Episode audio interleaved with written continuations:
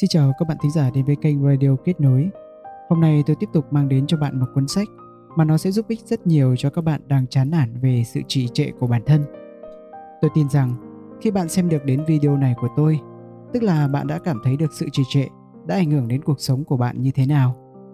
Bạn chắc hẳn cũng đang cảm thấy thói quen tệ hại này đang ngày càng ăn sâu vào con người mình, ngày càng lười biếng, trì hoãn hoặc né tránh những việc mà mình không thích làm hay không có hứng thú bạn thực sự muốn thoát ra khỏi tình trạng này, nhưng lại không thể vượt qua được sức ì tâm lý của bản thân, hoặc đang hoang mang không biết mình nên phải làm như thế nào. Vậy thì bạn đã tìm đến đúng nơi rồi. Cuốn sách này chia thành các phần mục rõ ràng.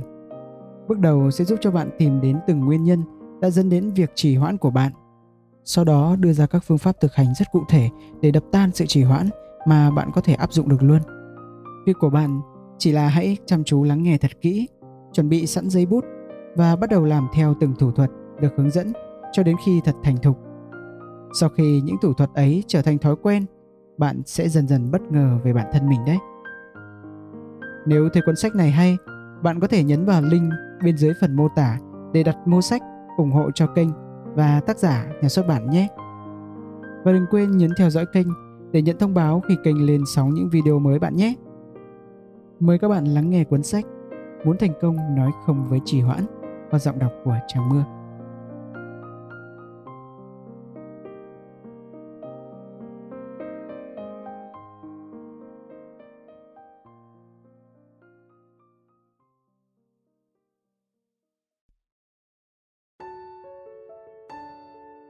Giới thiệu trì hoãn là gì?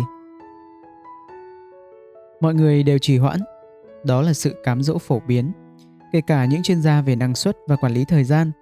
Những người lẽ ra phải hiểu biết hơn, cũng thường xuyên trì hoãn, làm cho những điều mà đòi hỏi họ phải tập trung. Chúng ta thường xuyên có xu hướng tạm gác lại điều gì đó để theo đuổi các lựa chọn hấp dẫn hơn.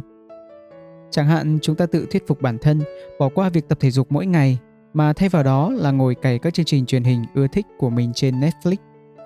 Chúng ta phớt lờ sân vườn của mình trong khi nó cần phải được chăm tỉa. Thay vào đó, ta đến dạp chiếu phim để xem bộ phim bom tấn mới nhất.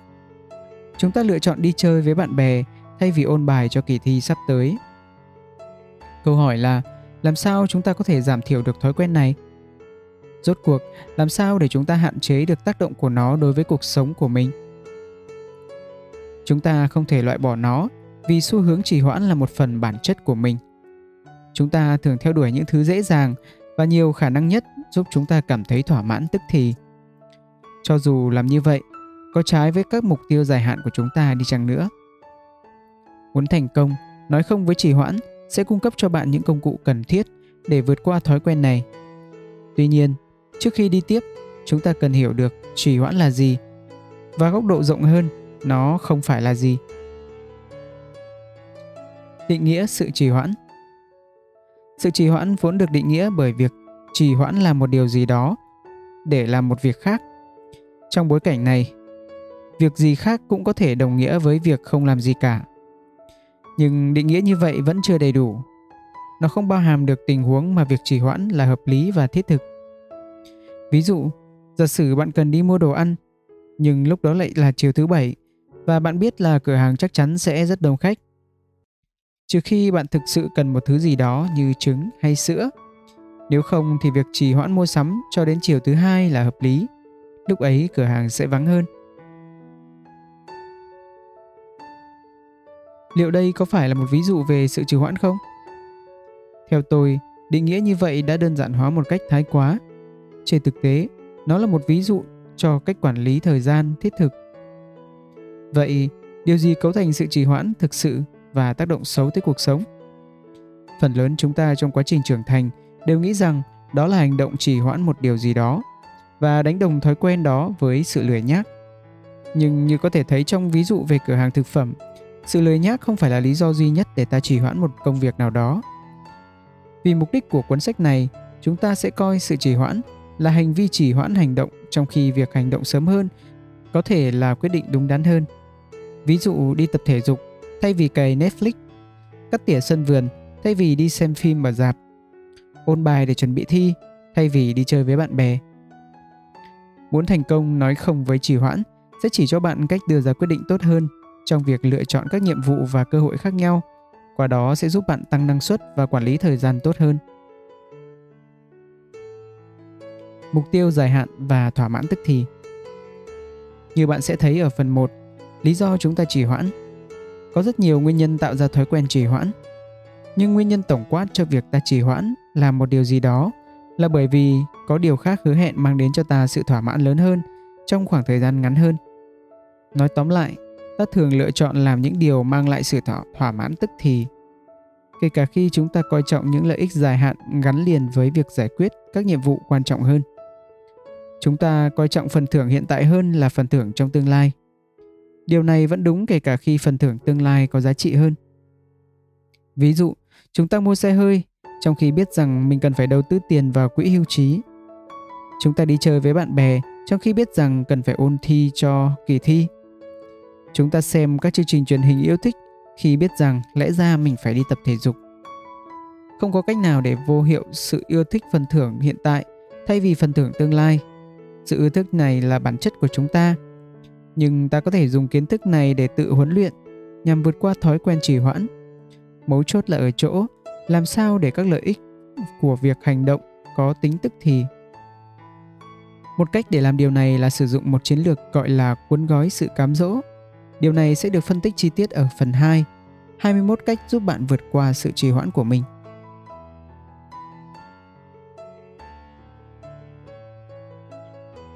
Tác dụng kỳ lạ của việc hành động Thách thức lớn nhất của việc triển khai một nhiệm vụ mà bạn coi là nhàm chán, khó khăn hay không hấp dẫn là việc khởi động. Nhưng một điều kỳ lạ thường xảy ra là một khi bạn đã bắt đầu, sự lo lắng và sợ hãi liên quan đến nhiệm vụ đó sẽ giảm một cách nhanh chóng. Hãy nghĩ đến lần gần đây nhất bạn trì hoãn một nhiệm vụ không hấp dẫn. Ví dụ cắt tỉa sân vườn, dọn nhà vệ sinh, làm báo cáo cho sếp. Nhiệm vụ đó có thể khiến bạn cảm thấy bị hối thúc. Hay tệ hơn, bạn càng trì hoãn bao lâu thì lại càng cảm thấy không thoải mái bấy nhiêu. Điều gì xảy ra khi cuối cùng bạn cũng bắt đầu thực hiện nhiệm vụ đáng ngại đó? Nhiều khả năng là sự không thoải mái và lo lắng của bạn chủ yếu xuất phát từ cảm giác tội lỗi khi trì hoãn đã biến mất. Hơn nữa, một khi bạn bắt đầu làm việc, có lẽ bạn sẽ thấy dễ dàng hơn trong việc tiếp tục làm. Dưới đây là một ví dụ của tôi. Tôi sống bằng nghề viết lách, nhưng không phải lúc nào tôi cũng hào hứng với nó. Việc viết một cuốn sách hay thậm chí là một bài blog tổng quát thường đòi hỏi rất nhiều công sức. Vì vậy, đúng là tôi thường trì hoãn. Nhưng tôi nhận ra rằng một khi tôi viết được 100 từ đầu tiên, tức là chưa đến nửa trang giấy, thì tôi sẽ thấy dễ dàng hơn để làm tiếp và viết ra được 1.000, 2.000 hay thậm chí là 5.000 từ tiếp theo. Việc triển khai hành động xua tan đi cảm giác không thoải mái và tội lỗi gắn liền với sự trì hoãn.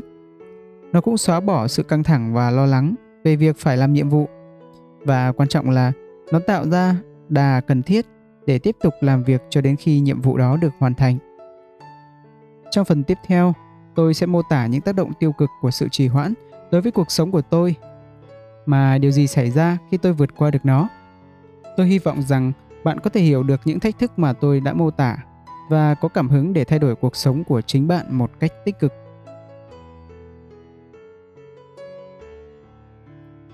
Cuộc sống của tôi khi là người trì hoãn mãn tính. Quá khứ của tôi, như bạn thấy, gần giống như một ca nghiên cứu điển hình về sự trì hoãn. Tôi là một trường hợp cực đoan. Tôi như thể đã được cấp bằng tiến sĩ cho bộ môn trì hoãn từ trường đời. Đừng chỉ nghe lời tôi nói, bạn hãy tự đánh giá. Dưới đây là tóm tắt cuộc sống của tôi nhiều năm về trước. Hàng năm, tôi vẫn nộp muộn giấy đăng ký xe để rồi bị phạt. Vì sao ư? Vì việc viết tấm séc và dán tem lên phong bì. Đây là thời kỳ tiền Internet Rõ ràng là quá phiền phức đối với tôi. Hơn một lần, chỉ vì biển số xe của tôi không có tem đăng ký của Cục Quản lý Xe Cơ Giới DMV của California nên xe của tôi đã bị cẩu đi. Tồi tệ hơn, có những lúc tôi nhận được thẻ và tem đăng ký mới từ DMV nhưng rồi lại vứt ở cả hai văn phòng trong nhiều tháng liên tiếp. Nên nhớ rằng tôi là một người trì hoãn mãn tính. Tôi còn không buồn dán tem lên biển số xe của chính mình Kết quả ngày càng nhiều tiền phạt và phí cẩu xe. Thói quen trì hoãn công việc, những việc quan trọng đã lan sang các lĩnh vực khác trong cuộc sống của tôi. Tôi nộp muộn hóa đơn bảo hiểm xe. Tôi đợi đến khi không còn quần áo sạch rồi mới đem đi giặt. Tôi chỉ hoãn việc chấm dứt các mối quan hệ để cho chúng kéo dài lê thê sau khi biết rõ là không có tương lai. Hồi học đại học, tôi chỉ hoãn ôn bài kiểm tra. Tôi đợi đến phút cuối rồi mới làm bài tập lên lớp. Bạn bè tôi biết là phải đến khi quốc hội ra đạo luật thì may ra tôi mới trả lời điện thoại của họ. Sau đại học, tôi vào làm việc tại Corporate America và tiếp tục các thói quen xấu của mình. Tôi chỉ hoãn làm các dự án quan trọng. Tôi đợi đến thời điểm khả thi cuối cùng để nộp báo cáo cho sếp. Tôi bỏ qua các cuộc họp, không phải vì đã chủ động quyết định làm như vậy, mà vì tôi chỉ hoãn đưa ra quyết định cho đến khi cuộc họp đã bắt đầu. Đến lúc đó chẳng qua là tôi đã phớt lờ nó đi. Cuối cùng, tôi cũng rời bỏ thế giới công sở và tự tìm việc cho mình. Nhưng tôi vẫn chưa vượt qua được thói quen trì hoãn. Do vậy đã thường xuyên chịu hậu quả của nó. Ví dụ, tôi đã trì hoãn tạo ra sản phẩm mới cho khách hàng và đối tác. Tôi trì hoãn theo dõi các khoản chi cho quảng cáo. Tôi hoãn nghiên cứu các cơ hội mới. Kết quả, công việc của tôi chịu nhiều tổn thất nặng nề Điều gì đã xảy ra khi tôi thay đổi? Cuối cùng, tôi cũng đã vượt qua được thói quen trì hoãn. Chúng ta sẽ phân tích thủ thuật mà tôi sử dụng ở phần 2, 21 cách giúp bạn vượt qua sự trì hoãn của mình. Tác động của nó đã làm thay đổi cuộc đời tôi. Tôi ít cảm thấy lo lắng và áy náy hơn. Những cảm giác đó được thay thế bởi sự tự tin và định hướng. Cuối cùng, tôi cảm thấy mình đã kiểm soát được cuộc đời. Bằng việc hành động một cách thường xuyên hơn, Tôi đã có thể tạo ra nhiều sản phẩm hơn, quản lý thời gian tốt hơn và cải thiện được mối quan hệ của tôi và chấm dứt các mối quan hệ không có tương lai. Hiệu suất làm việc của tôi cũng tăng nhanh, không chỉ hoàn thành nhiều việc trong thời gian ngắn hơn mà tôi còn hoàn thành việc quan trọng. Công việc đã thúc đẩy sự tôn trọng với những mục tiêu dài hạn của tôi. Ngày nay, thi thoảng tôi vẫn chỉ hoãn một số công việc. Đôi khi bản chất chỉ hoãn của tôi vẫn trỗi dậy nhưng tôi đã học được cách kiểm soát nó và điều đó đã tạo nên sự khác biệt đáng kể trong cuộc sống của tôi. Trong phần tiếp theo, chúng ta sẽ thảo luận về cái giá bạn phải trả cho sự trì hoãn trong đời sống cá nhân cũng như trong công việc. Cái giá phải trả cho sự trì hoãn trong cuộc sống và trong công việc. Có thể nói, bạn quan tâm đến việc quản lý thời gian một cách hiệu quả và cải thiện được năng suất của mình – đó là lý do bạn đọc cuốn sách này. Để đạt được điều đó, trực giác mách bảo bạn rằng mọi quyết định của bạn về cách sử dụng thời gian đều có cái giá của nó. Ví dụ, chẳng hạn bạn có hai hoạt động để lựa chọn, hoạt động A và hoạt động B. Bạn không thể làm cả hai, bạn chỉ có thể chọn lấy một. Trong kịch bản này, một hoạt động trở thành chi phí cơ hội của hoạt động còn lại. Nếu bạn chọn hoạt động A thì sẽ phải từ bỏ việc làm hoạt động B. Nếu lựa chọn B thì bạn sẽ không thể làm A. Ở đây, điều quan trọng là cần xác định được các nhiệm vụ và hoạt động có lợi cho mục tiêu của bản thân. Bạn không có đủ thời gian để làm mọi thứ. Hãy đặt nguyên tắc này trong bối cảnh của sự trì hoãn. Mỗi khi trì hoãn, chúng ta đã lựa chọn một hoạt động thay cho hoạt động khác. Vấn đề là những thứ chúng ta trì hoãn lại không biến mất. Chúng vẫn ở đó và ngày càng đòi hỏi nhiều sự quan tâm. Ví dụ, cỏ trên sân vườn của bạn sẽ vẫn cứ mọc cho đến khi bạn chịu cắt tỉa hoặc là thuê ai đó làm cho bạn. Kỳ thi trong tuần tới mà bạn chưa ôn luyện sẽ không tự dưng bị hủy. Nhà vệ sinh trong nhà sẽ không tự dưng làm sạch được. Những việc này rồi cũng đến lúc phải xử lý. Bạn càng trì hoãn bao nhiêu thì chúng lại càng trở nên cấp thiết bấy nhiêu. Không phải lúc nào bạn cũng phải trả giá ngay cho sự trì hoãn của mình. Cái giá thực sự sẽ trở nên rõ ràng thông qua hiệu ứng gợn sóng bạn càng trì hoãn nó thì nó càng lan rộng. Dần dần, hiệu ứng gợn sóng này sẽ tác động tới cả đời sống cá nhân lẫn công việc của bạn. Cái giá của sự trì hoãn đối với đời sống cá nhân của bạn. Việc trì hoãn có thể tác động tiêu cực lên bốn lĩnh vực trong đời sống cá nhân của bạn. 1. Các mối quan hệ của bạn. 2. Tài chính của bạn. 3. Sức khỏe của bạn. 4. Những cơ hội bạn bỏ lỡ dưới đây là một vài ví dụ cho từng lĩnh vực. Các mối quan hệ của bạn Chẳng hạn, bạn và vợ, chồng có bất đồng quan điểm trong một số vấn đề chưa được giải quyết. Bạn biết những vấn đề đó chỉ có thể giải quyết bằng cách trao đổi một cách nghiêm túc và nhiều khi là khó khăn. Chỉ hoãn cuộc trao đổi này sẽ tạo ra sự hằn học và xa cách về tình cảm. Hay giả dụ, bạn trì hoãn việc trả lời bạn bè về một cuộc gặp mặt sắp tới. Việc đó có thể khiến bạn bỏ lỡ cơ hội dành thời gian quý báu với họ. Hãy giả dụ, bạn trì hoãn việc mua vé xem sự kiện thể thao với các con. Sự kiện đó bán hết vé, khiến cho gia đình bạn bị thất vọng. Tài chính của bạn Giả dụ, bạn trì hoãn việc thanh toán thẻ tiến dụng. Nếu bạn nộp muộn thì sẽ bị thu tiền phạt nộp chậm. Bạn cũng khiến cho trạng thái tín dụng của mình bị rủi ro. Giả dụ, bạn trì hoãn việc khai thuế đến phút cuối. Khi ấy, một sự kiện khẩn cấp lại khiến bạn không thể khai thuế kịp thời. Bạn sẽ bị thu phí chậm muộn và bị phạt vì không thanh toán. Thậm chí, bạn có thể trở thành đối tượng bị kiểm toán. Giả dụ, bạn trì hoãn việc đưa ra các quyết định đầu tư. Điều này có thể dẫn đến những tổn thất lớn nếu các khoản đầu tư hiện tại của bạn không phù hợp với thị trường. Giả dụ bạn trì hoãn việc tiết kiệm cho việc nghỉ hưu ở tuổi 65, có thể bạn sẽ thấy mình không đủ tiền để có thể nghỉ ngơi thoải mái. Sức khỏe của bạn Sự trì hoãn thậm chí có thể trở thành rủi ro đối với sức khỏe. Ví dụ, chẳng hạn bạn trì hoãn việc đi khám khi cảm thấy không khỏe. Nếu bạn may mắn thì hệ miễn dịch của bạn sẽ tự giải quyết được vấn đề. Mặt khác, cảm giác đau ốm có thể phát sinh từ một bệnh lý nghiêm trọng, đòi hỏi phải xử lý y tế ngay lập tức. Việc trì hoãn đi khám có thể dẫn đến những hệ quả nghiêm trọng. Chẳng hạn bạn trì hoãn việc tập thể dục, bạn tự nhủ rằng sẽ sớm thực hiện lịch tập tành hàng ngày, nhưng lại không chịu cam kết với nó. Hàng tháng trôi qua và bạn vẫn không hành động, dẫn đến các nhóm cơ bị teo, lượng mỡ tăng và thậm chí là tim yếu. Giả dụ bạn đang ở độ tuổi 40 và trì hoãn khám ruột, bạn có nguy cơ khiến cho ung thư đại tràng phát tán, mà vốn dĩ đây là một loại ung thư phát triển chậm và có thể điều trị thành công nếu phát hiện sớm. Giả dụ bạn trì hoãn việc đưa ra quyết định đối với mọi việc đến mức bạn lúc nào cũng chịu áp lực khi thời hạn đến gần và công việc chồng chất lên. Sự căng thẳng có thể tác động tiêu cực lên cơ thể, tâm trí và hành vi của bạn. Những cơ hội bị bỏ lỡ Chúng ta bỏ lỡ cơ hội mỗi ngày do sự trì hoãn của mình. Ví dụ, bạn hãy nhớ lần gần đây nhất mà bạn trì hoãn việc đặt bàn ở nhà hàng sang trọng. Tới lúc phát hiện ra thì mình phải đợi quá lâu. Bạn đã bao giờ chờ quá lâu để mua vé máy bay, để rồi phát hiện ra là giá vé đã tăng vọt chưa? Hay tệ hơn, tất cả các chuyến bay đã kín chỗ và bạn buộc phải chờ và hy vọng rằng có ai đó sẽ hủy chuyến vào phút chót. Giả dụ, bạn trì hoãn việc đặt phòng tại khách sạn yêu thích cho kỳ nghỉ sắp tới. Bạn cho rằng mình có thừa thời gian để đặt, nhưng cuối cùng lại sững sờ khi nhận ra rằng khách sạn ấy đã được đặt kín chỗ.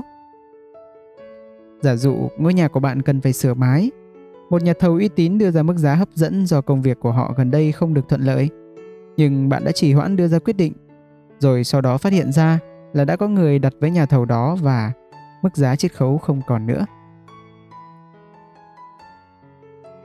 Cái giá của sự trì hoãn đối với công việc Việc trì hoãn hành động cũng có thể tác động tiêu cực lên đời sống chuyên môn của bạn trên nhiều phương diện.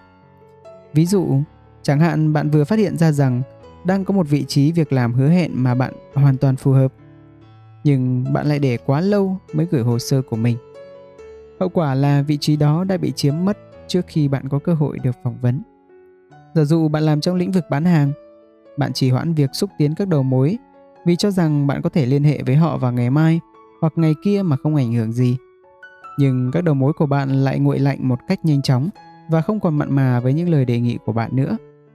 Hay tệ hơn, khi không nhận được thông tin từ bạn, họ đã trao đổi công việc với đối thủ của bạn. Việc này dẫn đến doanh số thấp và tiền hoa hồng giảm sút. Nó còn có thể tước đi của bạn cơ hội được thăng tiến.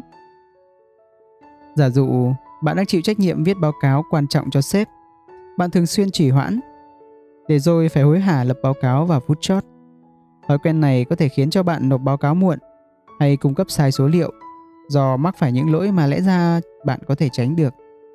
Cả hai kịch bản đều có thể có hệ quả đối với những đợt đánh giá năng lực hàng quý của bạn. Cuối cùng, sự trì hoãn thể hiện rõ trong thói quen làm việc hàng ngày của chúng ta. Những thói quen này chi phối năng suất của chúng ta. Chúng ta càng trì hoãn công việc thì sẽ càng kém năng suất. Tệ hơn, sẽ ngày càng khó để ta quản lý thời gian một cách hiệu quả khi mà các nhiệm vụ bị trì hoãn cùng với các thời hạn cuối cùng của chúng cứ thế chồng chất lên. Những ví dụ ở trên nhằm phát họa một điều rằng cái giá của sự trì hoãn có thể lớn hơn nhiều so với những gì có thể thấy trước mắt. Thói quen đó tạo ra hiệu ứng tỏa sóng và tác động nghiêm trọng tới đời sống cá nhân và công việc của chúng ta. Giờ đây, bạn đã biết được mình có thể mất những gì. Ở phần tiếp theo, chúng ta sẽ nói về những điều bạn sẽ học được từ muốn thành công nói không với trì hoãn. Cuốn sách mà các bạn đang nghe được thu âm và upload bởi kênh youtube Radio Kết Nối. Chúc các bạn nghe sách thật vui vẻ.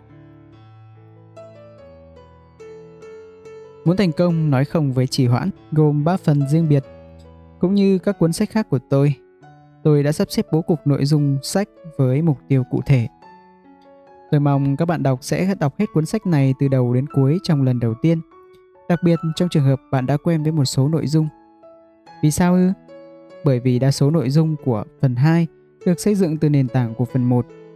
Tương tự như vậy, những lời khuyên mà bạn tìm được ở phần 3 sẽ được xây dựng trên cơ sở của những lời khuyên bạn thấy ở phần 2. Đọc sách từ đầu đến cuối đảm bảo được rằng bạn sẽ có lợi ích tối đa từ mỗi phần. Cần lưu ý rằng trì hoãn là một thói quen khó bỏ, cũng như với bất kỳ thói quen nào, bạn sẽ để nó tồn tại càng lâu thì thói quen đó sẽ bám rễ càng sâu. Vì vậy, nếu từ xưa đến nay bạn đã là người trì hoãn thì việc từ bỏ thói quen này có thể sẽ mất hàng tuần, thậm chí là hàng tháng sau khi đọc xong toàn bộ cuốn Muốn thành công nói không với trì hoãn và bắt đầu áp dụng tất cả các thủ thuật đã được mô tả ở phần 2, bạn xem lại từng phần khi cần thiết. Tôi đã sắp xếp nội dung sách để cho việc này trở nên dễ dàng. Bạn chỉ cần xem qua mục lục để biết những phần bạn cần đọc và đọc lại vào bất cứ lúc nào. Trên cơ sở đó, chúng ta hãy cùng điểm qua từng phần trong cuốn sách Muốn thành công nói không với trì hoãn. Phần 1. Để giải quyết được một số vấn đề thì trước hết cần phải hiểu được vì sao vấn đề đó xảy ra. Phần 1. Lý do chúng ta trì hoãn, phân tích chi tiết vấn đề này.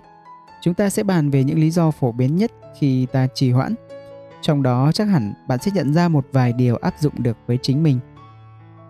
Khi bạn đọc phần 1, nên nhớ rằng bạn không đơn độc. Bản thân tôi cũng liên hệ với một số nguyên nhân được nhấn mạnh trong phần này của cuốn sách muốn thành công không nói không với trì hoãn. Tôi sẽ tiết lộ những nguyên nhân nào áp dụng với tôi và giải thích về tác động của nó đối với tôi. Mục tiêu của tôi là giúp bạn vượt qua chúng. Phần 2. Đây là phần chính của cuốn sách. Mặc dù đi rất nhanh, nhưng nó mang tính tổng quát cao. Ở phần 2, 21 cách giúp bạn vượt qua sự trì hoãn của mình. Bạn sẽ học được hơn 20 thủ thuật để khống chế thói quen trì hoãn của mình. Chúng ta sẽ bàn từng thủ thuật một và phân tích lý do vì sao chúng lại hiệu quả. Nên nhớ rằng, những chiến lược này không loại trừ lẫn nhau. Bạn sẽ thấy được kết quả tốt nhất khi áp dụng tất cả các thủ thuật. Phần 3. Trì hoãn không phải lúc nào cũng xấu. Trên thực tế, đôi khi nó lại khá thiết thực. Vì vậy, đôi khi sẽ hợp lý hơn nếu bạn đón nhận thay vì tránh thói quen đó. Phần 3 khi sự trì hoãn giúp bạn hoàn thành công việc sẽ phân tích ý tưởng gây tranh cãi về sự trì hoãn tích cực. Chúng ta sẽ bàn về cách mà nó có thể giúp bạn tập trung hơn, cho phép bạn phân bổ thời gian tốt hơn và trong tình huống phù hợp sẽ giúp bạn hoàn thành được nhiều việc hơn.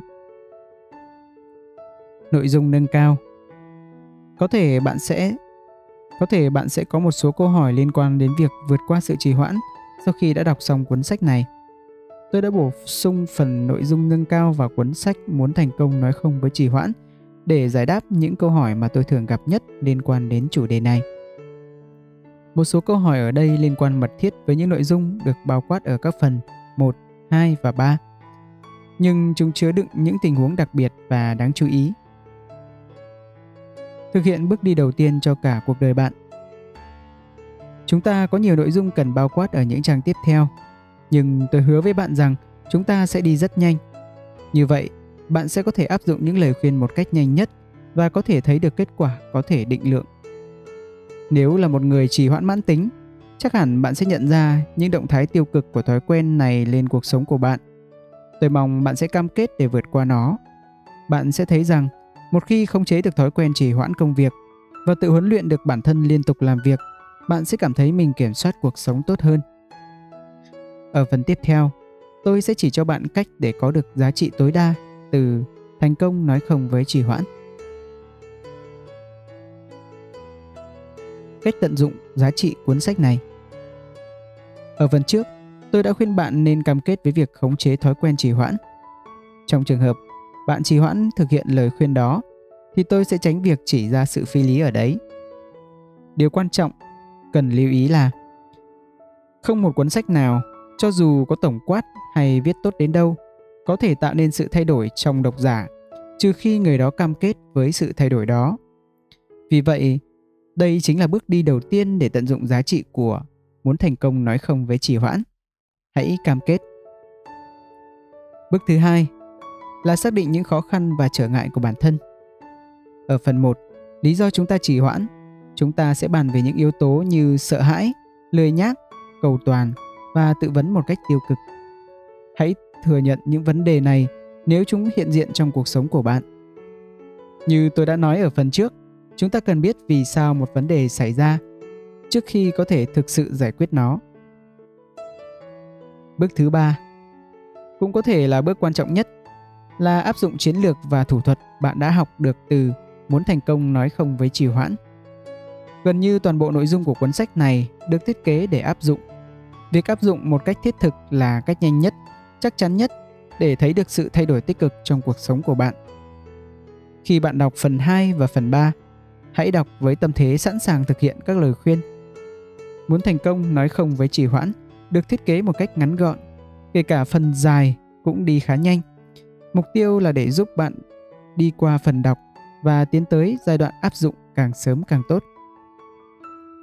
Cuốn sách này sẽ cung cấp tất cả các công cụ và nguồn lực cần thiết để bạn kiểm soát sự trì hoãn một cách dứt điểm. Cho dù bạn có là một CEO, học sinh, doanh nhân, làm nội trợ, người bán hàng hay hành nghề tự do thì đều có thể áp dụng những phương pháp này.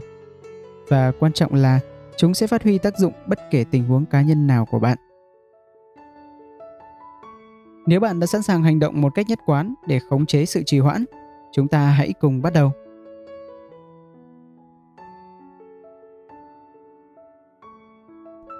Phần 1. Lý do chúng ta trì hoãn. Để thực sự hiểu được lý do khiến chúng ta trì hoãn, điều quan trọng là cần phân biệt giữa con người chúng ta của hiện tại và của tương lai. Chúng cùng tồn tại nhưng luôn xung đột với nhau. Luôn có sự không liên kết giữa hai trạng thái vì chúng thúc đẩy bởi những thứ hoàn toàn khác nhau. Con người chúng ta bị lôi cuốn bởi những hoạt động hứa hẹn mang đến sự thỏa mãn tức thì. Con người tương lai quan tâm tới những hoạt động hứa hẹn sự trả công trong tương lai. Ví dụ, con người tương lai sẵn sàng tập thể dục để có cơ thể cân đối. Con người hiện tại thì thà ngồi xem tivi còn hơn. Khi đã hiểu được sự không nhất quán giữa hai phần của con người mình, bạn sẽ hiểu được từng lý do khiến mình trì hoãn hành động Phần này của cuốn sách Muốn thành công nói không với trì hoãn sẽ phân tích chi tiết những lý do đó. Khi thảo luận từng lý do, bạn hãy xem xét cách chúng ảnh hưởng đến quá trình đưa ra quyết định của con người hiện tại và con người tương lai của bạn. Sợ thất bại Nỗi sợ có vai trò lớn trong thói quen trì hoãn của chúng ta. Nó biểu hiện theo nhiều cách, trong đó mạnh mẽ nhất là nỗi sợ thất bại. Chúng ta chần chừ không hành động vì lo sợ rằng sẽ làm sai điều gì đó hoặc chúng ta lo sợ rằng hành động của mình sẽ tạo ra kết quả không như ý và quan trọng hơn cả ta lo sợ bất kể sự thất bại đó xảy ra một cách riêng tư hay công khai, cả hai đều là kết quả không mong muốn và đa số chúng ta đều cố mọi cách để tránh. Nỗi lo sợ này có thể bắt nguồn từ nhiều lý do. Ví dụ, việc không quen thuộc với một nhiệm vụ hay quá trình nhất định sẽ khiến chúng ta chần chừ. Sự không quen thuộc đó khiến cho kết quả hành động trở nên không chắc chắn hơn và khiến chúng ta càng lo sợ những sự thất bại. Cuối cùng, chúng ta cân nhắc liệu có cần thiết phải hành động ngay không hay nhiệm vụ kia có thể được trì hoãn không. Nỗi sợ thất bại cũng có thể xuất phát từ trải nghiệm trong quá khứ khiến ta xấu hổ hoặc sang chấn theo một cách nào đó. Ví dụ, chẳng hạn bạn đã từng thất bại khi phát biểu trước đám đông. Trải nghiệm đó khiến cho bạn cảm thấy xấu hổ, đến mức nó hằn sâu trong ký ức của bạn. Trừ khi sau đó bạn có được những bài phát biểu thành công và giảm thiểu được cảm giác đằng sau trải nghiệm tồi tệ đó, có thể bạn sẽ có xu hướng không muốn phát biểu trước đám đông thêm một lần nào nữa. Ít nhất, bạn sẽ tìm cách để trì hoãn việc này. Nỗi sợ thất bại cũng có thể là kết quả của sự tiêm nhiễm đầu óc bạn rằng bạn không thể làm được điều gì đó. Ví dụ một đứa trẻ liên tục bị nói rằng nó là một đứa học sinh yếu kém, có thể sẽ sợ làm bài kiểm tra và trì hoãn trong việc ôn thi. Một nhân viên bán hàng thường xuyên bị nói là cách tiếp cận của anh ta không hiệu quả, có thể sẽ trì hoãn việc gọi điện cho khách hàng trong tương lai. Một số người, trong đó có cả tôi, tiềm tàng thói quen né tránh việc thử những điều mới. Sự né tránh này thường tạo ra cảm giác lo lắng và khiến chúng ta không muốn hành động. Trên thực tế, một số người trì hoãn hành động một cách vô thời hạn nếu như điều đó là một lựa chọn. Cách vượt qua nỗi sợ thất bại Trước tiên cần nhận thức rằng nỗi sợ thất bại là một phần của bản chất con người. Lòng kiêu hãnh gắn liền với khả năng thành công trong bất cứ việc gì của chúng ta. Suy nghĩ về khả năng thất bại khiến chúng ta không vui. Thứ hai, cần định nghĩa lại nỗi sợ vì nó liên quan tới cuộc sống của bạn. Thay vì định nghĩa nó là kết quả của sự yếu kém của bản thân. Ví dụ, bạn chắc chắn sẽ thất bại vì bạn không hoàn hảo. Hãy tái định nghĩa nó như một phản hồi đơn giản rằng một hành động hay thủ thuật cụ thể nào đó không hoạt động. Khi làm được điều đó, bạn có thể tìm ra cách tiếp cận khác có khả năng thành công cao hơn. Nói cách khác, hãy coi sự thất bại là dữ liệu hữu ích thay vì sự xấu hổ mà bạn phải chịu đựng. Thứ ba, cần lưu ý rằng một số người thành công nhất trên thế giới chúng ta cũng đã từng thất bại thảm hại vào những thời điểm khác nhau trong cuộc sống của họ. Thất bại đó đã không cản trở được họ vươn lên sự vĩ đại. Trái lại, sự thất bại thôi thúc họ tiến lên, mang đến cho họ khao khát thành công. Ví dụ, Abraham Lincoln đã thua nhiều kỳ tranh cử trước khi trở thành tổng thống Mỹ. Đạo diễn phim Steven Spielberg đã từng ba lần bị Đại học Nam California từ chối vì điểm kém. J.K. Rowling, tác giả bộ truyện nổi tiếng Harry Potter, cho biết bà đã từng thất bại thảm hại, nhưng thất bại đó đã thúc đẩy bà thành công. Tương tự như vậy, ngôi sao bóng rổ Michael Jordan đã nói điều này về thời gian thi đấu ở NBA và tác động của sự thất bại đối với ông. Tôi đã ném trượt hơn 9.000 lần trong sự nghiệp. Tôi đã thua gần 300 trận. 26 lần được tin tưởng giao ném cú bóng thắng trận và đã ném trượt. Tôi thất bại liên tục trong cuộc sống và đó là lý do vì sao tôi thành công. Để vượt qua được nỗi sợ thất bại, hãy nghĩ đến kết quả tồi tệ nhất có thể xảy ra. Có thể nó sẽ không tồi tệ như bạn tưởng. Sau đó, hãy tái định nghĩa sự thất bại đối với bạn. Hãy xem có thể tận dụng nó như thế nào. Nên nhớ, chỉ có thể là sự phản hồi thay vì để nó cản trở hành động của bạn. Nỗi sợ thành công Nỗi sợ thành công cũng có thể làm cho bạn suy nhược như nỗi sợ thất bại. Nó phát sinh từ nỗi lo về khả năng đạt được kỳ vọng, dù là kỳ vọng của bản thân hay của người khác. Vì vậy, nó khiến nhiều người trì hoãn hành động. Ví dụ, chẳng hạn sếp bạn công bố thành lập bộ phận mới cho công ty bạn. Ông ta muốn bạn dẫn đầu bộ phận đó. Tất cả những gì bạn cần làm là nhận lời. Ban đầu, có thể bạn hào hứng với việc lãnh đạo bộ phận của riêng mình. Bạn sẽ được chú ý hơn tự chủ hơn, được thăng chức và nâng lương. Nhưng không lâu sau đó, sự hoài nghi bắt đầu xuất hiện khiến cho bạn không tin tưởng vào khả năng của mình. Liệu bạn có thể lãnh đạo bộ phận đi đến thành công hay không? Bạn có thể đặt kỳ vọng của sếp hay không? Điều gì sẽ xảy ra nếu bạn vấp ngã và bộ phận mới lại thất bại dưới sự lãnh đạo của bạn? Những câu hỏi này cùng với những hoài nghi khác nếu không được giải quyết có thể tích tụ và khiến bạn tê liệt. Nỗi sợ thành công có thể xuất phát từ lo ngại về những thách thức mà sự thành công mang lại.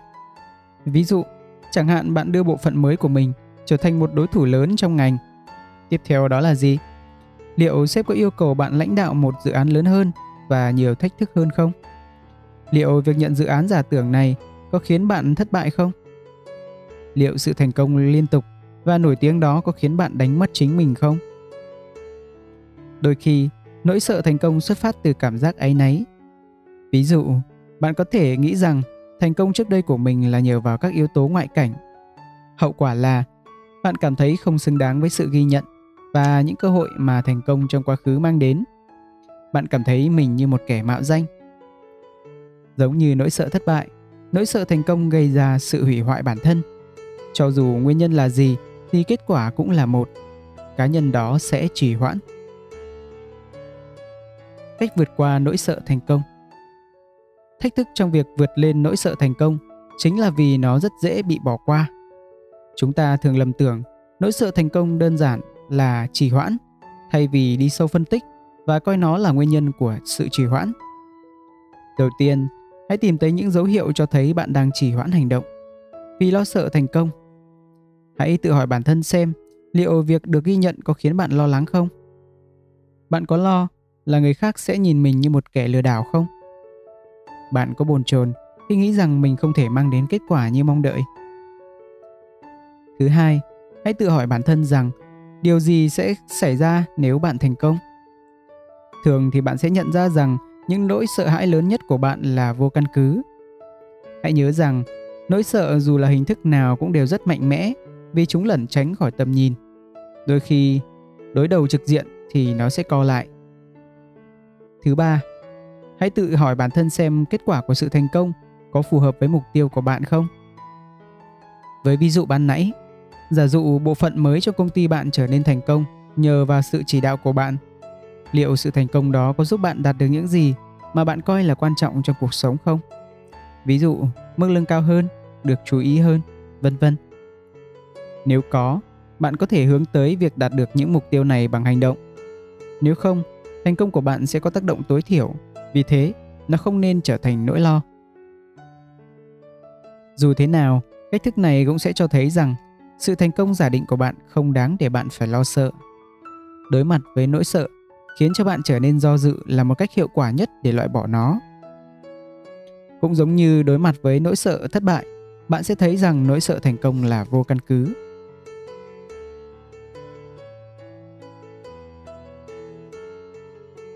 Chủ nghĩa cầu toàn Tôi là một người theo chủ nghĩa cầu toàn cấp tiến.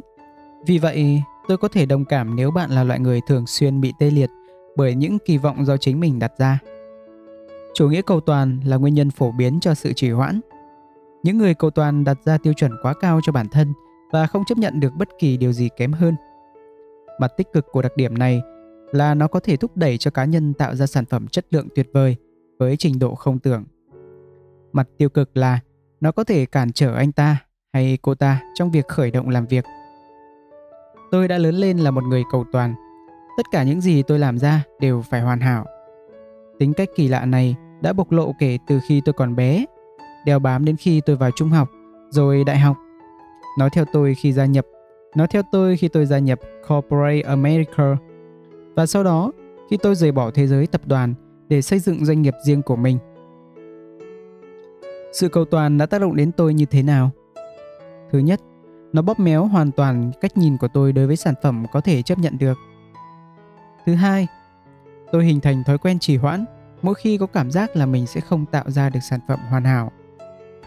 Thứ ba, tôi càng trì hoãn vì khuynh hướng cầu toàn bao nhiêu thì càng cảm thấy bất hạnh bấy nhiêu. Sự trì hoãn tạo ra cảm giác căng thẳng và chán nản. Cuối cùng, sự cầu toàn của tôi trở thành một phản xạ khiến tôi trì hoãn triển khai mọi dự án và điều đó khiến tôi khổ sở. Bạn có thể liên hệ với cảm giác này không? Trong quá trình làm việc, bạn có thấy một vài điểm mà tôi vừa mô tả không? Nếu có, thì bạn đã biết rõ là sự trì hoãn chính là triệu chứng của sự cầu toàn. Cách vượt qua chủ nghĩa cầu toàn Thứ nhất, hãy xác định sự khác biệt về phần thưởng từ việc tạo ra sản phẩm hoàn hảo so với tạo ra cái gì đó gần hoàn hảo nhưng có khiếm khuyết nhỏ nào đó thường thì bạn sẽ thấy rằng sự khác biệt là rất nhỏ bé thậm chí khó có thể nhận ra và nếu không thể nhận ra thì chẳng có lý do gì để thấy không hài lòng. Thứ hai, hãy cân nhắc cái giá phải trả cho sự cầu toàn.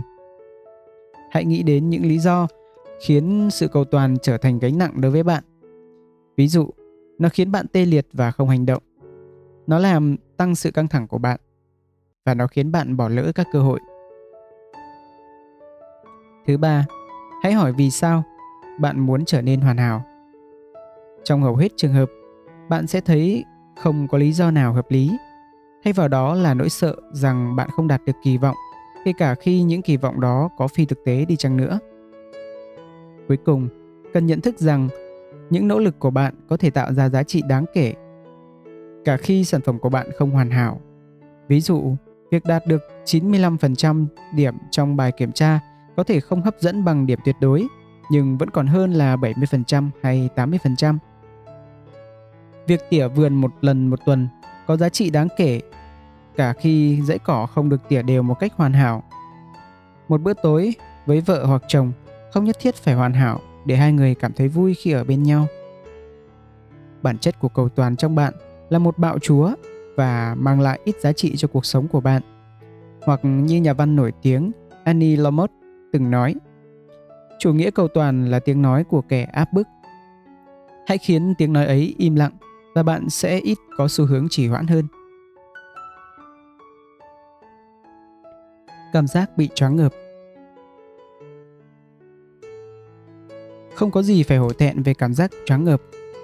Nó xảy ra đối với tất cả chúng ta. Có lẽ những nhiệm vụ và trách nhiệm, tích tụ đến mức khiến ta cảm thấy bị chúng chôn vùi. Sự lo lắng xuất hiện khi ta tê liệt và cản trở hành động. Có nhiều tình huống có thể dẫn đến cảm giác choáng ngợp. Ví dụ điển hình nhất là về một người tất bật xử lý nhiều dự án cùng một lúc. Yêu cầu của các dự án dần dần khiến cho anh ta hay cô ta cảm thấy như mình đang phải đối mặt với một ngọn núi khổng lồ. Nhưng đó chỉ là kịch bản phổ biến nhất. Trên thực tế, cảm giác bị choáng ngợp có thể xuất phát từ nhiều tình huống. Ví dụ, các vấn đề về mối quan hệ giữa bạn và vợ, chồng có thể tạo ra sự lo lắng, khiến bạn tê liệt và không thể hành động. Số dư khổng lồ trên thẻ tín dụng cũng có tác động tương tự. Cái chết của một thành viên trong gia đình có thể khiến cho những việc khác trở nên căng thẳng và nặng nề gấp đôi. Những quyết định lớn trong cuộc sống như mua nhà có thể khiến mức độ căng thẳng của bạn tăng mạnh và dẫn đến một loạt cảm xúc tiêu cực. Sự quá tải thông tin cũng có thể khiến cho chúng ta bị choáng ngợp. Khi nghiên cứu về một vấn đề, chúng ta thường bị choáng ngợp trước lượng thông tin khổng lồ, vì vậy rất khó để triển khai. Chúng ta bị tê liệt do không thể đưa ra quyết định. Cho dù nguyên nhân là gì đi chăng nữa, thì cảm giác choáng ngợp luôn làm tăng khả năng trì hoãn công việc, thậm chí là những công việc quan trọng. Khả năng bị chôn vùi trong công việc khiến ta bị tê liệt và rất khó hành động, ít nhất cho đến khi cảm giác này cùng với những cảm giác tiêu cực mà nó tạo ra biến mất. Cách vượt qua cảm giác choáng ngợp Nếu bạn cảm thấy bị ngợp và cảm giác đó khiến bạn trì hoãn hành động, hãy dừng lại và tìm ra nguyên nhân. Vì sao bạn lại cảm thấy như vậy? Cụ thể là vì điều gì khiến cho bạn cảm thấy ngợp? Chỉ khi đó bạn mới có thể lên kế hoạch để xử lý các nguyên nhân và giải quyết các cảm xúc đang cản trở bạn. Ví dụ, chẳng hạn bạn cảm thấy ngợp vì thiếu ngủ, thần kinh của bạn căng thẳng, bạn thấy khó chịu và những phiền muộn nhỏ nhặt bị thổi phồng lên. Trong trường hợp này, việc thiếu ngủ chính là nguyên nhân. Bạn cần phải lên được kế hoạch để có thời gian ngủ, giúp cho đầu óc có thể hoạt động hiệu quả Giả dụ bạn bị căng thẳng do đang phải đảm nhiệm cùng lúc nhiều dự án. Nguyên nhân chính là sự phân tâm. Trong trường hợp này, bạn nên chia mỗi dự án thành các hợp phần, sau đó giải quyết từng hợp phần một. Giả dụ bạn cảm thấy sốc vì người thân vừa qua đời. Trong trường hợp này, bác sĩ tâm lý có thể là người có giá trị nhất. Nếu hóa đơn thẻ tín dụng là nguyên nhân khiến bạn cảm thấy lo lắng và bế tắc, bạn cần nhanh chóng tìm được một kế hoạch hợp lý để thanh toán nợ. Không hề có một giải pháp chung nào áp dụng được cho tất cả các trường hợp bạn cảm thấy bị choáng ngợp. Phương pháp hiệu quả nhất để kiểm soát cảm xúc này chính là xác định được nguyên nhân sâu xa và xử lý tận gốc. Sự lười biếng Nhiều người cho rằng sự lười biếng và sự trì hoãn có mối liên hệ chặt chẽ đến mức về cơ bản hai cái niệm này là một. Trên thực tế, chúng là hai khía cạnh và hành vi hoàn toàn khác biệt. Tuy lười biếng thường dẫn đến sự trì hoãn, nhưng nhiều người trì hoãn mãn tính lại không hề lười biếng. Chúng ta hãy cùng phân tích khái niệm này với vài định nghĩa sau. Lười biếng là việc không muốn thực hiện một nhiệm vụ nào đó. Trì hoãn là việc trì hoãn hành động đối với một nhiệm vụ nào đó. Bạn có thấy sự khác biệt không? Người trì hoãn nhận thức được rằng nhiệm vụ ấy sớm muộn cũng phải làm. Anh ta hay cô ta đơn giản là chỉ đang trì hoãn đến một lúc khác. Một ví dụ tốt là về việc ôn thi. Một sinh viên trì hoãn biết rằng sẽ phải ngồi xuống và bắt đầu ôn tập, bài thi sẽ chẳng hề biến mất. Sinh viên lười biếng không chỉ trì hoãn việc ôn tập, anh ta hay cô ta hoàn toàn né tránh nó. Người này không hề có ý định giải quyết nhiệm vụ trước mắt, dù là vào thời điểm hiện tại hay trong tương lai. Nó đòi hỏi phải bỏ ra công sức, người lười biếng không thích điều này. Cứ cho là bạn đang gặp phải khó khăn giữa sự lười biếng và có thói quen trì hoãn công việc đến tận phút chót. Hay tệ hơn, bạn trì hoãn nó một cách vô thời hạn. Bạn biết mình cần giải quyết những việc đầu tiên quan trọng trong danh sách công việc bạn phải làm, nhưng bạn thả ngồi xem TV còn hơn. Bạn cần làm gì để từ bỏ thói quen này? Cách vượt qua sự lười biếng Đầu tiên, bạn cần xác định nguyên nhân khiến bạn trở nên lười biếng. Một số người lười biếng vì họ không tự tin. Những người khác lười biếng vì họ không hề hứng thú với công việc phải làm.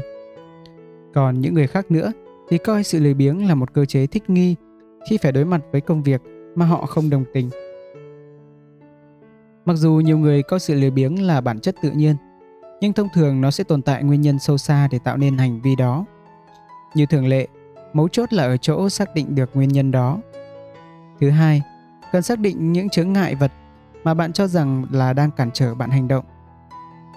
Hãy tự hỏi, liệu những trở ngại đó có thực sự không thể vượt qua được hay không?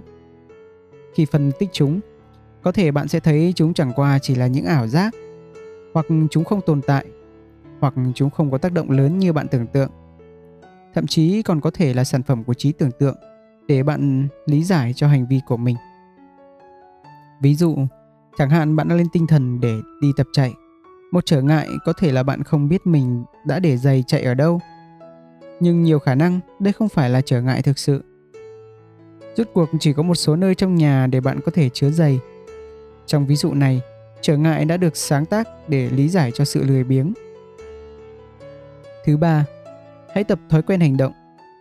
Phần lớn những người gặp khó khăn với sự lười biếng tin rằng vấn đề xuất phát từ việc không có động lực. Trên thực tế, động lực là cái thoáng qua đối với mọi người. Sự khác biệt giữa những người hành động và những người viện cớ là thói quen hành động. Tin vui là thói quen này cũng như các thói quen khác đều có thể học được. Nhân tố chính là thời gian và áp dụng thường xuyên. Nhàm chán Vài ngày trước, tôi ngồi xuống để viết một bài blog. Những tưởng tôi đã đủ nghiêm túc để tập trung và hoàn thành xong trong thời gian kỷ lục. Nhưng đáng hổ thẹn thay, điều đó đã không xảy ra. Thay vào đó, tôi ngồi đọc các bài blog khác vào một diễn đàn quen thuộc và kiểm tra tình hình hoạt động của các chiến dịch quảng cáo của tôi. Nói cách khác, tôi đã làm mọi thứ ngoại trừ việc viết bài blog của mình. Tôi mất vài phút để phát hiện ra nguyên nhân. Tôi bị chán. Sự nhàm chán này đồng nghĩa rằng tâm trí tôi không thực sự hứng thú với việc viết bài blog. Vì vậy tôi đã làm điều mà người khác làm khi phải đối mặt với công việc họ muốn nên. Tôi đã chỉ hoãn. Sau một hồi suy nghĩ, cuối cùng tôi cũng phát hiện ra nguyên nhân khiến mình thấy chán. Hóa ra, chủ đề của bài blog không hề hấp dẫn đối với tôi. Vì vậy, Thay vì kháng cự sự nhàm chán để viết chủ đề đó, tôi đã gạt nó sang một bên và chọn một chủ đề khác. Một chủ đề khiến tôi cảm thấy hứng thú. Có lẽ bạn cũng đoán được điều gì đã xảy ra. Ngón tay tôi lướt trên bàn phím, tôi tập trung và hành động. Vì sao lại có sự thay đổi hành vi một cách đột ngột như vậy? Bởi vì chủ đề mới hấp dẫn với tôi. Trên thực tế, tôi không hề hướng tới kết quả. Đơn giản chỉ là tôi bắt đầu viết và não tôi làm phần còn lại. Mỗi khi bạn bắt đầu trì hoãn, hãy tự hỏi bản thân xem liệu bạn có đang chán nhiệm vụ phải làm không? Nếu có, hãy tìm cách để loại bỏ những sự nhàm chán đó, loại bỏ chướng ngại vật về mặt tâm lý để có thể hành động.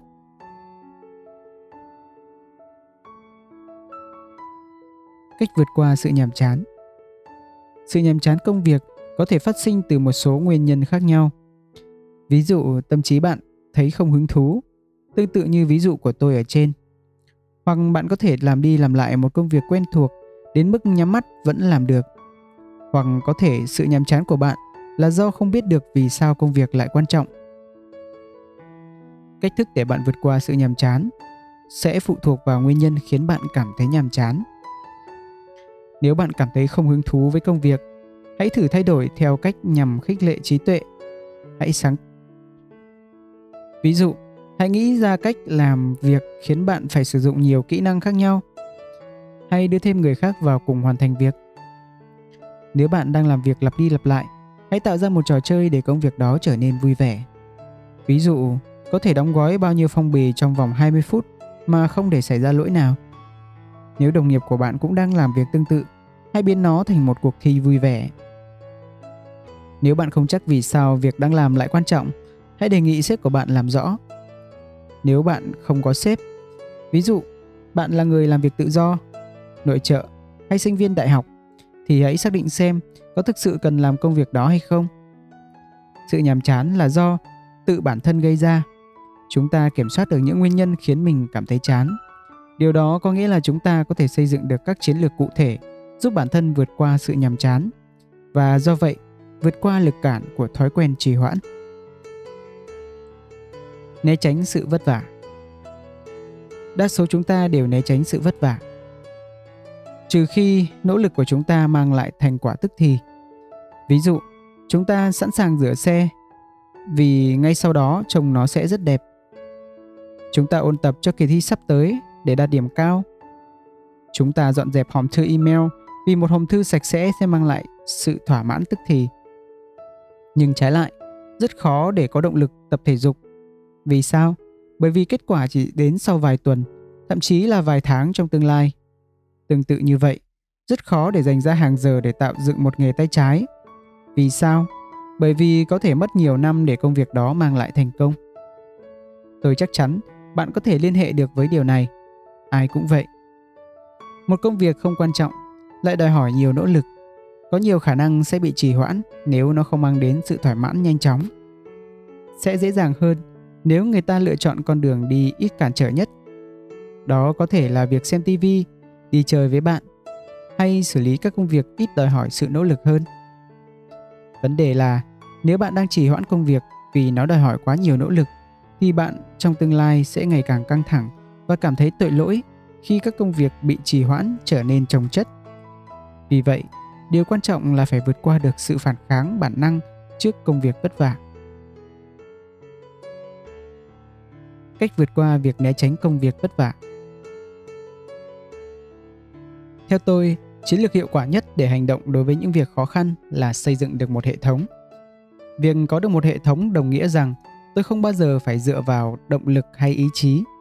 Thay vào đó, hành động của tôi được giải quyết bởi thói quen bổ trợ cho lịch trình lên sẵn và danh mục đầu việc của tôi.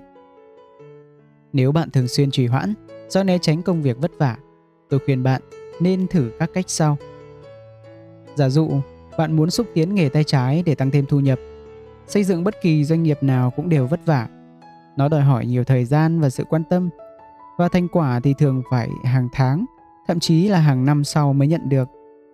Nếu bạn nghĩ về nghề tay trái theo cách u ám như vậy, bạn sẽ gặp phải sự đối kháng từ chính bản thân mình.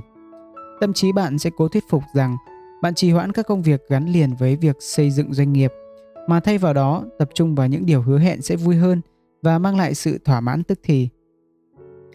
Bạn có thể vượt qua sự kháng cự này bằng cách xây dựng một hệ thống. Ví dụ, bạn có thể đặt ra cam kết về việc triển khai nghề tay trái từ 6 giờ tối đến 7 giờ tối. Làm như vậy, nhiều tuần liên tiếp sẽ khiến hành động trở thành thói quen. Cuối cùng, bạn sẽ làm việc liên quan đến doanh nghiệp của mình mỗi ngày trong khoảng thời gian đó, bất kể bạn có động lực hay không. Hoặc bạn có thể định ra 3 nhiệm vụ quan trọng đối với việc khởi động doanh nghiệp của mình và cam kết giải quyết chúng mỗi sáng ngay sau khi thức giấc. Khi bạn tuân theo một hệ thống, quy trình thì bạn sẽ không còn phải quan tâm tới lượng thời gian và sự nỗ lực to lớn liên quan đến việc đạt mục đích cuối cùng. Thay vào đó, bạn chỉ tập trung vào những gì cần làm trong ngày hôm đó. Và quan trọng hơn, trong khi đó, bạn hình thành được thói quen hành động mỗi ngày. Nếu bạn thực hiện đúng các công việc, nỗ lực hàng ngày của bạn cuối cùng sẽ mang lại kết quả mong muốn. Nếu trong ví dụ của chúng ta, một doanh nghiệp tạo ra thu nhập bên ngoài,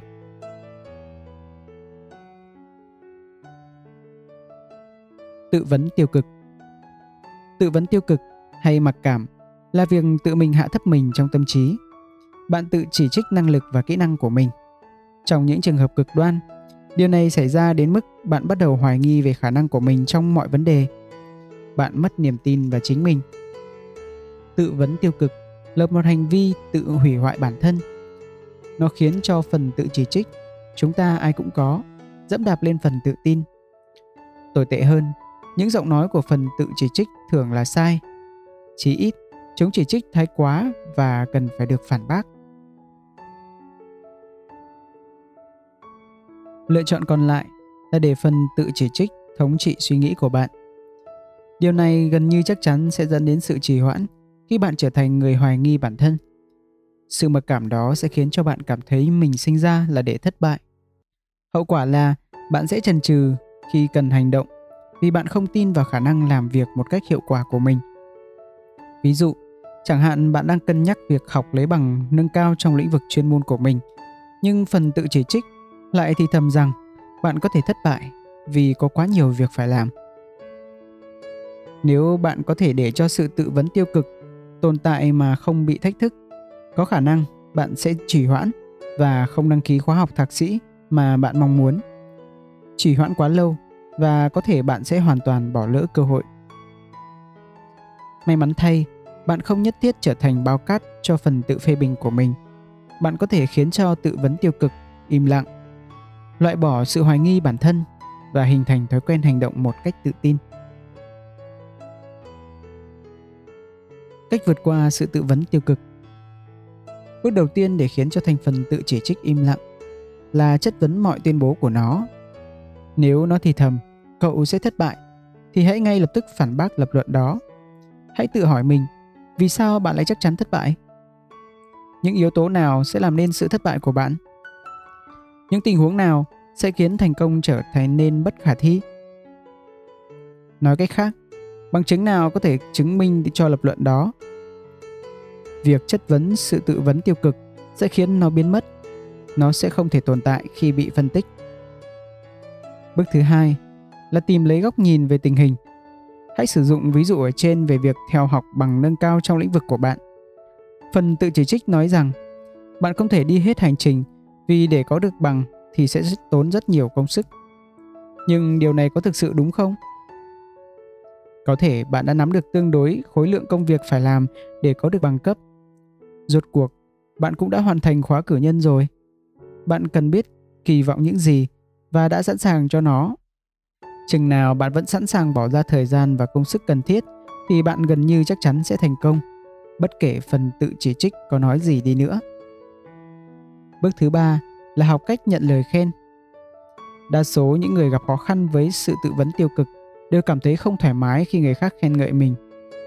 Sự không thoải mái phát sinh từ thực tế là lời khen của những người khác mâu thuẫn với cách những người đó tự nhìn nhận bản thân. Nếu bạn gặp khó khăn trong việc nhận lời khen, Tôi khuyên bạn nên cố gắng để thoải mái với chúng. Lời khen của người khác có thể giúp bạn cấu trúc lại cách bạn nhìn nhận bản thân. Khi được ai đó khen, bạn chỉ cần nói cảm ơn. Để bạn có thể ngạc nhiên về mức độ hiệu quả của hành động đơn giản này trong việc khiến cho phần tự chỉ trích bản thân im lặng. Khi ấy, bạn sẽ ít có xu hướng chỉ hoãn công việc và sẽ có thói quen hành động một cách tự tin về khả năng và kỹ năng của mình. Cuốn sách mà các bạn đang nghe được thu âm và upload bởi kênh youtube Radio Kết Nối. Chúc các bạn nghe sách thật vui vẻ. Kém chịu đựng trước những sự kiện tiêu cực Bạn có bị nản trí một cách nhanh chóng khi mọi thứ diễn ra không theo kế hoạch không? bạn có dễ nổi nóng hay tuyệt vọng khi hoàn cảnh không như mong muốn không? Nếu có, những cảm giác này có thể liên quan đến sự kém chịu đựng trước những sự kiện tiêu cực hay còn gọi là LFT. LFT là một trạng thái tâm lý, trong đó những sự kiện tiêu cực bị nhìn nhận theo cách tồi tệ hơn so với thực tế. Ví dụ, chẳng hạn bạn đang lái xe đến cơ quan, bạn bị muộn giờ và phải dừng đèn đỏ. Nhiều người sẽ tự nhủ, chết thật, xui xẻo quá, thôi thì... Trái lại, người gặp một khó khăn với LFT có thể sẽ tự nói với bản thân rằng Thật tồi tệ, tôi đã muộn giờ thì chớ, cái đèn đỏ này thật khiến mọi thứ trở nên tồi tệ hơn, hỏng cả buổi sáng rồi. Một người không có khả năng chịu đựng sự kiện tiêu cực sẽ cố gắng theo bản năng để tránh bất kỳ tình huống nào có thể dẫn đến kết quả không mong muốn. Công việc sẽ trở nên quá khó khăn, trách nhiệm sẽ trở nên bất công, các dự án trở thành bất khả thi. Kết quả cuối cùng là sự trì hoãn. Công việc bị trì hoãn, trách nhiệm bị lẩn tránh và dự án bị né tránh. Người đó sẽ bị tê liệt vì không hành động do sự lựa chọn, luôn tiềm ẩn khả năng gây ra sự tiêu cực và đau khổ. Cách vượt qua sự kém chịu đựng trước sự kiện tiêu cực. Tôi từng mang tâm lý này, những vấn đề nhỏ khiến cho tôi phiền lòng rất nhiều, thường nhiều đến mức tôi không thể tập trung làm bất cứ thứ gì khác.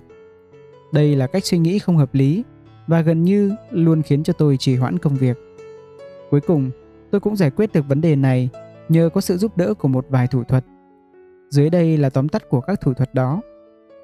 Thứ nhất, tôi nhận ra rằng việc tôi không chịu đựng được nỗi đau khổ chủ yếu tồn tại trong tâm trí của tôi. Tức là sự lay động của tôi mỗi khi sự việc không được như ý muốn không phải là do xúc tác bên ngoài, nó là cách tôi nội tâm hóa những cảm xúc đó. Ví dụ việc chờ 30 phút để có bàn ăn ở nhà hàng ưa thích không phải lý do khiến tôi khó chịu. Nguyên nhân của nó là sự thiếu kiên nhẫn của tôi. Thứ hai, tôi hình thành thói quen chấm điểm các sự kiện tiêu cực từ 1 đến 10. 1 tức là sự kiện đó vô hại. 10 nghĩa là nó tương đương với tình trạng Descon 1. Bằng cách chấm điểm sự kiện, tôi có thể có được góc nhìn tương đối với chúng. Ví dụ, khi gặp phải đèn đỏ, mặc dù điều này khá bất tiện, nhưng vẫn không tồi tệ bằng việc tôi bị đâm xe trong một vụ tai nạn giao thông. Như vậy, nó không đáng để tôi phản ứng gay gắt. Việc chấm điểm đèn đỏ giúp tôi có cái nhìn thực tế hơn. Thứ ba, tôi tìm được cơ hội để tự gây tê nhằm tránh các tình huống tiêu cực. Bằng cách này, tôi có ít xu hướng mất bình tĩnh khi mọi việc không được như ý. Ví dụ, tôi đến nhà hàng ưa thích vào thời điểm mà tôi biết chắc chắn rằng sẽ đông người. Điều này buộc tôi phải chờ để có bàn. Cuối cùng, điều đó buộc tôi phải làm quen với sự mất kiên nhẫn của mình. Những biện pháp này dần dần giúp tôi chịu đựng tốt hơn với những hoàn cảnh cản trở sự thỏa mãn tức thì.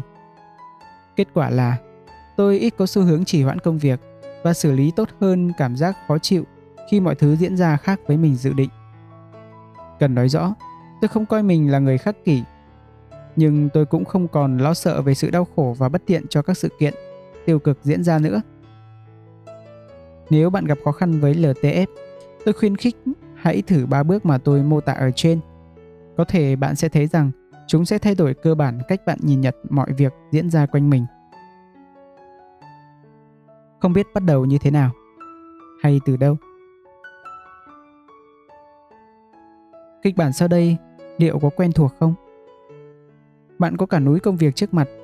Danh mục đầu việc của bạn dài đến mức bạn biết không thể nào hoàn thành được hết tất cả công việc.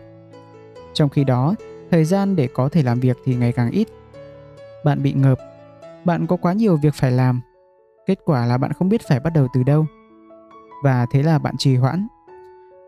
Việc kiểm tra email dễ làm hơn là xử lý cả núi công việc trước mặt bạn. Dưới đây là một kịch bản phổ biến khác. Bạn chịu trách nhiệm hoàn thành một dự án quan trọng.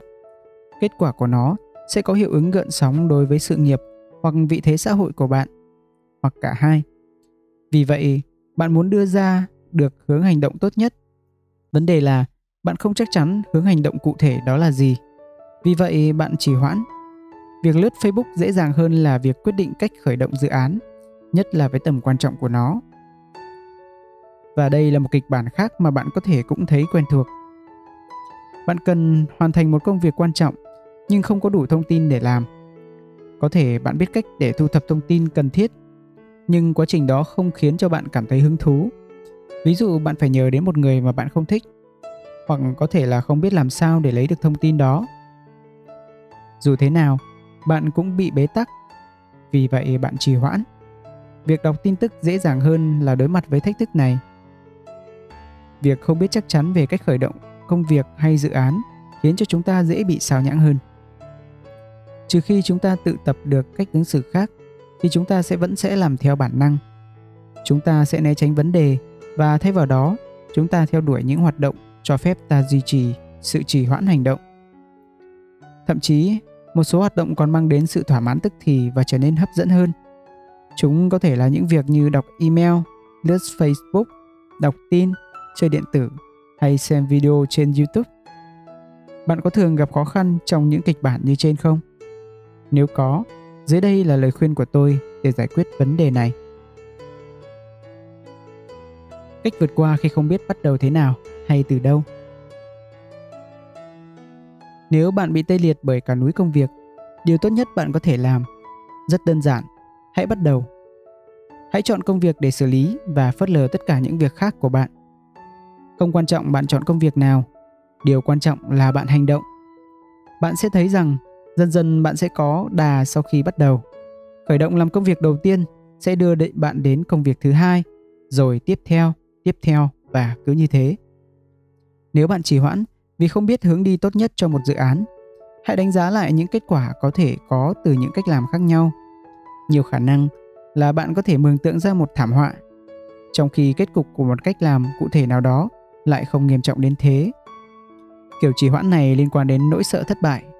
Chúng ta lo sợ điều tồi tệ nhất, ngay cả khi kết quả đó khó có thể xảy ra. Nỗi sợ này làm cho ta tê liệt và khiến bộ não của ta tìm kiếm sự sao nhãng. Điều quan trọng là cần nhận thức được nỗi sợ đó là hoàn toàn vô lý. Việc phân tích sẽ khiến cho nó biến mất. Nếu bạn không có đủ thời gian và thông tin để hoàn thành công việc hay dự án, hãy tìm cách đơn giản nhất để có thể làm được nó. Tiếp theo, hãy theo đuổi sự lựa chọn đó cho dù nó khó đến đâu. Ví dụ, nếu việc thu thập thông tin đòi hỏi bạn phải nhờ đến một người mà bạn không thích thì hãy chấp nhận rằng việc đó làm là cần thiết. Hãy cười và chịu đựng. Nếu có thể, hãy coi đây là một cơ hội để làm lành với người đó. Lo sợ khi không biết phải bắt đầu như thế nào hay từ đâu là một trạng thái sợ hãi mà chúng ta tự áp đặt cho chính mình. Đây là tin vui vì nó có nghĩa về cơ bản là chúng ta là người nắm sự kiểm soát. Hành động sẽ xua tan đi sự hoài nghi, thay thế nó bởi sự tự tin. Nó cũng ngăn não bộ khỏi tìm đến sự xáo nhãng để tránh sự đau khổ được tạo ra bởi những sự không chắc chắn.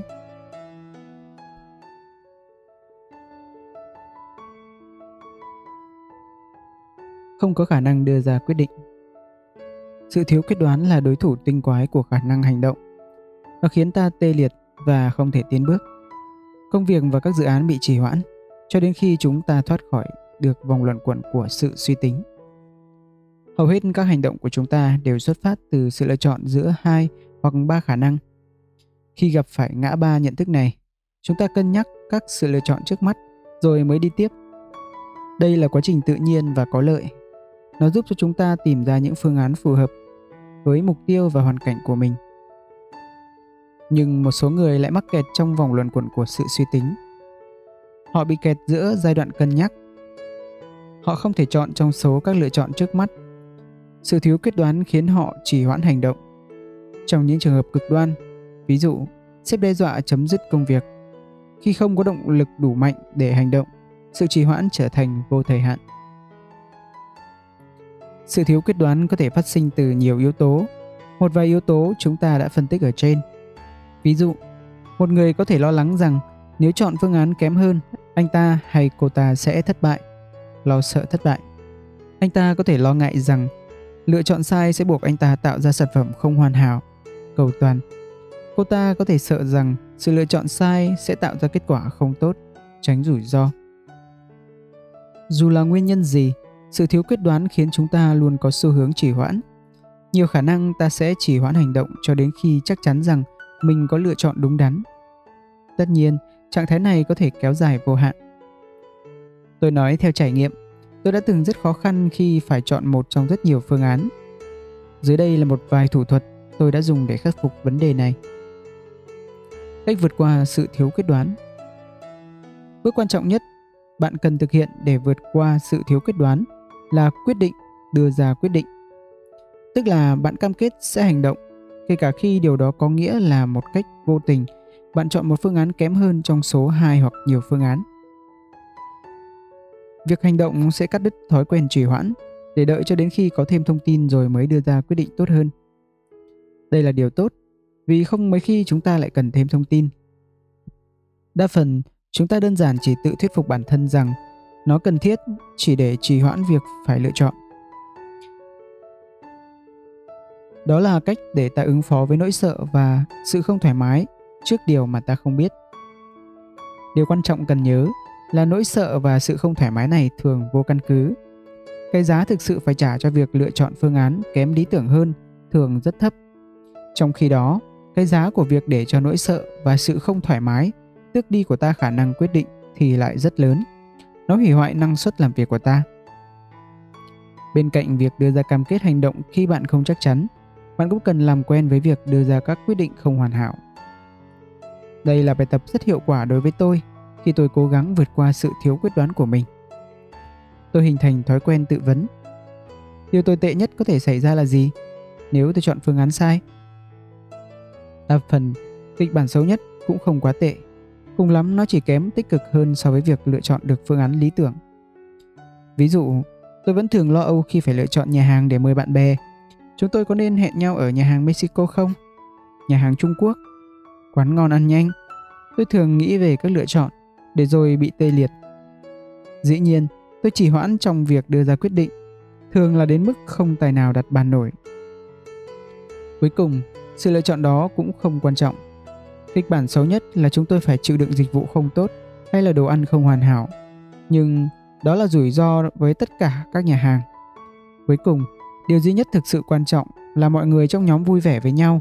Chúng tôi vẫn sẽ vui vẻ bất kể địa điểm ở đâu. Tóm lại là nếu bạn gặp khó khăn với sự thiếu quyết đoán, hãy tập thói quen hành động. Hãy chấm dứt quá trình suy xét. Bạn sẽ thấy rằng dù bạn chọn phương án nào thì kết quả cũng không tồi tệ như bạn tưởng tượng. Những lựa chọn hứa hẹn nhiều thỏa mãn tức thì. Nếu được lựa chọn giữa việc nhận lợi ích vào thời điểm hiện tại và thời điểm tương lai, giả dụ các biến số khác đều giống nhau, thì tất cả chúng ta sẽ lựa chọn phương án thứ nhất. Chẳng có lý do xác đáng gì để trì hoãn sự thỏa mãn. Ví dụ, nếu ai đó đề nghị cho ta 100 đô la trong hôm nay hoặc 100 đô la sau đấy một năm, chắc chắn ta sẽ nhận tiền luôn hôm nay. Đương nhiên, cuộc sống không mấy khi đơn giản như vậy. Trong nhiều trường hợp, việc ta lựa chọn thỏa mãn tức thì đồng nghĩa với việc ta nhận được phần thưởng nhỏ hơn vào thời điểm hiện tại thay vì phần thưởng lớn hơn trong tương lai. Ví dụ, chẳng hạn bạn bỏ ra 1.000 đô la để mua sắm. Việc làm đó mang lại sự thỏa mãn tức thì. Nhưng nếu bạn đầu tư một khoản 1.000 đô la đó thì nó có thể tăng trưởng mạnh mẽ trong suốt cuộc đời và trở thành phần thưởng lớn hơn nhiều khi bạn nghỉ hưu. Đôi khi, việc lựa chọn sự thỏa mãn ngắn hạn sẽ hủy hoại mục tiêu tương lai. Ví dụ, chẳng hạn bạn muốn giảm cân và quyết định ngừng ăn các đồ ăn không lành mạnh. Bỗng nhiên bạn thấy thèm ăn một chiếc donut, bánh vừng vòng sẽ ngon lành. Việc khuất phục trước cái cám dỗ sẽ mang lại sự thỏa mãn tức thì là vị ngon, nhiều đường, tràn trề dopamine dopamine nhưng như vậy cũng sẽ hủy hoại mục tiêu dài hạn của bạn đó là giảm cân. Với hầu hết trong số chúng ta, việc theo đuổi sự thỏa mãn tức thì là một biện pháp tránh trách nhiệm. Quyết định của chúng ta không chỉ xuất phát từ phần thưởng mà ta mong nhận được vào thời điểm hiện tại. Thay vào đó, chúng ta đưa ra quyết định một phần là vì nó cho phép ta chỉ hoãn hành động đối với một vấn đề khác. Ví dụ, chẳng hạn bạn định tỉa cắt sân vườn vì bạn không hào hứng với công việc đó có thể bạn sẽ tìm ra cách để trì hoãn nó như vậy bạn có thể sẽ muốn xem tv thay vì giải quyết sân vườn ở đây chương trình truyền hình yêu thích không phải là động lực của bạn thậm chí chương trình đó còn có thể đang không phát sóng vào thời điểm bạn đưa ra quyết định thay vào đó Phần thưởng thực sự chính là việc tránh được công việc trước mắt. Hãy nghĩ đến lần chúng ta theo đuổi sự thoải mái trong hiện tại để né tránh công việc, dự án mà mình phải làm. Chúng ta lướt Facebook, xem video trên YouTube, đọc những bài blog, kiểm tra email, mua đồ trên Amazon và nhắn tin cho bạn bè. Bản thân sự sao nhãng đó không phải là vấn đề. Vấn đề thực sự là thói quen sử dụng chúng để trì hoãn. Cách để bỏ qua sự thỏa mãn ngắn hạn Sự thỏa mãn ngắn hạn tức thì cũng giống như một viên thuốc phiện. Một khi đã trải nghiệm, bạn muốn sống lại những trải nghiệm đó hết lần này đến lần khác. Theo thời gian, rất dễ hình thành thói quen rồi trở thành cơn nghiện. Có thể chính bạn cũng đã từng có kinh nghiệm trong vấn đề này nếu bạn thường xuyên trì hoãn công việc để theo đuổi các hoạt động mang lại sự thỏa mãn tức thì, có thể thói quen đó đã hằn sâu trong tâm trí bạn. Có thể bạn đã đưa ra quyết định đó một cách bản năng. Dưới đây là một vài mẹo nhỏ nhằm từ bỏ thói quen đó. Học cách từ bỏ sự tiện nghi trong hiện tại để thực hiện công việc trước mắt. Đầu tiên, hãy cân nhắc hậu quả của việc trì hoãn. Liệu điều đó khiến cho bạn làm ra sản phẩm kém chất lượng không? Liệu nó có khiến cho bạn bị lỡ thời hạn không? Liệu trì hoãn có khiến bạn căng thẳng hơn và cảm thấy bị choáng ngợp khi công việc chồng chất lên không? Rất dễ để biện minh cho sự trì hoãn khi chúng ta phớt lờ hậu quả lâu dài của nó. Việc nhìn sâu vào những hậu quả sẽ xua tan sự biện minh. Thứ hai, hãy học cách kiểm soát sự bốc đồng. Thói quen theo đuổi sự thỏa mãn tức thì liên quan đến khả năng cưỡng lại nhu cầu những nhu cầu đó có thể mạnh mẽ đến mức gần như không thể nào cưỡng lại được. Tin vui là chúng ta có thể học cách kiểm soát sự bốc đồng. Mấu chốt là cần phải bắt đầu từ từ và phát triển tính kỷ luật theo thời gian. Ví dụ, nếu thông thường bạn chảnh mảng bằng cách lướt xem các mạng xã hội, hãy sử dụng tính năng chặn trang web như Self Control, Freedom hay Focus để chặn Facebook hay Twitter mỗi lần 30 phút. Hãy tăng dần thời lượng của mỗi lần chặn lên theo từng tuần. Thủ thuật thứ ba là làm gián đoạn nhu cầu tại nguồn của nó. Ví dụ, hãy xóa các ứng dụng mạng xã hội khỏi điện thoại của bạn. Bỏ đánh dấu khỏi trình duyệt các trang mạng khiến bạn lãng phí thời gian. Việc phải tự tay gõ đường liên kết sẽ khiến bạn không còn muốn vào trang web đó nữa. Nếu bạn thường dùng TV làm biện pháp né tránh công việc, hãy để điều khiển từ xa ở một nơi mà bạn phải mất công mới lấy được. Ví dụ một khay trong gara. Thứ tư, hãy tạo ra một hệ thống tưởng thưởng. Hãy tự thưởng mình mỗi khi bạn trì hoãn thành công sự thỏa mãn tức thì để hành động. Một người bạn của tôi sử dụng hệ thống ghi điểm. Anh ta tự thưởng điểm cho mình mỗi lần thành công và trừ điểm khi thất bại. Khi đạt được đủ điểm số nhất định, anh ta cho phép mình có được phần thưởng mong muốn, ví dụ mua một chiếc CD mới hay đi xem ca nhạc. Việc học cách trì hoãn thỏa mãn sẽ giúp cho bạn hạn chế được sự trì hoãn. Kỹ năng này không chỉ giúp bạn kiểm soát tốt hơn sự bốc đồng của mình mà còn làm tăng năng suất và giảm căng thẳng cho bạn. Sự trì trệ không có hậu quả tức thì. Hãy nghĩ lại về tuổi thơ khi bố mẹ bạn bảo bạn dọn phòng nếu bạn phất lờ yêu cầu đó thì có thể sẽ phải chịu hậu quả. Ví dụ, bạn sẽ không được ra ngoài chơi với bạn bè, bạn sẽ không được xem TV, bạn sẽ không được chơi các trò chơi điện tử yêu thích. Khi những hậu quả đó lơ lửng trên đầu như một đám mây đen, bạn bắt đầu dọn phòng. Hệ quả nhãn tiền của việc trì trệ đã thúc giục bạn hành động. Đây là một bài học quan trọng. Phần lớn chúng ta giờ đây trì hoãn bởi không có mấy khi có hậu quả tức thì. Bố mẹ và thầy cô không còn kè kè sau lưng. Sếp chúng ta chỉ đưa ta chỉ đạo, đặt thời hạn và rồi để chúng ta tự làm. Mặc dù sự tự trị là rất hấp dẫn, nhưng nó vô cùng nguy hiểm, nhất là đối với người có thói quen trì hoãn.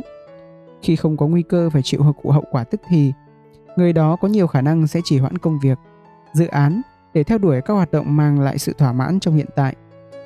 Ví dụ, sếp giao cho bạn việc thuyết trình trước cơ quan vào tuần tới sẽ không có điều gì tồi tệ xảy ra vào ngày mai nếu bạn chỉ hoãn việc chuẩn bị. Tương tự như vậy, với những ngày tiếp theo và những ngày tiếp theo sau đó nữa. Rút cuộc, bạn có cả tuần để làm. Khi không có hệ lụy của việc trì hoãn, bạn có thể muốn lãng phí thời gian để lướt web, đọc tin tức và xem video trên YouTube. Nói cách khác, khi không có nguy cơ chịu hậu quả tức thì, nhiều khả năng bạn sẽ trì hoãn. Điều chớ trêu là sự trì hoãn luôn có cái giá của nó. Đa phần, cái giá đó là rất lớn. Chúng ta đã phân tích chúng ở phần về cái giá phải trả cho sự trì hoãn trong cuộc sống và công việc. Vì vậy, lấy việc không có hậu quả để biện minh cho việc trì hoãn hành động là sai lầm và thiển cận. Thói quen trì trệ có thể mang lại tác động tiêu cực cho cuộc sống, cá nhân và sự nghiệp của bạn. Tôi đã rút ra bài học này một cách khó khăn. Trên thực tế, tôi đã phải học đi, học lại rồi mới ngấm. Khi là một người trì hoãn mãn tính, tôi thường xuyên trì hoãn công việc vì hậu quả không bao giờ xảy ra tức thì. Vì thế, tôi thuyết phục bản thân rằng cái giá của sự trì hoãn là không đáng kể. Giả thuyết này hóa ra lại hoàn toàn sai lầm. Cuộc sống, sự nghiệp và nghề tay trái của tôi đều chịu tác động từ sự phớt lờ của tôi. Để kết luận một cách tích cực, tôi không còn là một người trì hoãn mãn tính nữa. Tôi đã thuần phục được con quái thú đó và tôi sẽ chỉ cho bạn cách làm điều đó ở phần 2, 21 cách giúp bạn vượt qua sự trì hoãn của mình. Trước khi vào phần 2, chúng ta hãy cùng làm bài kiểm tra nhanh để đo thói quen trì hoãn của bạn nhé. Bài kiểm tra ngắn Bạn có phải là người có thói quen trì hoãn? Ai ai cũng đều có lúc trì hoãn. Câu hỏi ở đây là bạn dễ có xu hướng làm điều đó đến đâu trong bất kỳ tình huống nào? Và bạn có trì hoãn đến mức sự trì trệ của bạn có tác động tiêu cực thấy rõ với cuộc sống không? Một số người biết mình trì hoãn mãn tính và công khai thừa nhận điều đó họ nhận thức được vấn đề.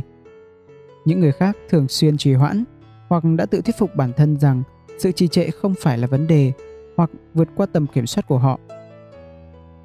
Hoặc họ tự lừa dối mình về tần suất, trì hoãn hoặc về khả năng vượt qua sự cám dỗ. Dưới đây, chúng ta sẽ đánh giá thói quen trì hoãn của bạn. Hãy chấm điểm 15 câu dưới đây từ 1 đến 5. Câu trả lời 1 nghĩa là câu nói đó không mô tả về bạn 5 có nghĩa là nó rất chính xác. Sau khi đã chấm điểm 15 câu từ 1 đến 5, chúng ta sẽ tính tổng điểm để đánh giá thói quen trì hoãn của bạn. Nào, hãy lấy giấy bút ra và cùng bắt đầu nhé. 1. Tôi thường phải chạy đua với thời gian để kịp hoàn thành công việc. 2. Tôi thường tính toán sai thời gian cần thiết để hoàn thành công việc. 3. Tôi thường trì hoãn công việc đến ngày hôm sau. 4. Khi phải đối mặt với công việc không hấp dẫn, tôi tìm đến cái gì đó thú vị hơn để làm. 5. Tôi thường giải quyết công việc vài ngày sau thời hạn. 6. Khi tôi được giao làm dự án, có thời gian dài hạn, tôi đợi đến phút chót rồi mới bắt đầu làm. 7. Tôi thường mơ mộng giữa ban ngày trong khi lẽ ra phải làm việc. 8. Khi đối mặt với việc khó, tôi dễ bị sao nhãng bởi mạng xã hội, tin nhắn, email. 9. Tôi thường bị muộn khi đến các cuộc họp, buổi hẹn và các hoạt động giao lưu xã hội. 10. Không gian làm việc của tôi thường xuyên trong tình trạng bừa bộn. 11 tôi không bao giờ hoàn thành được danh mục đầu việc trong ngày. 12. Hòm thư email và thư thoại của tôi chứa đầy các tin nhắn chưa đọc. 13. Tôi thường thanh toán hóa đơn muộn. 14. Câu nói ưa thích của tôi là để mai làm. 15. Bạn ít nhất một lần bỏ làm bài kiểm tra này để làm việc khác. Bạn đã chấm điểm 15 câu nói ở trên chưa? Nếu rồi, thì đã đến lúc tìm hiểu xem liệu bạn thực sự trì hoãn đến mức nào.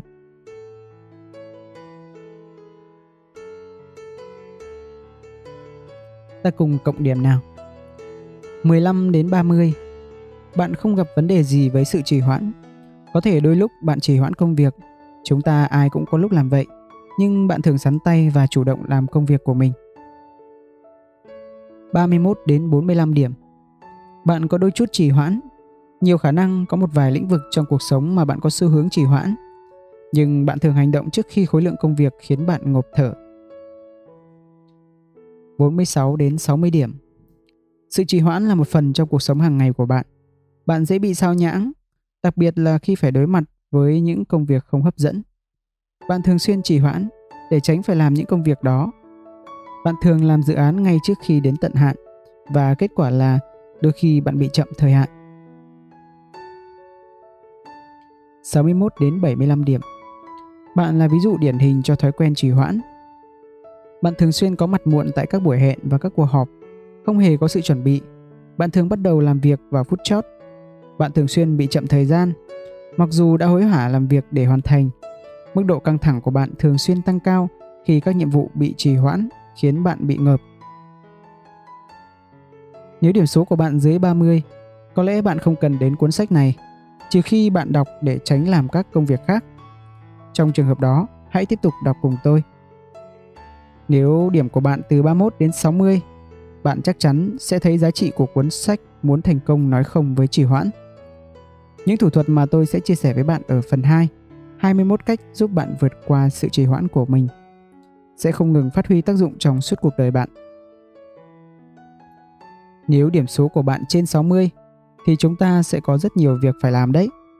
Thói quen trì hoãn đã hằn sâu vào tâm trí bạn, nghĩa là bây giờ bạn sẽ phải đối mặt với sự kháng cự từ bên trong khi cố gắng từ bỏ thói quen này. Nhưng với dũng khí và sự quyết tâm, thành công không phải là điều có thể mà là chắc chắn nó sẽ đến. Ở phần tiếp theo, giờ đây bạn đã nhận thức được nguyên nhân khiến bạn trì hoãn. Bạn cũng biết sự trì hoãn tác động đến cuộc sống của bạn như thế nào.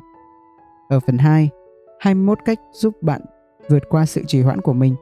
Tôi sẽ mang đến cho bạn một kho tàng thủ thuật thiết thực mà bạn có thể dùng nó để vượt qua thói quen này. Nào, chúng ta cùng bắt đầu.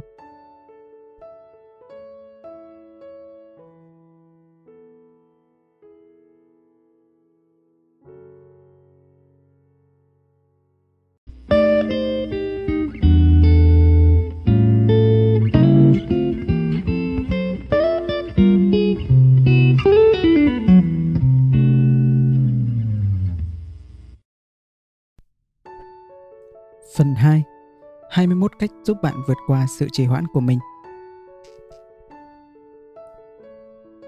Phần này của cuốn sách Muốn thành công, nói không với trì hoãn chứa đầy những thủ thuật hành động để giúp bạn vượt qua thói quen trì hoãn công việc.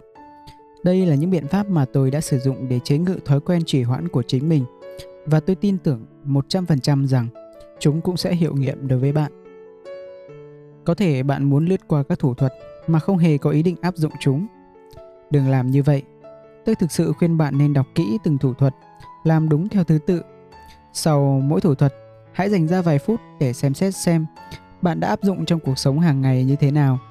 Hãy hình dung việc hành động mỗi ngày và tưởng tượng xem làm như vậy sẽ giúp bạn hạn chế thói quen trì hoãn như thế nào.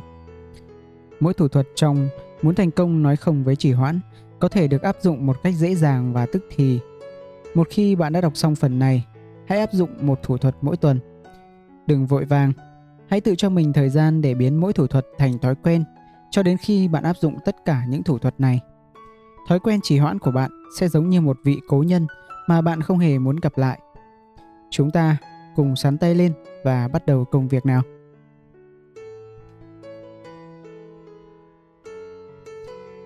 Thủ thuật 1. Ăn con cóc trước. Trước tiên hãy làm công việc khó khăn và quan trọng nhất. Hãy tưởng tượng phải bắt đầu một ngày với danh mục đầu việc, trong đó có công việc mà bạn cảm thấy rất khó. Nó là một tác vụ tồi tệ mà bạn muốn trì hoãn cho đến khi bạn không còn sự lựa chọn nào khác mà phải xử lý nó. Ví dụ, tôi ghét việc phải giặt quần áo. Tôi từng trì hoãn cho đến khi tủ quần áo trống trơn và giỏ quần áo đã chất đầy. Có những lúc, việc giặt quần áo là cách duy nhất mà tôi có quần áo sạch để mặc ra ngoài – để khống chế thói quen này, tôi đã học cách giặt quần áo ngay khi thức giấc. Cảm giác thật tuyệt khi gạch được việc này ra khỏi danh mục đầu việc. Tôi cũng phát hiện ra rằng mỗi công việc khác trong danh mục đầu việc của tôi trở nên dễ dàng hơn hoặc ít nhất là dễ chịu hơn. Nhà văn người Mỹ Mark Twain gọi cách thức này là ăn con cóc trước tiên. Toàn văn câu nói ấy như sau. Nếu công việc của bạn là phải ăn một con cóc thì tốt nhất là nên làm điều đó trước khi thức giấc quan, coi công việc không hấp dẫn là con cóc. Đó là những công việc và dự án mà bạn không hề có động lực để làm. Chúng lơ lửng trên đầu bạn như đám mây đen cho đến khi bạn xử lý. Bạn càng trì hoãn bao lâu thì nó càng khiến cho bạn cảm thấy căng thẳng bấy nhiêu. Rất dễ để muốn đặt những con cóc này sang một bên đến ngày cuối mới xử lý, nhưng đó là điều tồi tệ nhất bạn có thể làm. Không chỉ gây ám ảnh và căng thẳng mà bạn sẽ không còn nhiều năng lượng để xử lý nó. Nó sẽ khiến bạn khó giải quyết hơn và muốn trì hoãn đến ngày hôm sau. Hãy xử lý con cóc của bạn ngày càng sớm càng tốt. Hãy loại bỏ nó. Bạn sẽ ngạc nhiên khi thấy nó khiến bạn cảm thấy vui lên như thế nào. Nó sẽ mang đến cho bạn cảm giác như có được thành quả. Bạn cũng sẽ cảm thấy những công việc còn lại trong ngày trở nên dễ dàng hơn. Nếu danh mục đầu việc của bạn có nhiều hơn một công việc khó khăn thì sao? Nếu việc của bạn là ăn hai con cóc thì tốt nhất là ăn con to hơn trước.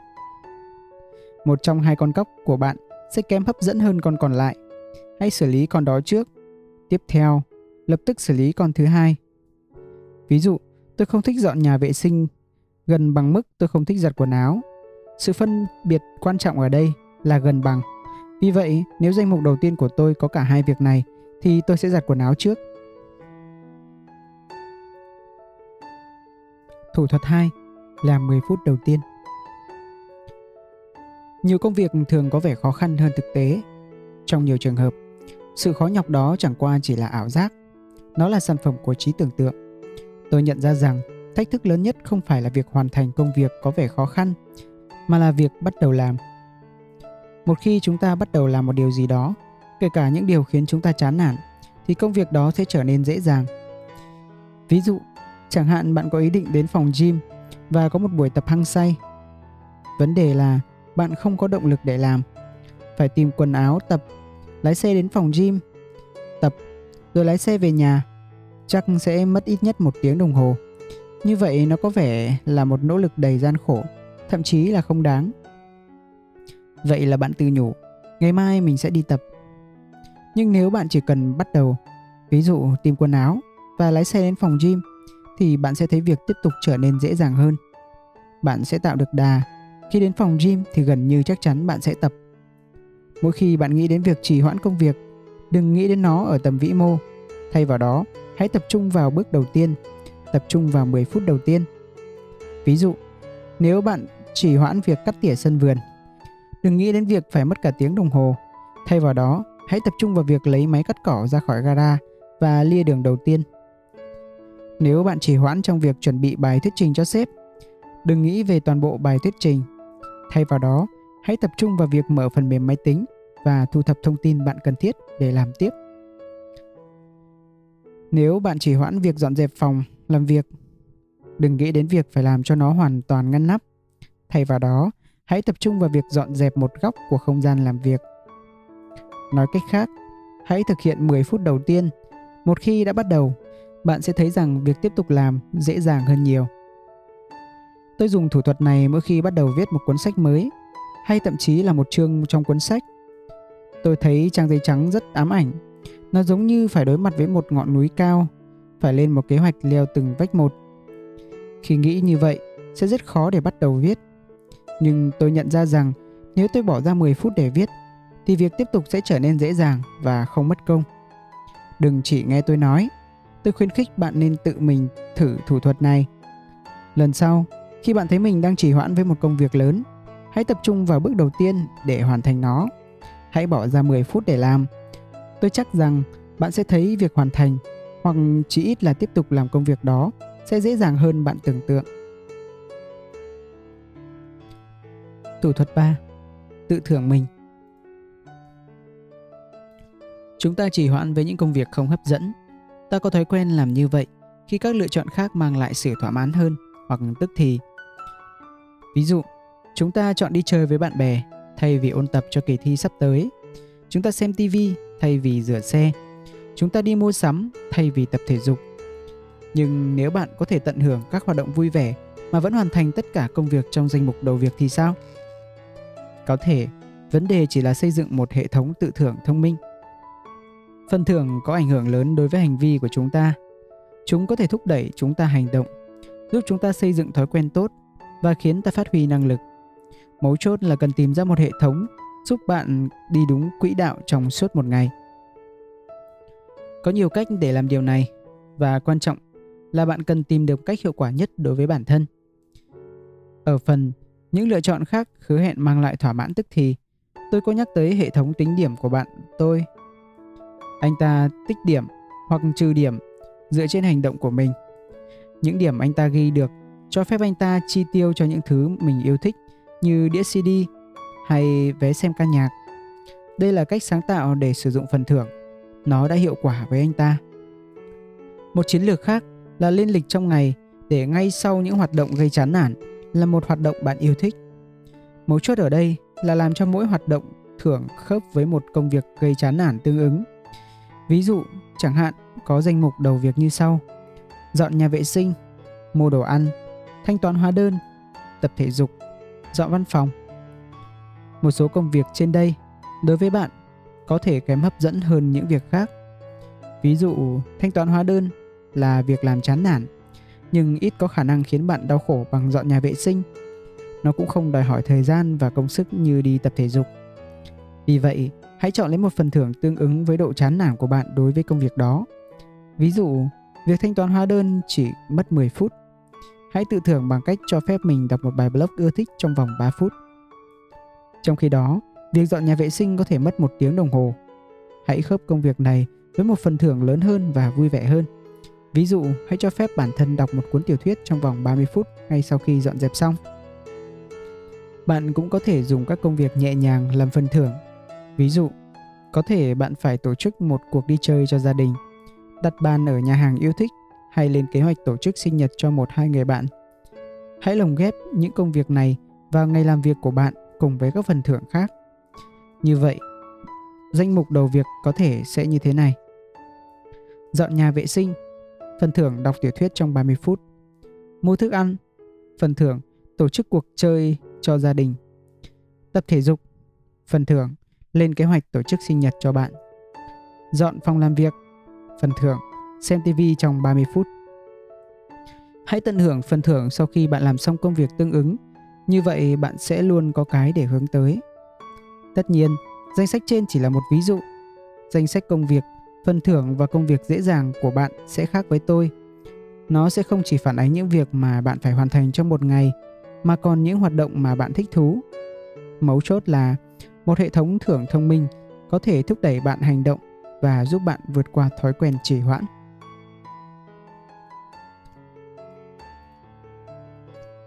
Thủ thuật 4. Lên kín lịch Một trong những cách chắc chắn để đảm bảo rằng bạn sẽ trì hoãn là cho mình quá nhiều thời gian rảnh rỗi. Tôi nói điều này từ kinh nghiệm của bản thân. Nếu danh mục đầu việc của tôi có 3 việc và tôi có thể hoàn thành cả ba trong vòng vài tiếng thì chắc chắn tôi sẽ trì hoãn. Tôi sẽ dùng toàn bộ quãng thời gian còn lại vào những hoạt động sao nhãng. Cần nói rõ, sẽ không sao nếu bạn lên kế hoạch cho một ngày làm việc ngắn. Dễ dàng nếu bạn có thể linh hoạt. Ví dụ bạn có thể lên kế hoạch làm việc đến trưa và dành thời gian còn lại trong ngày để thư giãn. Mấu chốt là bạn cần lên kế hoạch để làm điều đó. Tình huống mà tôi nói đến ở trên là dành cho trường hợp bạn không tồn tại kế hoạch nào. Bạn có ý định làm việc cả ngày, nhưng thời khóa biểu của bạn lại có những khoảng thời gian trống khá lớn. Nếu bạn cũng như tôi, thì chắc chắn bạn sẽ trì hoãn việc thực hiện một số việc mà bạn đang cần hoàn thành trong ngày. Một giải pháp đơn giản là lên kín lịch. Nó sẽ vận hành như thế này. Giả dụ, bạn có 8 tiếng để làm, từ 8 giờ sáng đến 5 giờ chiều, với một tiếng để ăn trưa. Nhưng bạn chỉ có 3 tiếng trong danh mục đầu việc. Từ kinh nghiệm của bản thân, bạn biết rằng bạn có thể hoàn thành toàn bộ 3 việc đó trong vòng 2 tiếng. Điều đó khiến bạn có 6 tiếng nhàn rỗi. Hãy lấp kín khoảng thời gian này bằng những công việc khác mà bạn cần quan tâm. Bạn cần có ít nhất hai danh mục đầu việc, một để cho ngày hôm đó và một danh mục tổng gồm tất cả các công việc mà bạn cần phải làm trong những tuần tới và tháng tới. Lý tưởng mà bạn nói, bạn cần vài danh mục phân loại theo nội dung, nhưng với mục đích của phần này, chỉ cần hai danh mục thôi là đủ. Hãy xem qua danh mục tổng Xác định những công việc mà bạn có thể làm trong khoảng thời gian 6 tiếng nhàn rỗi đó. Một cách là đơn giản bổ sung những công việc đó vào danh mục đầu việc hàng ngày của bạn. Nhưng tôi khuyên bạn cũng nên cho nó vào quyển lịch hàng ngày. Như vậy, bạn có thể phân bổ khung thời gian cho từng việc. Quyền lịch của bạn sẽ cho thấy những gì bạn cần làm trong một khoảng thời gian nhất định trong ngày. Điều đó sẽ khuyến khích bạn tiếp tục làm việc thay vì trì hoãn. Tôi dùng và khuyên bạn dùng Google Calendar cho việc này vì nó đơn giản, trực quan và miễn phí. Nhưng ngoài ra cũng còn nhiều lựa chọn khác. Điểm quan trọng nhất là cần nhớ được bạn càng để cho mình có ít thời gian nhàn rỗi bao nhiêu thì bạn sẽ càng có ít xu hướng trì hoãn cho công việc bấy nhiêu. Vì vậy, nếu bạn có thói quen trì hoãn, hãy lấp kín quyển lịch hàng ngày của mình. Thủ thuật 5. Ưu tiên các công việc và dự án. Một số công việc có ảnh hưởng to lớn. Chúng tác động tới hôn nhân, sự nghiệp, thu nhập và các khía cạnh khác của cuộc sống chúng ta. Còn những công việc khác thì có vẻ quan trọng nhưng thực ra lại có ảnh hưởng không đáng kể với chúng ta. Chúng không có hiệu ứng lâu dài. Khi những ưu tiên của chúng ta chỉ là mơ hồ hay chúng ta ưu tiên không thích đáng thì cuối cùng sẽ dành thời gian có hạn của mình cho những thứ không đúng. Những việc nhỏ không hệ lụy chiếm lấy sự quan tâm của chúng ta, trong khi những công việc lớn hơn, quan trọng hơn và thường là khó hơn lại bị gạt sang một bên. Điều này xảy ra là do sự trì hoãn. Chúng ta chỉ hoãn hành động với những việc lớn bằng cách tập trung vào những việc nhỏ và dễ dàng hơn. Ví dụ, chúng ta hoãn việc chuẩn bị cho một bài thuyết trình lớn ở cơ quan để làm việc dọn dẹp văn phòng. Chúng ta chỉ hoãn việc tập thể dục, thay vào đó kiểm tra email và gọi điện thoại cho bạn bè. Chúng ta chỉ hoãn dọn nhà, thay vào đó đi mua sắm quà cáp cho bữa tiệc sinh nhật sắp tới. Nói cách khác, chúng ta chỉ hoãn với những việc lớn bằng cách tập trung chú ý vào những việc nhỏ. Chúng ta cảm thấy như mình làm được nhiều việc, nhưng công việc quan trọng lại không được xử lý. Giải pháp là sắp xếp lại thứ tự ưu tiên các công việc trong danh mục đầu việc của bạn. Hãy làm rõ những công việc nào là thiết thực, việc nào là không, vì sao. Hãy phân biệt những công việc có tác động lớn và những công việc không. Có nhiều cách để sắp xếp ưu tiên công việc. Một số người dùng con số từ 1 đến 5. 1 là việc ưu tiên cao, còn 5 là việc ưu tiên thấp. Những người khác thích dùng chữ A, B, C. Nhóm khác giữ danh mục đầu việc của mình trên mạng và sử dụng tính năng sắp xếp ưu tiên của phần mềm. Tôi thuộc nhóm sau. Tôi dùng ứng dụng Todoist cho phép tôi sắp xếp ưu tiên công việc với ba lá cờ có màu sắc khác nhau: đỏ, cam, vàng. Phương pháp sắp xếp ưu tiên không quan trọng bằng hành động. Cho dù bạn dùng số, chữ hay một thiết bị khác đều không quan trọng. Điều quan trọng là bạn hình thành được thói quen sắp xếp ưu tiên mỗi công việc trên danh sách đầu mục việc của mình và làm sao để nó phản ánh được mục tiêu của bạn. Đây là một thói quen quan trọng. Bất kể bạn là lãnh đạo, doanh nhân, làm việc tự do, nội trợ hay sinh viên đại học, đây là cách những người thành công trên nhiều lĩnh vực hoàn thành công việc. Về việc sắp xếp ưu tiên mỗi ngày, có lẽ bạn cũng biết những ưu tiên trong mục tiêu của mình. Bạn biết điều gì quan trọng? Nếu vậy, bạn đã thắng được một nửa cuộc chiến rồi. Tất cả những gì còn lại cần làm là đánh dấu mức ưu tiên 1 đến 5, A đến C, cờ đỏ, cờ vàng. Hơn nữa, với từng công việc trong danh mục đầu việc của bạn hàng ngày. Nhưng lỡ bạn chưa đến được giai đoạn đó thì sao? Nếu bạn vẫn chưa chắc về những ưu tiên của mình, trong trường hợp đó, bạn còn có nhiều việc phải làm trước mắt. Đừng lo, sẽ rất dễ, thậm chí còn vui nữa. Hãy ngồi xuống với một tập giấy và một cây bút rồi tạo ra ba cây cột sau. một Mục tiêu ngắn hạn. 2. Mục tiêu trung hạn. 3. Mục tiêu dài hạn. Tiếp theo, hãy viết ra tất cả các mục tiêu mà bạn muốn hoàn thành trong từng cột tương ứng. Ví dụ, bạn có thể viết rửa xe trong cột ngắn hạn, viết tiểu thuyết trong cột trung hạn và nghỉ hưu năm 60 tuổi ở cột dài hạn. Tờ giấy này sẽ chứa đầy các mục tiêu của bạn và cho bạn một lộ trình. Hãy dùng nó để đánh giá tầm quan trọng của mỗi công việc xuất hiện trong danh mục đầu việc hàng ngày của bạn. Hãy đánh giá mức độ ưu tiên của từng việc dựa trên cơ sở là công việc đó có giúp bạn đạt được một mục tiêu nhất định nào không. Làm sao để bạn có thể sắp xếp ưu tiên công việc khi mà tất cả công việc trong danh mục đầu việc đều quan trọng? Đầu tiên, hãy tự hỏi, liệu có đúng là như vậy không? Mỗi công việc đều có vẻ quan trọng, nhưng thực sự có như phải như vậy không?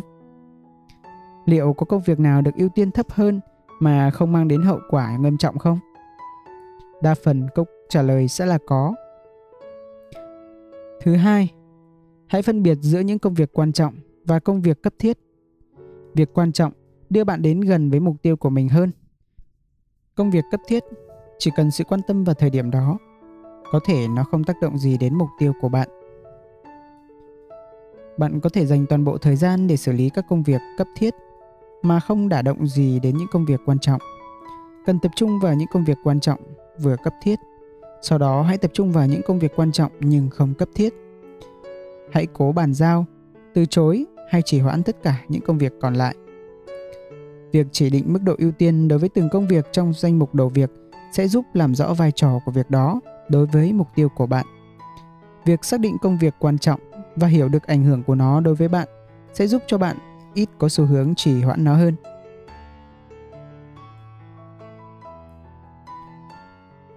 Thủ thuật 6. Rút ngắn danh mục đầu việc hàng ngày. Hầu hết các danh mục đầu việc đều quá dài, chúng chứa quá nhiều công việc. Hậu quả là nhiều công việc bị bỏ dở đến cuối ngày vẫn chưa được hoàn thành.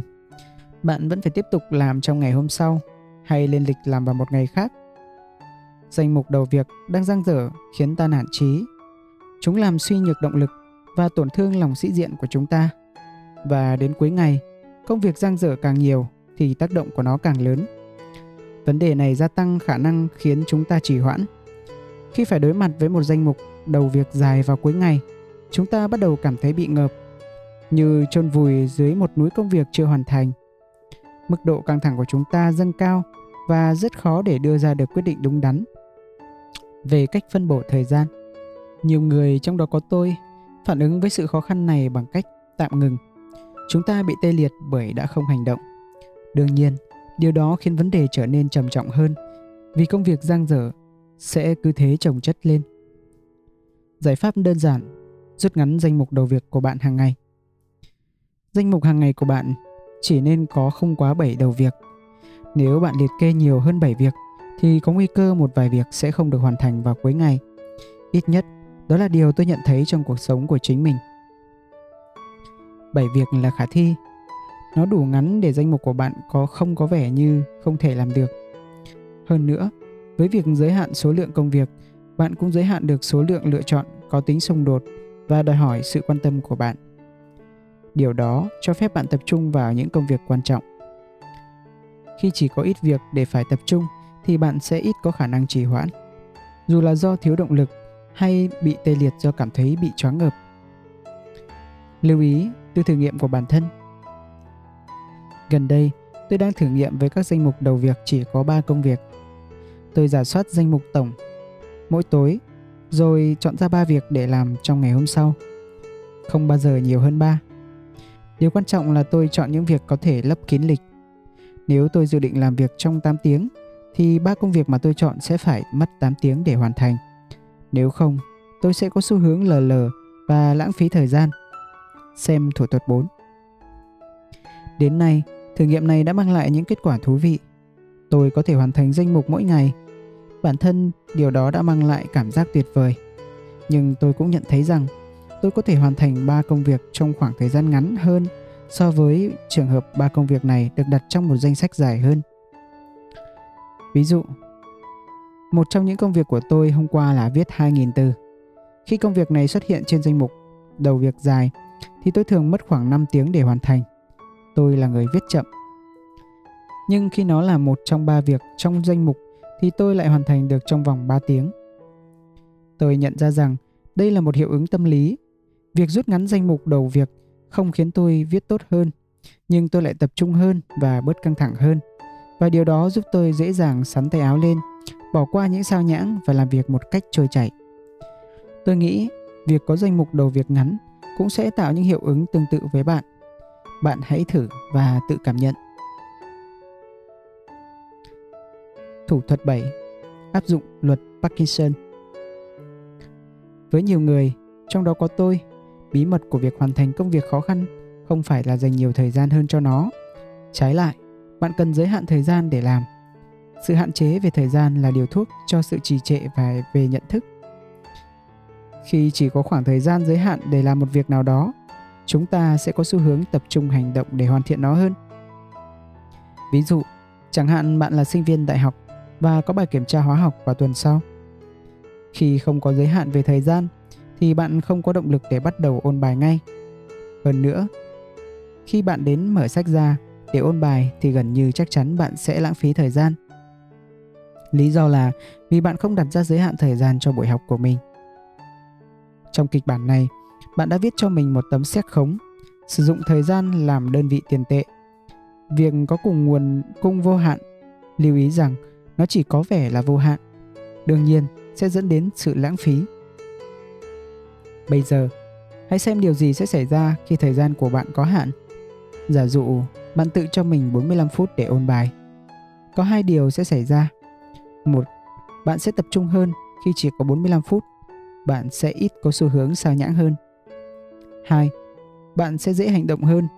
Việc cho phép bản thân có 45 phút để ôn bài mang đến điểm kết thúc cho buổi học của bạn. Nó khiến cho buổi học trở nên vui vẻ hơn và bớt khó nhọc hơn so với việc không hề có điểm kết thúc. Luật Parkinson quy định rằng công việc gia tăng để lấp đầy thời gian có được để hoàn thành nó.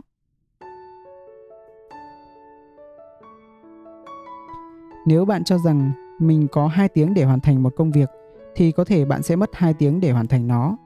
Hãy rút ngắn thời gian xuống 90 phút và bạn sẽ hoàn thành công việc trong một khung thời gian cô động đó. Với nguyên tắc đó, hãy đặt giới hạn thời gian cho từng công việc trong danh mục đầu việc của bạn. Nó sẽ giúp bạn tạo ra cấu trúc cho mỗi công việc. Nó cũng chỉ định cho một điểm kết thúc cụ thể, dù là nhân tạo, cho công việc đó. Bạn sẽ biết trước được khoảng thời gian mình dành cho công việc đó. Tiếp theo, hãy rút ngắn khoảng thời gian bạn chỉ định cho mình. Nếu ban đầu bạn tự cho mình 2 tiếng để hoàn thành công việc, hãy rút ngắn nó xuống còn 90 phút. Nếu ban đầu bạn cho mình khoảng 20 phút để hoàn thành việc gì đó, hãy rút ngắn xuống còn 15 phút. Nói cách khác, hãy áp dụng luật Parkinson. Nếu bạn luyện tập hai thói quen đơn giản này, bạn sẽ ít có xu hướng trì hoãn hơn, kể cả đối với những công việc và dự án mà bạn không thích. Đó là bởi tâm trí ta muốn thấy được điểm kết thúc trong tầm mắt. Khi có được điều đó, tâm trí ta sẽ không còn bị ức chế bởi việc phải hành động tức thì.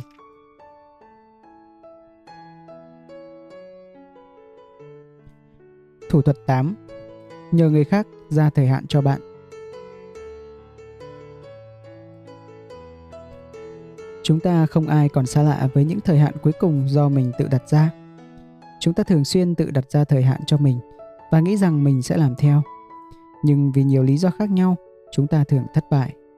Sự thất bại lặp đi lặp lại này khiến ta cảm thấy có lỗi. Nó cũng khiến cho mức độ căng thẳng gia tăng khi ta ngày càng bị muộn. Đầu tiên, cần nhận thức rằng bạn không đơn độc. Thứ hai, cần nhận thức rằng có giải pháp cho vấn đề này. Năm 2002, hai nhà tâm lý học Dan Ariely và Chloe Waterbrook đã thực hiện thí nghiệm nghiên cứu tác động lên các loại kỳ hạn khác nhau đối với sinh viên trường MIT. Họ chia sinh viên làm hai nhóm. Nhóm thứ nhất được yêu cầu nộp 3 bài viết có thời hạn được quy định sẵn. Nhóm thứ hai được yêu cầu làm với lịch trình do họ tự tạo ra. Có một số quy định đối với nhóm thứ nhất. Đầu tiên, họ phải nộp toàn bộ 3 bài viết trước khi bài giảng cuối cùng của giáo sư kết thúc.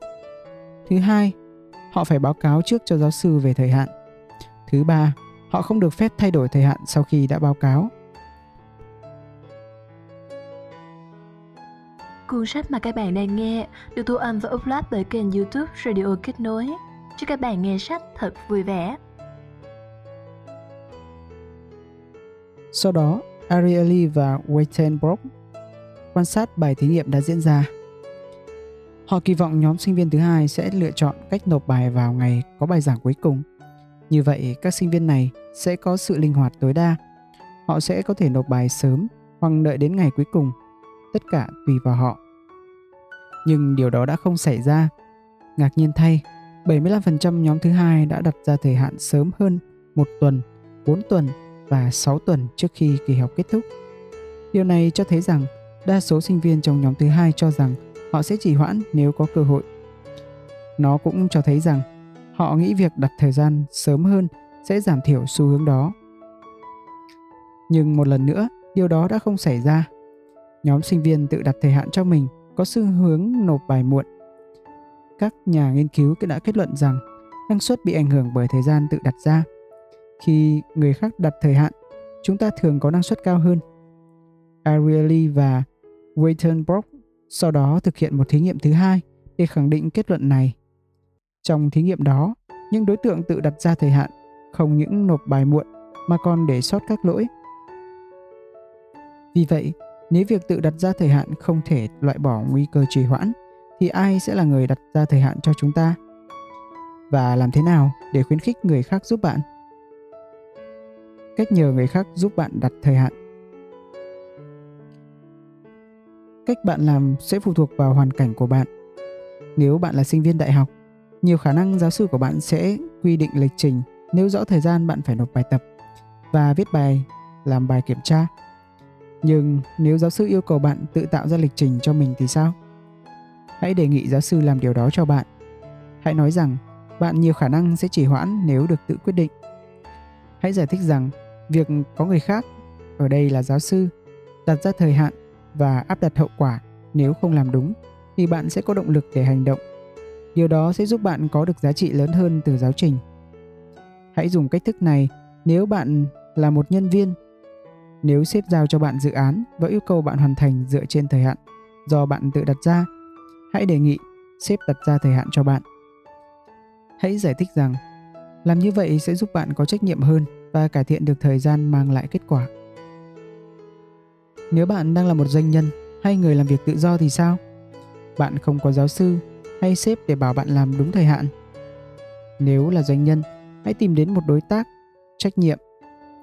Chúng ta sẽ bàn kỹ hơn về việc này trong thủ thuật 10, có trách nhiệm với người khác. Nếu là người làm việc tự do, hãy đề nghị khách hàng đặt ra thời hạn hợp lý để bạn giao hàng. Thủ thuật này cũng có thể áp dụng với cuộc sống cá nhân của bạn. Ví dụ, chẳng hạn bạn chịu trách nhiệm tổ chức cho kỳ nghỉ cho gia đình.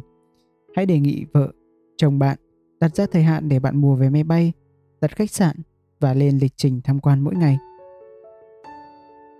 Đa số chúng ta đều nghĩ rằng mình có thể tự làm điều này, nhưng khoa học đã chứng minh rằng sẽ tốt hơn nếu người khác giúp đỡ ta. Bạn hãy tự thử thủ thuật này. Tôi bảo đảm rằng nó sẽ giúp bạn vượt qua được sự trì hoãn của mình. Thủ thuật 9. Tận dụng thời gian năng suất nhất trong ngày. Tôi là người dậy sớm Tôi thức giấc lúc 5 giờ 30 sáng và tuân theo thói quen buổi sáng để giúp tôi tập trung và bắt tay vào làm việc. Tôi thấy rằng mình có năng suất cao nhất và ít khả năng trì hoãn nhất vào lúc sáng sớm.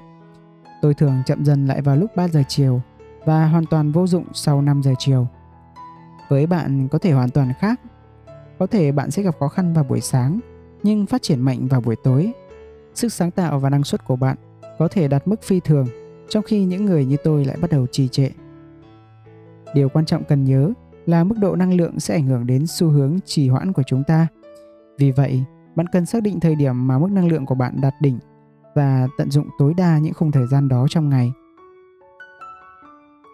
Cách xác định thời gian năng suất nhất trong ngày. Thủ thuật này đòi hỏi bạn phải thử nghiệm và kiên nhẫn, nhưng tôi cam đoan rằng kết quả sẽ rất xứng đáng. Hãy làm theo 3 bước dưới đây để xác định mức năng lượng của bạn trong ngày. Bước 1. Hãy lập một bảng kê khai vì nó miễn phí và được lưu trên đám mây. Vì vậy bạn có thể truy cập từ laptop, máy tính bảng hay điện thoại. Bước 2. Tạo những cột như sau từ trái sang phải. Các ngày trong tuần, thứ hai, thứ ba. Các khung giờ. Đánh giá năng lượng từ 1 đến 5. Ghi chú, liệt kê các hoạt động như bữa trưa, cuộc họp, vân vân. Bước 3. Hãy theo dõi mức năng lượng của bạn. Hãy cho điểm mỗi khung thời gian từ 1 đến 5. Hãy làm bước 3 trong vòng tối thiểu 2 tuần. Bạn sẽ thấy xuất hiện những mô hình. Ví dụ, bạn có thể thấy rằng bạn có xu hướng có nhiều năng lượng hơn vào 6 giờ sáng đến trưa và không có nhiều năng lượng sau 5 giờ chiều. Hoặc bạn có thể phát hiện điều ngược lại. Bạn cảm thấy lờ đờ vào buổi sáng và đạt đỉnh sau 1 giờ chiều. Cũng có thể bạn sẽ thấy rằng mức năng lượng của bạn chịu ảnh hưởng nặng nề từ một số hoạt động nhất định.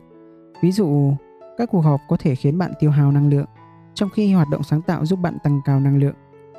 Mục đích của bài thử nghiệm này là để xác định các khung thời gian trong ngày mà mức năng lượng của bạn đạt điểm cao nhất.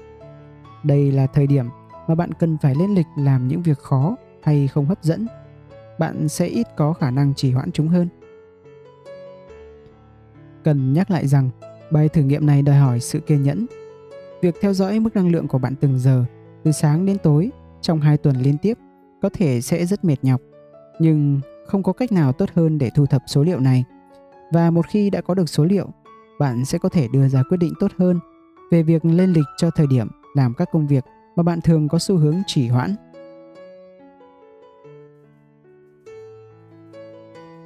Thủ thuật 10. Chịu trách nhiệm với người khác. Chúng ta thường sẽ hoàn thành tốt việc hơn khi phải chịu trách nhiệm với ai đó. Đó là bản chất của con người. Chúng ta không muốn thất bại trước mặt người khác. Trái lại, chúng ta muốn đạt được thành công khi chúng ta đã hứa với người khác rằng sẽ làm việc gì đó. Ví dụ, chẳng hạn bạn công khai tuyên bố rằng bạn sẽ viết và xuất bản một cuốn sách trong vòng 6 tháng. Bạn đăng tuyên bố này lên blog của mình và công bố nó trên Facebook. Bạn đề cập việc đó với đồng nghiệp. Bạn nói với gia đình và bạn bè. Giờ đây, mọi con mắt đang đổ dồn về bạn. Bạn đã đặt ra kỳ vọng. Nếu bạn quan tâm đến cách người khác nhìn mình, bạn sẽ có xu hướng bắt đầu viết cuốn tiểu thuyết kia. Sau 6 tháng, bạn không muốn nói với ai là mình đã thất bại. Bạn muốn mình có thể khoe với họ một bản thảo hoàn chỉnh của cuốn tiểu thuyết và nói, nhiệm vụ đã hoàn thành. Đó là sức mạnh của trách nhiệm. Chúng ta coi trọng vị thế xã hội của mình và sẽ cố gắng hết sức để cải thiện và củng cố nó. Chúng ta có thể tận dụng hành vi trực giác này để giúp vượt qua thói quen trì hoãn. Chỉ cần đơn giản nói với ai đó rằng bạn sẽ hoàn thành công việc này hay dự án này là bạn sẽ có động lực làm điều đó. Nếu không hoàn thành thì người mà chúng ta chịu trách nhiệm sẽ khiển trách chúng ta vì điều đó. Đó là kịch bản mà ai cũng muốn tránh. Ví dụ, chẳng hạn bạn có ý định thay phanh xe hơi nhưng bạn không hề hào hứng với việc mang đến xưởng sửa chữa. Việc đó làm khá phiền phức. Vì thế, bạn đã muốn trì hoãn càng lâu càng tốt thậm chí đến khi chiếc phanh bắt đầu kêu bầm lên. Để đối phó với trực giác muốn trì hoãn việc sửa chữa, hãy kể ý định của mình với một người có khả năng buộc bạn chịu trách nhiệm. Hãy đặt ra thời hạn để hoàn thành công việc đó. Ví dụ, hãy nói với vợ, chồng rằng bạn sẽ mang đến xưởng vào sáng thứ bảy. Nếu bạn quan tâm đến cách anh ấy hoặc cô ấy nhìn nhận khả năng thực hiện kế hoạch của bạn, thì bạn sẽ triển khai như dự định. Việc chịu trách nhiệm với người khác sẽ thúc đẩy chúng ta hành động. Một lần nữa, chúng ta muốn tránh phải thừa nhận thất bại. Việc đó mang lại động lực để ta hành động. Bạn có thể sử dụng thủ thuật này với bất kỳ công việc hay dự án nào mà bạn có khả năng trì hoãn. Mấu chốt là cần tìm được một đối tác trách nhiệm sẵn sàng chỉ trích bạn. Hãy chọn một người quý mến và tin tưởng. Sẽ còn tốt hơn nếu đó là một người lạc quan, một cách tự nhiên bạn cần một đối tác trách nhiệm có khả năng cải thiện tư tưởng của bạn chứ không phải là một người khiến bạn ủ rũ vì sự tiêu cực. Tôi khuyên bạn nên thử áp dụng thủ thuật này. Đừng coi thường hiệu quả của nó. Hãy chọn một công việc mà bạn có xu hướng trần trừ hãy cam kết hoàn thành nó trong một khung thời gian nhất định. Chia sẻ cam kết này với một người trong gia đình, người bạn hay đồng nghiệp để bạn phải chịu trách nhiệm. Bạn sẽ phải ngạc nhiên trước động lực có được để hành động. Thủ thuật 11 Chia thành những bước nhỏ Việc nhỏ thường hoàn thành nhanh hơn việc lớn. Ví dụ, chạy nước rút thường sẽ dễ dàng hơn chạy Việt dã.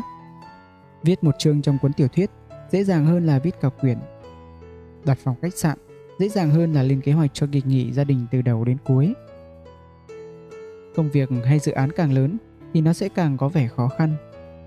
Chúng ta nó làm chúng ta nhụt chí và khiến hành động trở nên khó khăn.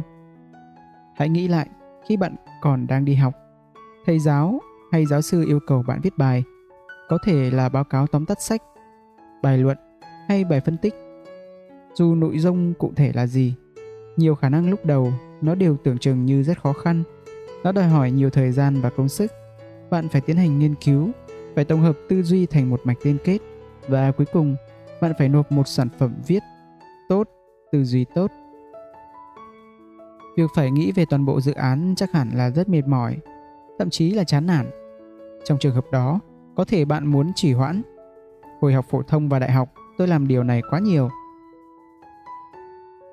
Nhưng điều gì xảy ra khi bạn đi bước chân đầu tiên? Điều gì xảy ra khi bạn bắt đầu nghiên cứu hay viết được một dòng đầu tiên? Tôi dám chắc rằng khi ấy dự án không còn khó khăn như lúc đầu nữa. Từ chỗ tưởng chừng như bất khả thi, nó đã trở nên khả thi. Từ đó, có thể thấy một thủ thuật hiệu quả để vượt qua thói quen trì hoãn.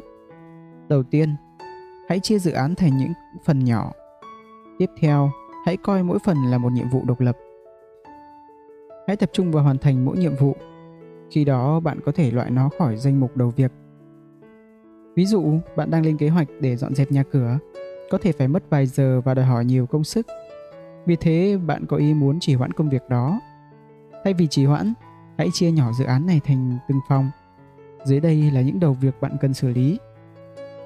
Phòng khách, lau nội thất, hút bụi sàn nhà, lau rèm cửa và cửa sổ, dọn bàn nước. Phòng ăn, lau đánh bóng bàn ăn, lau ghế, hút bụi thảm, quét sàn nhà. Phòng ngủ, hút bụi sàn nhà, đổ thùng rác, lau nội thất, thay ga giường, vỏ chăn, lau cửa sổ. Nhà tắm, lau bồn cầu, lau vòi sen, lau gương trang điểm, dọn dẹp bàn trang điểm, lau chậu rửa mặt, lau sàn. Phòng bếp, rửa bát đĩa, lau tủ, quét sàn nhà, lau đồ dùng, dọn tủ lạnh. Phòng làm việc, lau nội thất, sắp xếp thư, hút bụi, quét sàn nhà, lau cửa sổ. Bằng cách chia nhỏ dự án này thành các phần độc lập, nó sẽ trở nên bớt khó khăn và dễ quản lý hơn. Đúng là vẫn còn nhiều việc phải làm. Điều đó không thay đổi, nhưng giờ đây bạn đã nắm rõ hơn những việc nhỏ cấu thành nên dự án lớn. Hơn nữa, bạn có danh mục các công việc độc lập mà bạn có thể gạch đi khi đã hoàn thành. Điều này sẽ mang đến cho bạn cảm giác liên tục hoàn thành công việc. Một lần nữa, thủ thuật này không làm giảm thời lượng và công sức phải bỏ ra để hoàn thành dự án. Nó đơn giản chỉ chuyển góc nhìn của bạn sao cho dự án có vẻ như dễ hoàn thành hơn và có thể đó là tất cả những gì bạn cần để thực hiện những bước đi đầu tiên, giúp bạn có đà để hoàn thành công việc.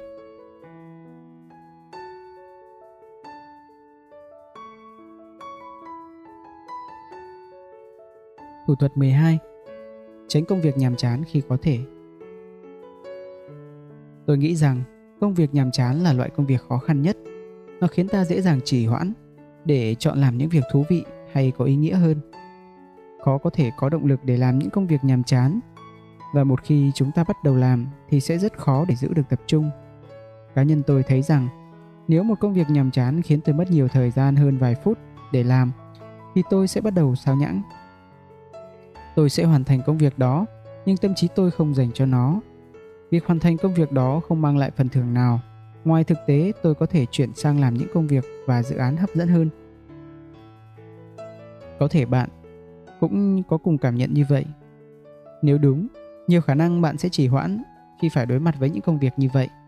Tôi hiển nhiên cũng đã chỉ hoãn.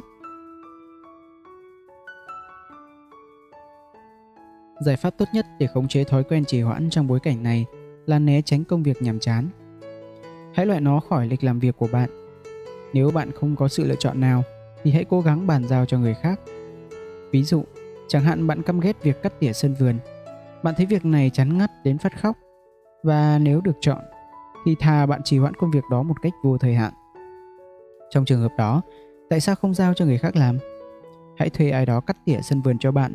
Như vậy công việc sẽ được hoàn thành mà bạn lại không phải tự khích lệ bản thân làm việc đó bạn cũng có thể thay thế công việc nhàm chán bằng một công việc khác có ý nghĩa hơn. Dưới đây là một vài ví dụ chính của tôi. Tôi đã bỏ ra nhiều năm để viết bài, sách trắng, nghiên cứu vụ việc và quảng cáo cho các công ty thuộc nhiều lĩnh vực khác nhau. một số chủ đề rất hấp dẫn. Tôi thậm chí đã nghiên cứu quá mức cần thiết cho khách hàng.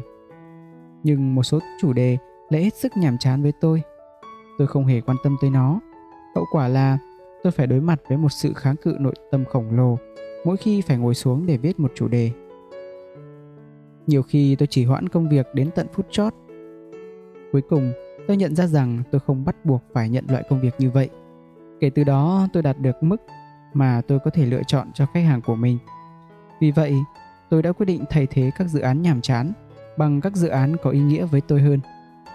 Kết quả của sự chuyển hướng này là rất đáng kinh ngạc. Tôi không còn trì hoãn với công việc mà mình nhận. Thay vào đó, tôi hào hứng đi sâu và viết nội dung cho lượng khách hàng cập nhật ổn định của mình. Tôi thấy công việc này có phần thưởng lớn hơn nhiều. Nếu bạn bị muộn phiền bởi những dự án nhàm chán, hãy tự hỏi mình xem liệu bạn có thể từ bỏ chúng không. Nếu không thể loại bỏ, hãy giao cho người khác làm. Liệu bạn có thể thay thế nó không? Nếu có thể, hãy tận dụng lựa chọn này. Bạn sẽ thấy rằng mình có ít xu hướng chỉ hoãn với công việc có ý nghĩa hơn. Nếu bạn không thể né tránh công việc nhàm chán thì sao? Dĩ nhiên, không phải lúc nào bạn cũng tránh được công việc nhàm chán. Những công việc tầm thường có thể là một phần trách nhiệm của bạn. Ví dụ, sếp bạn có thể yêu cầu bạn lập bảng báo cáo hàng tuần khiến cho bạn chán đến phát khóc. Bạn không thể giao cho người khác làm, cũng không thể buông bỏ nó. Bạn bắt buộc phải niềm nở và chấp nhận làm công việc đó. Hoặc bạn có thể là giáo viên và thấy việc chấm bài là hết sức tẻ nhạt và mệt mỏi. Nếu bạn không có trợ giảng để giao việc thì bạn sẽ buộc phải tự mình làm điều này. Nếu bạn buộc phải làm những công việc nhàm chán, hãy tìm cách để khiến nó trở nên thú vị hơn. Một giải pháp là phát minh ra trò chơi. Ví dụ nếu bạn bị giao việc lập một báo cáo nhàm chán cho sếp, hãy xem bạn có thể hoàn thành nó nhanh đến đâu mà không mắc phải lỗi nào. Hãy cho mình một phần thưởng nếu bạn phá được kỷ lục trước đó. Bạn cũng có thể ứng dụng trò chơi hóa để giúp bạn hoàn thành những danh mục đầu việc chứa đầy những công việc nhàm chán. Dưới đây là một số ứng dụng. Habitica, Life, RPG, Task Hammer, Epic Win, Super Better. Những ứng dụng này được thiết kế để khiến cho việc hoàn thành công việc nhàm chán trở nên thú vị hơn. Bạn cũng có thể thấy rằng những ứng dụng này giúp bạn bớt thói quen trì hoãn hơn.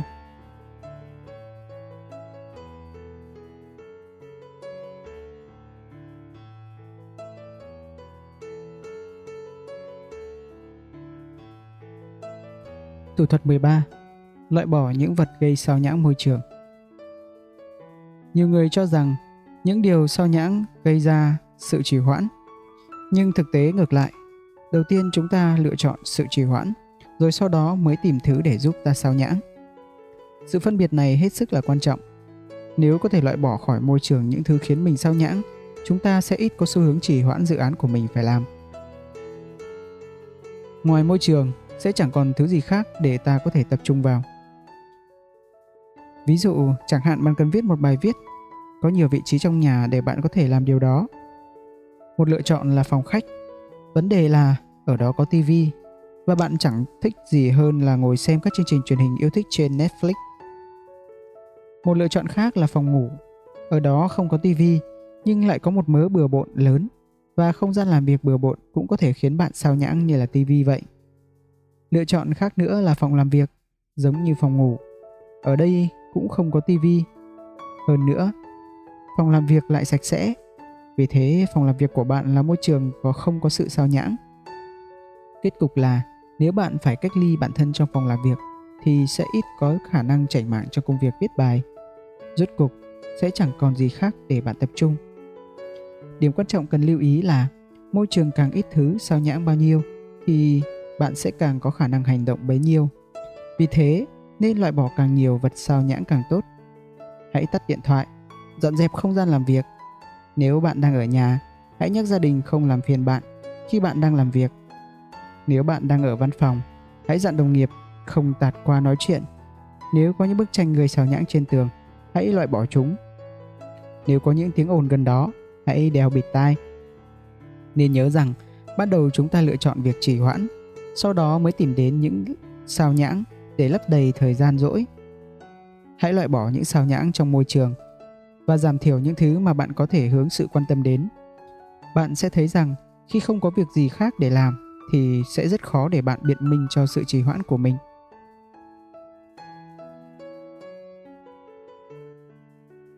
Thủ thuật 14. Loại bỏ sao nhãng kỹ thuật số.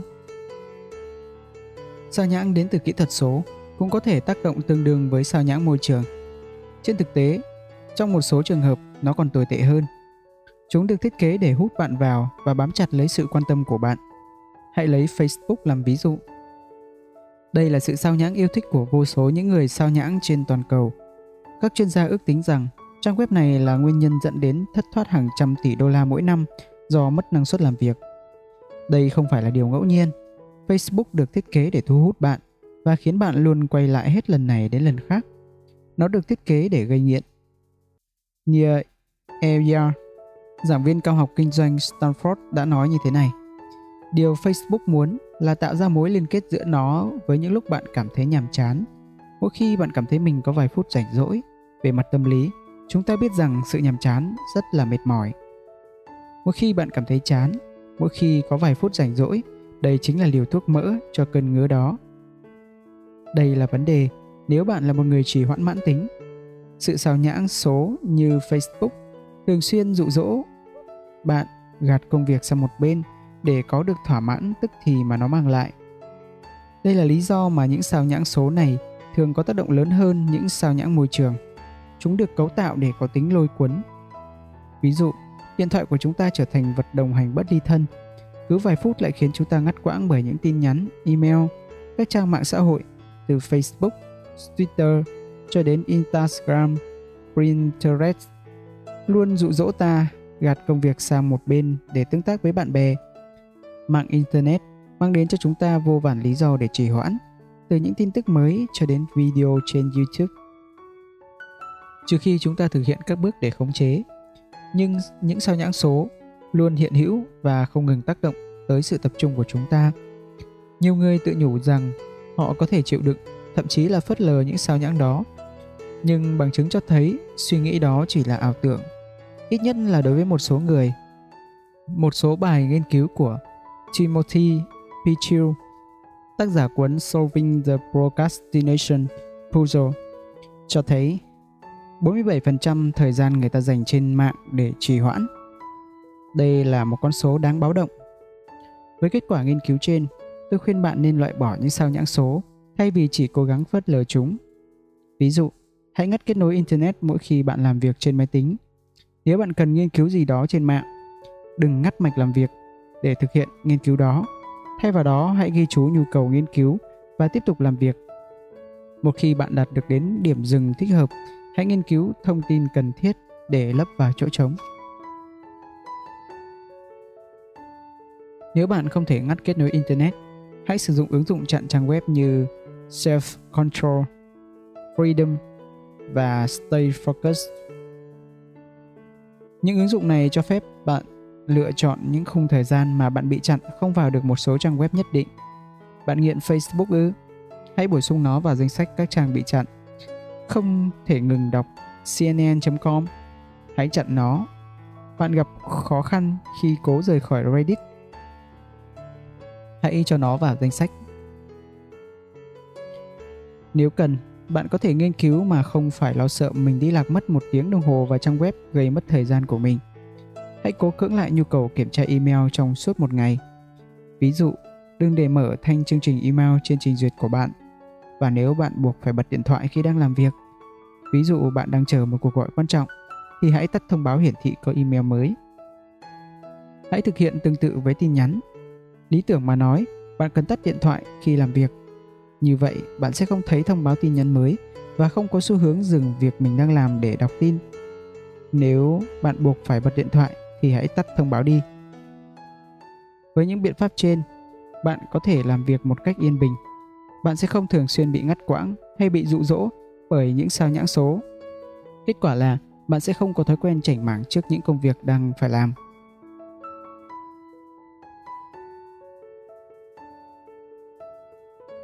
Thủ thuật 15.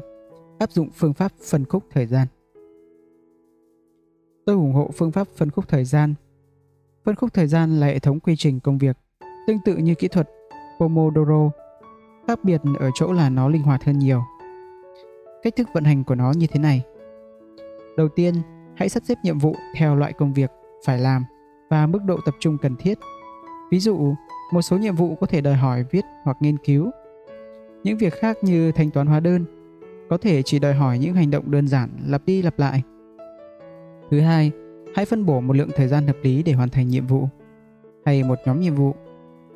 Thứ ba, hãy lên lịch dựa trên những phân khúc thời gian mà bạn sẽ dành ra để xử lý các nhiệm vụ đó mà không bị ngắt quãng. Hãy lên lịch thời gian nghỉ ngơi cho những phân khúc đó. Ví dụ, chẳng hạn bạn cần phải viết báo cáo, bạn ước tính sẽ cần 4 tiếng để hoàn thành. 4 tiếng tức là bạn sẽ phải bỏ ra khá nhiều công sức và vì thế bạn có thể sẽ muốn trì hoãn. Vì vậy, hãy chia công việc này thành những phân khúc thời gian để có thể dễ dàng quản lý. Dưới đây là một ví dụ. Viết 45 phút, nghỉ giải lao 15 phút, viết 45 phút, nghỉ giải lao 15 phút, viết 40 phút, nghỉ giải lao 10 phút, viết 40 phút, nghỉ giải lao 10 phút, viết 35 phút, nghỉ giải lao 5 phút, viết 35 phút. Ăn mừng vì bạn đã hoàn thành bài viết. Một khi nhiệm vụ lớn đã được chia thành nhỏ các phân khúc thời gian thì nó sẽ trở nên dễ dàng hơn.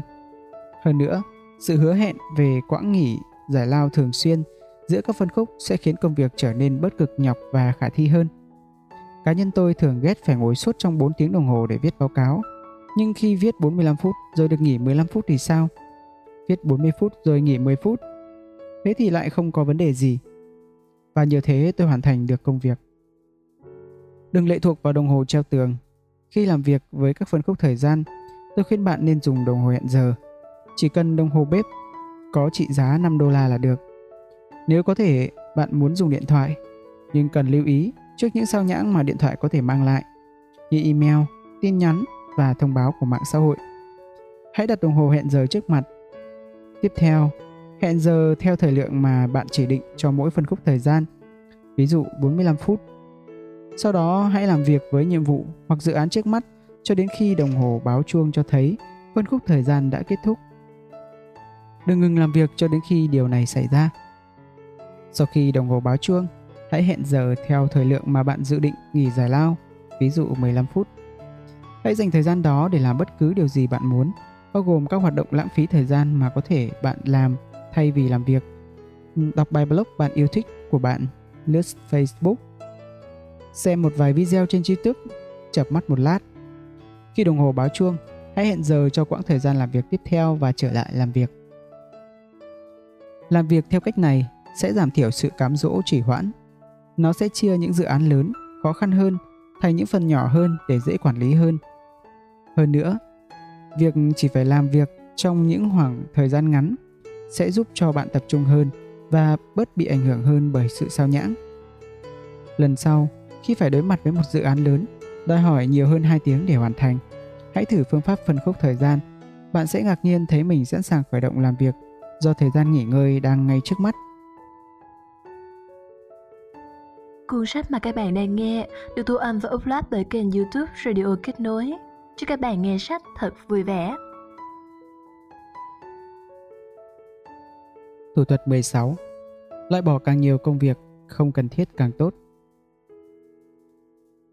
Như đã nói ở phần trên, chúng ta có xu hướng chỉ hoãn khi có nhiều sự lựa chọn. Chúng ta đã nói qua về thói quen này ở phần 1, lý do chúng ta chỉ hoãn. Những lựa chọn hứa hẹn khi mang lại sự thỏa mãn tức thì nhưng ở phần đó, chúng ta đã giới hạn cuộc thảo luận ở những thứ gây sao nhãng như mạng xã hội, YouTube, TV. Những công việc khác có thể cũng có tác động tương tự. Nếu buộc phải lựa chọn giữa việc làm việc khó hay việc dễ, đa phần chúng ta muốn lựa chọn việc dễ. Bản thân bạn chắc chắn cũng đã trải qua việc này. Có thể có lúc bạn sẽ xem lại danh mục đầu việc của mình và thiên về việc chọn những việc hứa hẹn tốn ít thời gian và công sức hơn – tôi cũng đã làm điều đó quá nhiều lần. Như vậy, những công việc đơn giản khiến cho ta chỉ hoãn đối với những công việc khó khăn hơn. Những việc đó đôi khi không thể tránh khỏi. Có thể bạn không cần phải giải quyết ngay, nhưng sẽ phải giải quyết vào một lúc nào đó trong ngày.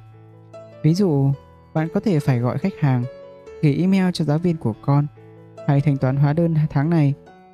Những công việc này đòi hỏi sự quan tâm của bạn, nhưng không mấy khi bạn cần ngay lập tức. Chúng có thể được lên lịch và giải quyết dựa trên những thứ tự ưu tiên.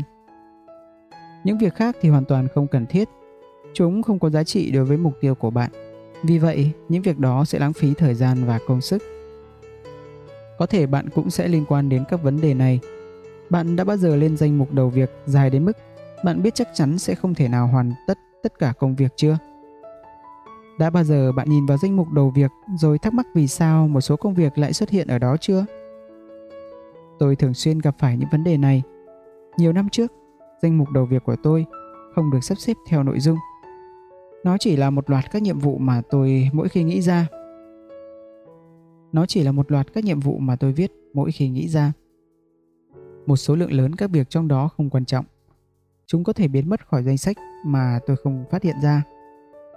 Những việc không thiết yếu này rất hấp dẫn với con người trì hoãn trong tôi, vì thường rất dễ làm và đòi hỏi rất ít thời gian, công sức để hoàn thành tôi thường trì hoãn những công việc khó khăn, quan trọng hơn để làm những việc không quan trọng đó đó là một cách để câu giờ dần dần tôi đã học được cách chấn chỉnh lại hệ thống danh mục đầu việc của mình. Một trong những ưu tiên hàng đầu của tôi là không bao giờ cho phép những việc tầm thường xuất hiện trên danh sách thường ngày của mình. Tôi cũng giả soát danh mục mỗi ngày để tìm ra những đầu việc không quan trọng và có thể loại bỏ mà không có hậu quả gì. Một điều thú vị xảy ra sau đó, trước tiên là danh mục đầu việc của tôi đã rút ngắn đáng kể, từ hàng chục đầu việc xuống dưới 7 việc.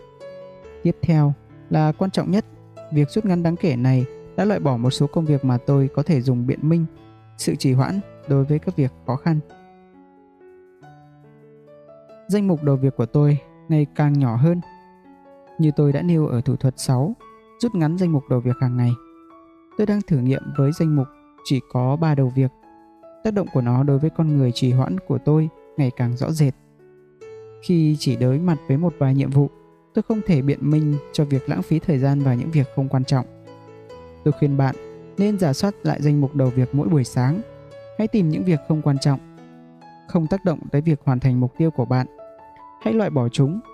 Làm như vậy, bạn sẽ loại bỏ được một loạt các việc chỉ có tác dụng lôi cuốn bạn chỉ hoãn công việc quan trọng và có hệ lụy hơn.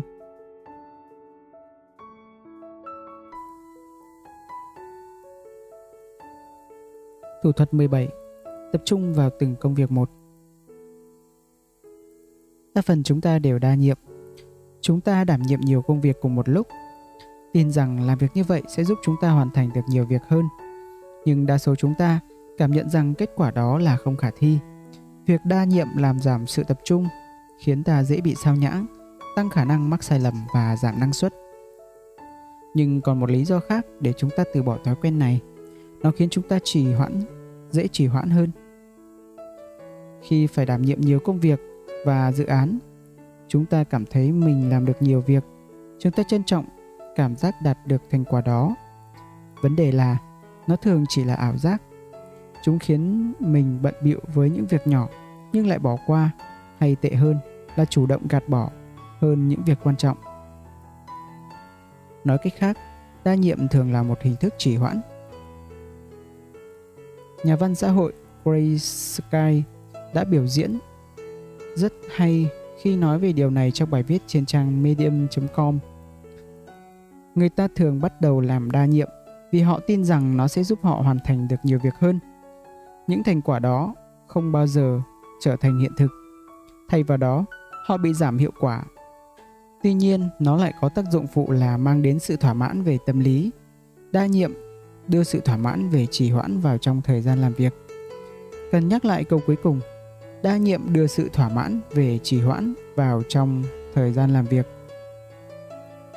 Đây là một trong những hiệu ứng dụ dỗ, tác động lớn tới hành vi của chúng ta Ảo giác về năng suất khiến ta tràn trề cảm giác tích cực. Chúng ta thỏa mãn khi nghĩ rằng mình làm được nhiều việc. Những cảm giác đó khích lệ ta lặp lại hành động vốn tạo ra cảm giác đó. Vì vậy chúng ta đã tiếp tục đa nhiệm. Đây là nguyên nhân khiến cho việc từ bỏ thói quen trở nên vô cùng khó khăn. Nhưng bạn sẽ phải từ bỏ thói quen nếu thực sự muốn ngừng trì hoãn. Vì hai thói quen, trì hoãn hành động và đa nhiệm, có mối liên hệ vô cùng chặt chẽ. Cách trở thành người đơn nhiệm Đơn nhiệm là một thói quen, cũng như bao thói quen khác. Vì vậy, hãy kiên trì cố hình thành nó. Hãy thực hiện các bước nhỏ và vun đắp theo thời gian. Đầu tiên, nếu bạn vẫn chưa làm, tôi khuyên bạn sử dụng danh mục đầu việc hàng ngày. Đừng phụ thuộc vào trí nhớ. Hãy viết ra tất cả những việc cần quan tâm. Càng ít càng tốt. Vì như đã nói ở trên, điều đó giảm thiểu sự lựa chọn và tăng sự tập trung cho bạn. Thứ hai, hãy đặt mức độ ưu tiên cho danh mục đầu việc của bạn. Hãy sử dụng những con số 1, 2, 3 hay chữ số ABC hay tính năng ưu tiên hóa trên các ứng dụng quản lý công việc. Thứ ba, sắp xếp ưu tiên công việc vào tối hôm trước. Như vậy, bạn sẽ không lãng phí thời gian cho việc đó vào ngày mà bạn cần hoàn thành công việc. Bạn chỉ việc nhìn vào danh mục, xác định những công việc ưu tiên và tập trung quan tâm đến chúng trước khi xử lý những công việc ít quan trọng hơn. Thứ tư, hãy loại bỏ những thứ gây sao nhãng khỏi không gian làm việc, cả môi trường và công nghệ số. Chúng ta đã bàn sâu về chủ đề này trong thủ thuật 13 và 14. Thứ năm, hãy lên lịch làm việc theo các phân khúc thời gian đã nêu ở thủ thuật 15. Làm việc theo phân khúc thời gian sẽ khích lệ bạn tập trung vào từng công việc một. Thứ sáu, nếu bạn thường xuyên có nhu cầu đa nhiệm trên môi trường trực tuyến, hãy chỉ để mở một thanh trình duyệt, bạn sẽ không còn bị ảnh hưởng bởi những nguồn sao nhãng không ngừng trên internet. Thứ bảy, mỗi khi bạn chuyển từ việc này sang việc khác, đa nhiệm là như vậy. Hãy nhận thức cái giá phải trả cho sự ngắt quãng. Nó có tên là cái giá của sự chuyển đổi. Nó có thể tác động nặng nề tới năng suất của bạn. Nên nhớ rằng đơn nhiệm là một thói quen. Cách tốt nhất để duy trì được thói quen đó là hình thành nó một cách chậm rãi. Điều này đặc biệt đúng nếu bạn là người đa nhiệm lâu năm, cũng như nhiều người khác. Vì vậy, hãy dành ra thời gian, kiên trì và bỏ quá cho bản thân trong những lần vấp ngã. Mặt tích cực của việc này là bạn sẽ tập trung hơn, có năng suất cao hơn và ít có xu hướng chỉ hoãn hơn. Thủ thuật 18. Loại bỏ tự vấn tiêu cực Tự vấn tiêu cực là việc bạn thực hiện đối thoại nội tâm với chính mình. Việc này có tác động to lớn tới cách bạn đánh giá bản thân, đến mức bạn có thể tin vào những điều không đúng. Ví dụ, có thể bạn liên tục tự nhủ rằng bạn là một kẻ thất bại. Từ đó bạn tin rằng bất kỳ nỗ lực nào của bạn rồi cũng chắc chắn sẽ thất bại. Việc tự coi mình là kẻ thất bại chắc chắn là cách đánh giá bất công và không chính xác. Tuy nhiên, sự tự kỷ ám thị này rút cục sẽ thuyết phục bạn rằng bất kỳ dự án nào bạn làm cũng sẽ kết thúc bằng một nỗi thất vọng.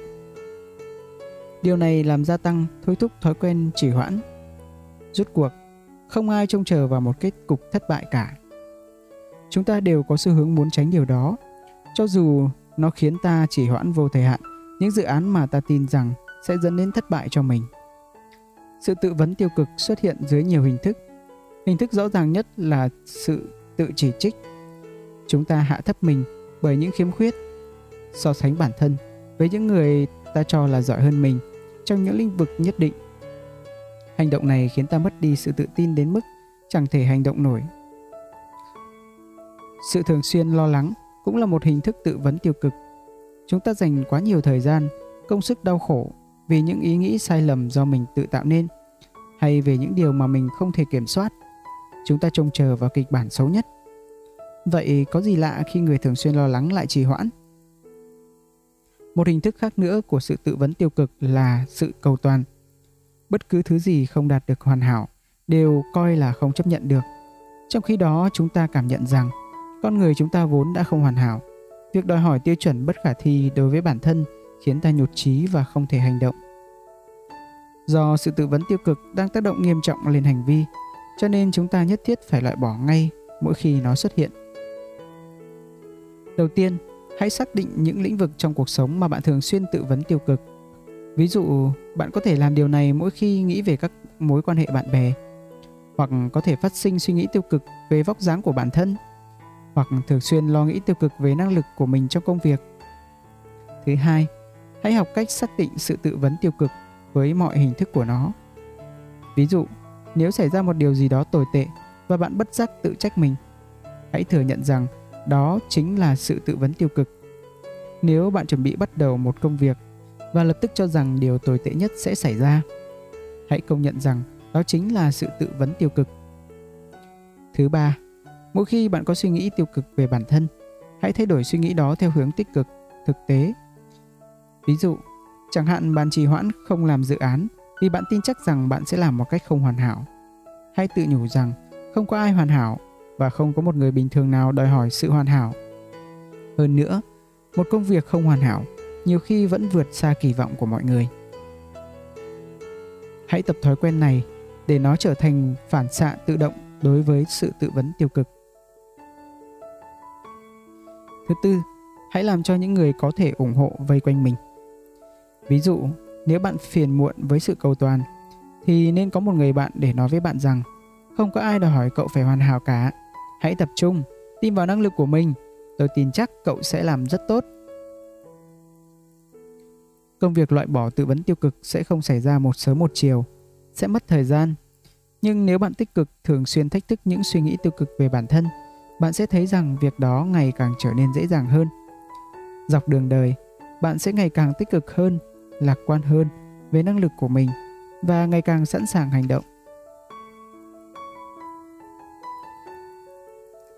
Thủ thuật 19 Giới hạn xuống còn một lựa chọn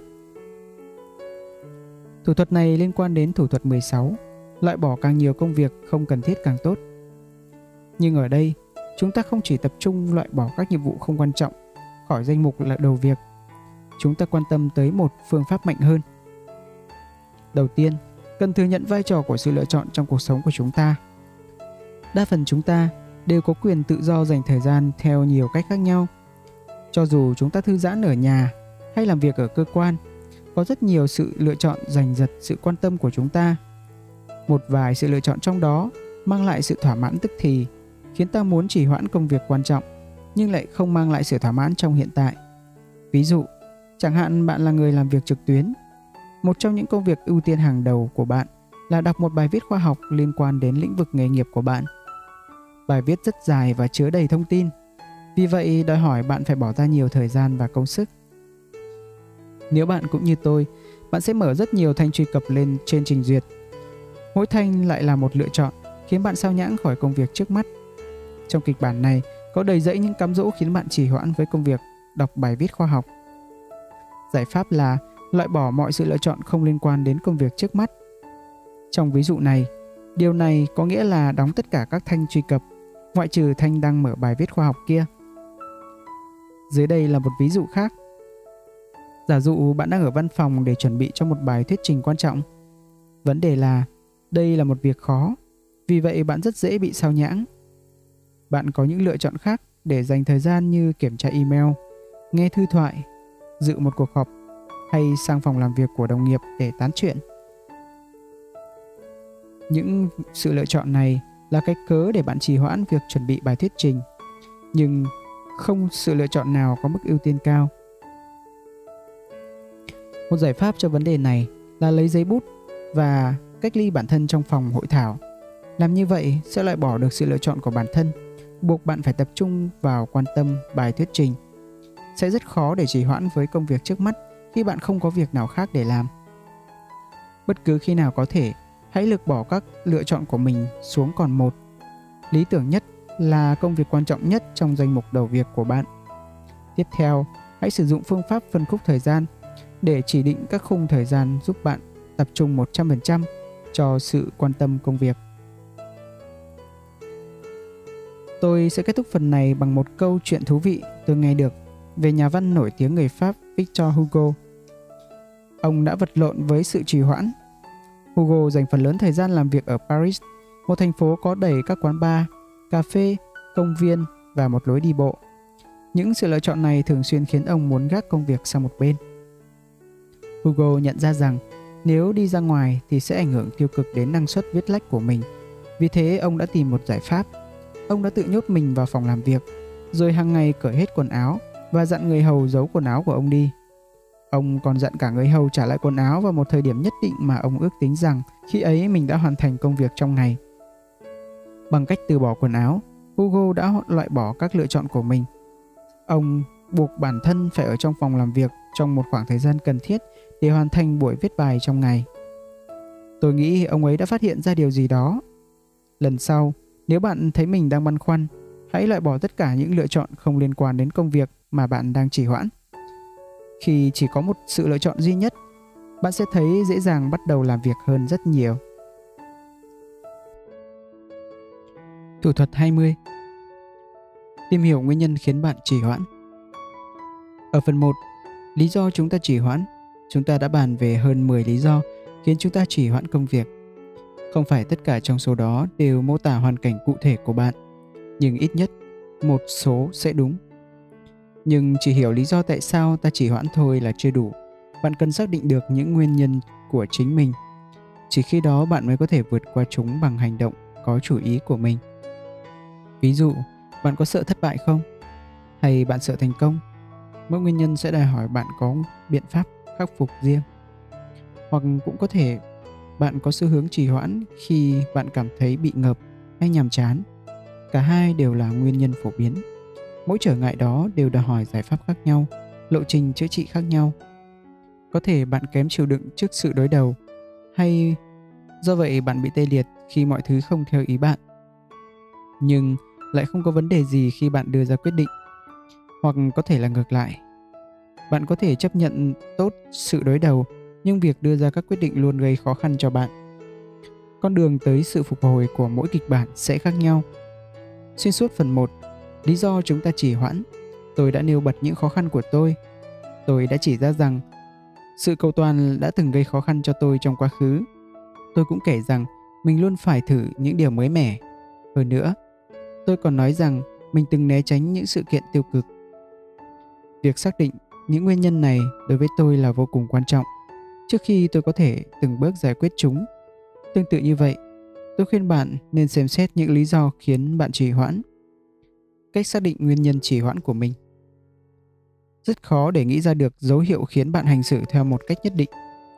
Vì lý do này, tôi khuyên bạn nên theo dõi các nguyên nhân khi chúng xảy ra Hãy theo dõi chúng trong vòng ít nhất là 2 tuần. Dưới đây là cách làm. Mỗi khi bạn cảm thấy mình sắp trì hoãn, hãy dừng lại và đánh giá thể trạng tinh thần của mình. Hãy tự hỏi điều gì đang ngăn cản bạn làm việc trong chính thời điểm đó. Nếu bạn cần một xuất phát điểm, hãy giả soát lại danh sách trong phần 1 lý do chúng ta trì hoãn. Một khi bạn đã xác định được nguyên nhân, hãy viết ra. Hãy lưu ý rằng có thể có nhiều nguyên nhân. Nếu đúng vậy, hãy liệt kê tất cả. Trong vòng 2 tuần, bạn sẽ thấy xuất hiện những mô hình. Ví dụ, bạn có thể nhận ra rằng bạn thường trì hoãn do lười biếng, hoặc bạn có thể phát hiện ra rằng mình thường xuyên trì hoãn công việc do đặt tiêu chuẩn quá cao, cầu toàn. Mục đích của bài tập này là nhằm xác định chính xác nguyên nhân khiến bạn trì hoãn. Một khi đã làm được, bạn có thể từng bước tạo nên những thay đổi mạnh mẽ Thủ thuật 21 Kiểm toán hàng tuần với các mục tiêu Tôi vô cùng ủng hộ việc thực hiện các cuộc kiểm toán cá nhân hàng tuần.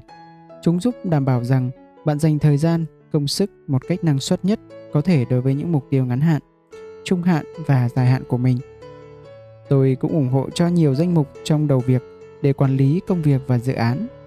Tối thiểu nhất, bạn cần duy trì được một danh mục đầu việc hàng ngày và một danh mục đầu việc tổng thể. Lý tưởng mà nói, danh mục tổng thể của bạn bao gồm những danh sách theo nội dung để bạn có thể quản lý khối lượng công việc tốt hơn. Một trong những vấn đề phổ biến nhất mà người ta gặp phải trong việc duy trì danh mục tổng và danh mục đầu việc theo nội dung là danh mục của họ trở nên quá dài. Những công việc và dự án mới được bổ sung mỗi ngày. Dần dần, nó khiến cho những danh mục này trở nên bất khả thi. Một số công việc và dự án đó rất quan trọng và được xử lý một cách tương ứng. Những việc khác không quan trọng nhưng vẫn bám ở đó nhiều tuần, thậm chí nhiều tháng liền. Theo thời gian, chúng trở thành gánh nặng. Chúng không cần thiết và không có giá trị gì lớn hơn là tạo ra sự bừa bộn. Danh mục của bạn ngày càng bừa bộn thì bạn sẽ càng dễ cảm thấy bị choáng ngợp bởi cả núi việc đè lên bạn. Cảm giác ngợp này là nguyên nhân phổ biến dẫn đến sự trì hoãn như ta đã phân tích kỹ trong phần 1, lý do chúng ta trì hoãn. Một cuộc kiểm toán hàng tuần là cách đơn giản để bạn quản lý vấn đề này một cách tích cực. Nó giúp bạn tập trung thời gian, công sức và công việc quan trọng, thay vì cảm thấy bị chôn vùi dưới cả chồng việc từ quan trọng đến viển vông.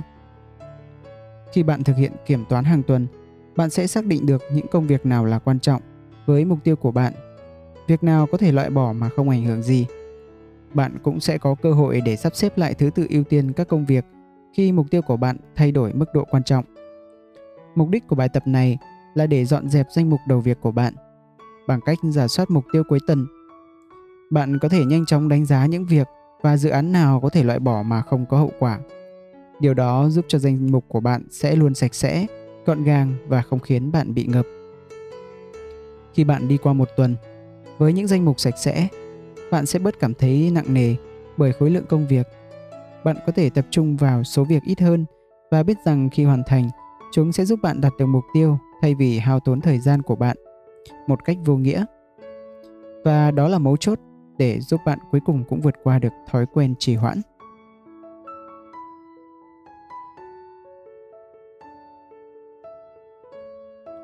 Thủ thuật bổ sung 1 Liên kết sự cám dỗ Liên kết sự cám dỗ nghe chừng rất lạ lẫm, nhất là nếu bạn chưa từng nghe đến nó. Cụm từ này được phát minh bởi tiến sĩ Catherine Milkman, giáo sư cao học kinh doanh Washington Nó xuất hiện khi Milkman cố gắng và thất bại trong việc tuân theo một lộ trình tập thể dục. Và lúc đó, bà say mê với các cuốn tiểu thuyết như The Hunger Games.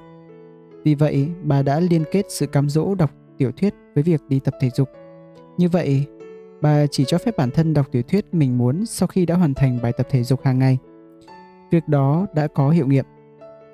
Bà phát hiện ra rằng mình đã thành công khi liên kết một trong hạ những hoạt động ưa thích của mình. Đọc tiểu thuyết với một thói quen khó hình thành, tập thể dục. Bà bắt đầu đến phòng tập 5 ngày mỗi tuần. Được thúc đẩy bởi lời hứa rằng và sẽ được đọc cuốn tiểu thuyết yêu thích của mình. Newman mô tả sự liên kết cám dỗ như việc ghép cặp những hoạt động muốn làm mang lại sự thỏa mãn tức thì với hành vi cần làm, mang lại lợi ích lâu dài nhưng đòi hỏi phải phát huy nghị lực. Nói cách khác, hãy tự thưởng mình vì đã làm một điều bạn phải làm.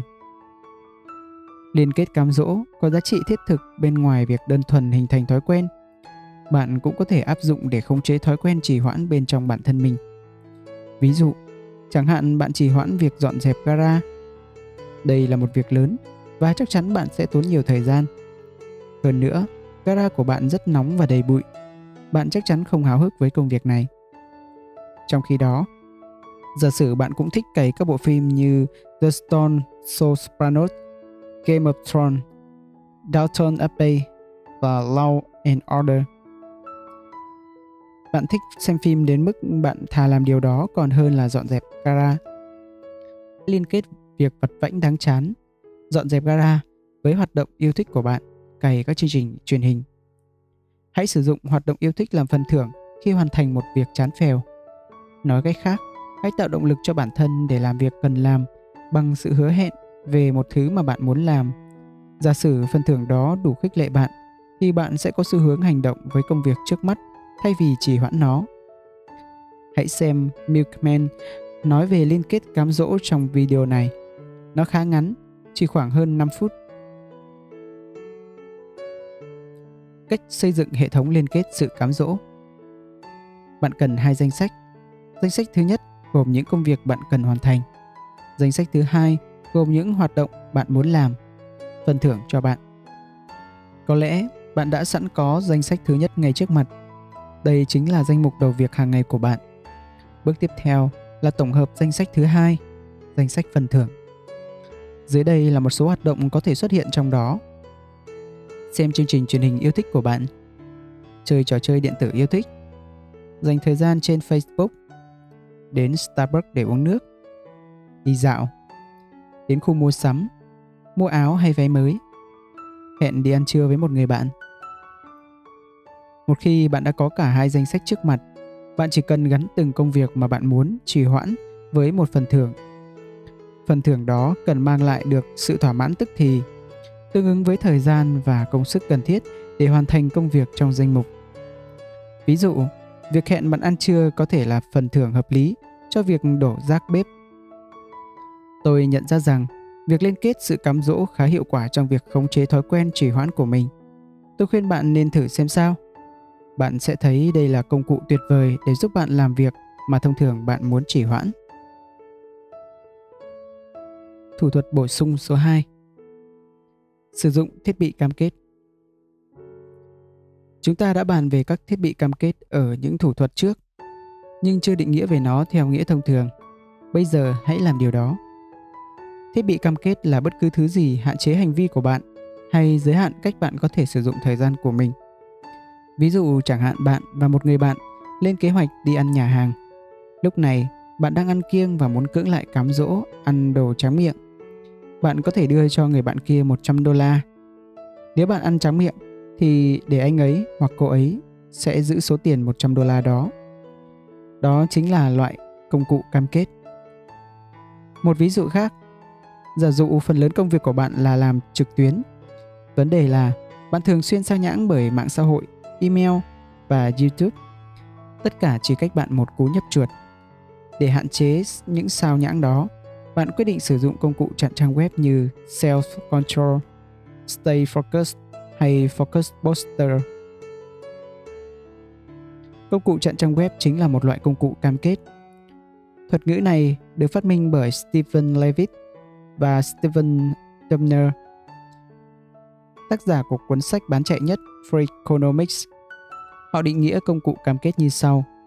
Một thiết bị để bạn khóa mình vào với một phương thức hành động mà bạn thông thường không lựa chọn nhưng lại mang đến một kết quả mong muốn. Những công cụ cam kết sẽ hạn chế lựa chọn của bạn. Chúng cho phép con người lý trí trong bạn, người biết điều cần phải làm và có ý thức làm đúng như vậy nên làm chủ. Chúng loại bỏ con người cảm tính trong bạn, người có xu hướng chỉ hoãn công việc quan trọng để làm những việc mang lại sự thỏa mãn tức thì. Việc các công cụ cam kết giới hạn hành vi giúp cho chúng ta có được hành động có chủ đích thay vì buộc phải chọn cách phân bổ thời gian giữa các lựa chọn khác nhau. Chúng ta chỉ còn vài lựa chọn lý tưởng mà nói, chúng ta sẽ chỉ còn một lựa chọn, công việc trước mắt. Ví dụ, chẳng hạn bạn đang phải chuẩn bị một bài thuyết trình cho công việc. Theo ước tính của bạn, công việc này sẽ mất khoảng 2 tiếng để hoàn thành. Khó khăn là ở chỗ, bạn thà dành thời gian đó để xem YouTube, đọc tin tức hay nói chuyện với đồng nghiệp còn hơn. Dưới đây là một cách để sử dụng công cụ cam kết nhằm giúp bạn bảo đảm không đi chệch hướng. Bước 1 truy cập trang stickk.com và lựa chọn một mục tiêu. Ví dụ, hoàn thành bài thuyết trình trong vòng 2 tiếng. Bước 2. Chọn mức rủi ro, ví dụ 100 đô la. Bước 3. Chọn một vị trọng tài. Hãy chọn một đồng nghiệp, sếp, trợ lý hành chính hoặc một người có thể giám sát bạn. Bước 4. Thông báo với người bạn vừa chọn làm trọng tài về vai trò của họ nếu bạn hoàn thành bài thuyết trình trong vòng 2 tiếng, bạn sẽ không bị mất tiền. Tuy nhiên, nếu không đạt được mục tiêu trong đó, trọng tài của bạn sẽ được Sticky thông báo và đề nghị xác nhận kết quả. Thẻ tín dụng của bạn sau đó sẽ bị tính 100 đô la, mức phí rủi ro cho bạn. Với công cụ cam kết cụ thể này, bạn có thể trì hoãn bài thuyết trình và dành thời gian xem video, đọc tin tức cũng như nói chuyện với đồng nghiệp. Nhưng làm như vậy có cái giá của nó, chính là cái giá mà bạn tự đặt ra. Nếu mức rủi ro cao, bạn sẽ cảm thấy buộc phải làm bài thuyết trình của mình. Công cụ cam kết không phải là phát minh mới đây để thúc đẩy hành động. Bạn có thể đã từng học về người khai phá gốc Tây Ban Nha Hermann Cortés hồi còn đi học. Năm 1521, trước khi hành quân đến thủ đô đế chế Aztec, Cortés đã đốt và nhấn chìm hết tàu của mình. Việc đó giới hạn lựa chọn cho quân lính của ông. Những người mà nếu không làm vậy, ông sợ họ sẽ chống đối. Khi tàu đã chìm, họ không còn lựa chọn nào khác mà phải tiến về phía trước. Rất may, rủi ro đối với chúng ta ngày nay không hề nghiêm trọng đến vậy. Nhưng kể cả như thế, các công cụ cam kết rất hữu dụng và giúp chúng ta vượt qua được sự trì hoãn. Nếu bạn có ý định trì hoãn một dự án quan trọng để thay vào đó sự hưởng thụ thỏa mãn tức thì, hãy thiết lập một công cụ cam kết. Nó sẽ giúp cho bạn tập trung vào nhiệm vụ, khuyến khích bạn làm một công việc mà bạn đang định trì hoãn.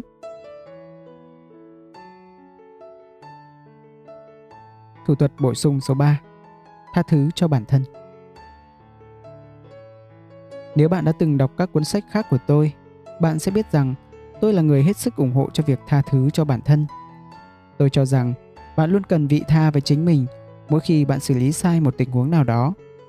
Việc tự dằn mặt mình ít có khả năng cải thiện được vấn đề. Điều này đặc biệt đúng trong trường hợp trì hoãn. Trên thực tế, việc khiển trách bản thân nhiều khả năng sẽ khiến cho mọi việc trở nên tồi tệ hơn. Rốt cuộc, việc chính bạn cảm thấy như một kẻ thất bại thường không phải là động lực tốt để tạo ra một chuyển biến tích cực. Cần nhắc lại rằng, trì hoãn là một thói quen, nó được hình thành trong thời gian và được củng cố mỗi khi ta thực hiện. Sau nhiều năm thực hiện, nó sẽ hằn sâu trong não chúng ta, nó sẽ trở thành một phần con người chúng ta. Chúng ta bất giác tìm đến cách để trì hoãn hành động đối với những công việc không hấp dẫn. Việc phá vỡ thói quen này sẽ không xảy ra trong một sớm một chiều. Đã mất nhiều năm để hình thành và ta sẽ mất thời gian để khống chế nó. Dọc đường đời, gần như chắc chắn rằng bạn sẽ đôi lần vấp ngã. Đó là điều bình thường. Xin hãy tha thứ cho bản thân, tái cam kết và lại tiến lên một bước.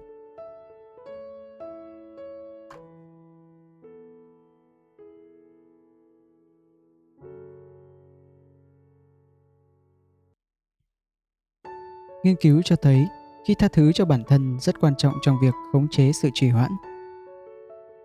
Việc tha thứ cho bản thân có khả năng giúp phá vỡ thói quen trì hoãn đã được khoa học chứng minh.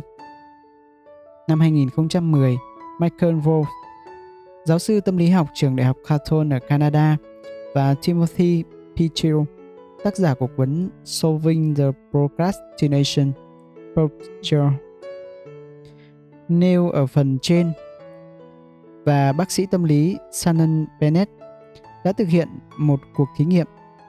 Họ đặt ra câu hỏi, nếu chúng ta tha thứ cho bản thân khi trì hoãn, liệu ta có bớt trì hoãn hơn khi gặp lại công việc tương tự không? Để trả lời cho câu hỏi trên, Wolf cùng đồng nghiệp đã theo dõi 134 sinh viên năm nhất đang chuẩn bị cho hai bài thi tiếp theo. Các sinh viên được đề nghị báo cáo lại về bốn vấn đề. một Họ có trì hoãn khi ôn thi cho bài thi thứ nhất không? 2. Cảm giác có lỗi của họ khi làm điều đó. 3. Họ tha thứ cho bản thân mình không? 4. Họ có trì hoãn ôn bài thi thứ hai không? Wolf, Pichu và Bennett ghi nhận tác động của sự tha thứ bản thân sau khi các sinh viên quyết định trì hoãn ôn thi bài thi thứ nhất. Họ tập trung xem liệu sự tha thứ có làm giảm cảm giác tội lỗi và căng thẳng tâm lý của sinh viên hay không và nó tác động thế nào đến xu hướng trì hoãn trong việc ôn thi bài thi thứ hai. Wolf và các đồng nghiệp phát hiện ra rằng những sinh viên sẵn sàng tha thứ cho bản thân nhiều khả năng sẽ thay đổi hành vi trong tương lai hơn. Nghĩa là họ bớt có xu hướng chỉ hoãn ôn tập cho bài thi thứ hai hơn. Các nhà nghiên cứu đã đi đến kết luận như sau. Sự tha thứ cho phép cá nhân vượt qua hành vi chuẩn bị không tốt và tập trung vào bài thi sắp tới mà không để cho hành động trong quá khứ cản trở việc ôn tập. Khi nhận ra rằng trì hoãn là sự vi phạm đối với bản thân và nhận ra rằng việc từ bỏ tác động tiêu cực gắn liền với vi phạm đó bằng cách tự tha thứ, sinh viên đó có khả năng ôn tập tốt hơn trong bài thi tiếp theo. Do đó, một cách cầu kỳ để nói rằng tha thứ cho bản thân, cho hành vi trì hoãn thứ nhất sẽ giảm khả năng xảy ra hành vi lần thứ hai. Kết luận hãy tha thứ cho bản thân. Ngoài vấn đề khoa học và nghiên cứu ra, có lẽ bạn cũng từng trải nghiệm và biết rằng tự dằn vặt mình vì đã chỉ hoãn công việc sẽ không dẫn đến sự thay đổi hành vi. Nó chỉ khiến cho bạn cảm thấy tồi tệ vì quyết định của mình. Tha thứ cho bản thân mang lại cho bạn cơ hội để nhận trách nhiệm cho những quyết định của mình, đối mặt với sự hối hận và quan trọng nhất là bạn tiến về phía trước, cam kết hành xử theo cách khác trong tương lai. Quá trình này có thể giúp chế ngự con quái thú trì hoãn, trong khi việc tự trách chính mình sẽ làm nó trở nên hung hãn hơn. Ở phần tiếp theo, chúng ta vừa điểm qua hơn 20 thủ thuật bạn có thể áp dụng để vượt qua thói quen trì hoãn. Nhưng có khi nào sự trì hoãn lại hữu ích không? Câu trả lời ở phần tiếp theo có thể sẽ khiến bạn ngạc nhiên. Cuốn sách mà các bạn đang nghe được thu âm và upload bởi kênh youtube Radio Kết Nối. Chúc các bạn nghe sách thật vui vẻ. Phần 3. Khi sự trì hoãn giúp bạn hoàn thành công việc. Từ đầu tới giờ, chúng ta đã bàn về sự trì hoãn là một phần cản trở hoàn thành công việc của bạn. Nhưng câu chuyện không dừng ở đó. Đôi khi, sự trì hoãn lại hữu ích. Ta nên hoan nghênh thay vì cố gắng khống chế nó. Điều này nghe chừng rất khác thường. Chúng ta từng suy nghĩ về việc trì hoãn công việc trong bối cảnh nó sẽ tác động tiêu cực như thế nào tới năng suất của mình. Nhưng trong những trang tiếp theo, tôi sẽ giới thiệu cho bạn một dạng trì hoãn mà thực tế có thể giúp cho bạn có năng suất cao hơn. Nội dung tiếp theo đây không phải là để cho bạn trì hoãn công việc một cách vô cớ. Mục đích của nó không phải là để nuôi dưỡng kẻ trì hoãn trong bạn. Trái lại, tôi giới thiệu hình thức khác của trì hoãn truyền thống để giúp bạn cấu trúc tốt hơn ngày làm việc của mình, phù hợp với những công việc mà bạn đang dự định xử lý. Nếu những điều ở trên nghe có vẻ mơ hồ thì bạn cũng đừng lo. Mọi thứ sẽ trở nên rõ ràng hơn sau vài phút thôi. Ta cùng bắt đầu nào. Nghệ thuật trì hoãn chủ động Thuật ngữ trì hoãn chủ động thoạt nghe có vẻ đầy mâu thuẫn như bi hài kịch hay bí mật mở vậy. Việc trì hoãn công việc thể hiện sự không hành động. Vậy làm sao nó có thể chủ động được? Câu trả lời được mô tả tốt nhất bởi câu nói của nhà hài kịch Mỹ Robert Bentley. Bất cứ ai cũng có thể làm bất kỳ khối lượng công việc nào, miễn sao nó không phải là việc mà người đó cần làm vào lúc đó. Nếu công việc quan trọng nhất của bạn phải làm trong hôm nay đủ khó khăn thì bạn sẽ tìm việc khác để thay thế vào đó. Người trì hoãn thụ động sẽ dành cả ngày với những hoạt động mang lại sự thỏa mãn tức thì. Anh ta hay cô ta không mấy quan tâm tới việc sắp xếp ưu tiên công việc. Người trì hoãn chủ động sẽ giải quyết những công việc khác mà anh ta hay cô ta cho rằng cũng quan trọng không kém và cấp thiết hơn công việc ban đầu. Ví dụ, chẳng hạn như bạn dự định dọn dẹp toàn bộ nhà cửa. Bạn ước tính dự án này sẽ mất 3 tiếng và rất nhiều công sức. Nó sẽ khiến bạn vô cùng chán nản. Nếu là người trần trừ thụ động, có thể bạn sẽ chỉ hoãn dọn nhà. Thay vào đó, ngồi xem chương trình truyền hình yêu thích trên Netflix. Nếu là người chỉ hoãn chủ động, bạn sẽ chỉ hoãn việc dọn nhà và dành thời gian đó để thanh toán hóa đơn, mua thức ăn và chuẩn bị cho bữa tối. Bạn đang lựa chọn những công việc quan trọng tương đương với việc dọn nhà, nhưng có thể là cấp thiết hơn. Là một người trì hoãn chủ động, cuối cùng bạn sẽ làm việc dọn nhà, nhất là khi bạn đặt ra thời hạn cho mình. Bạn có thể hoàn thành khi chỉ còn lại vài phút nhưng dự án đó sẽ được hoàn thành. Tóm lại, trì hoãn chủ động là như vậy.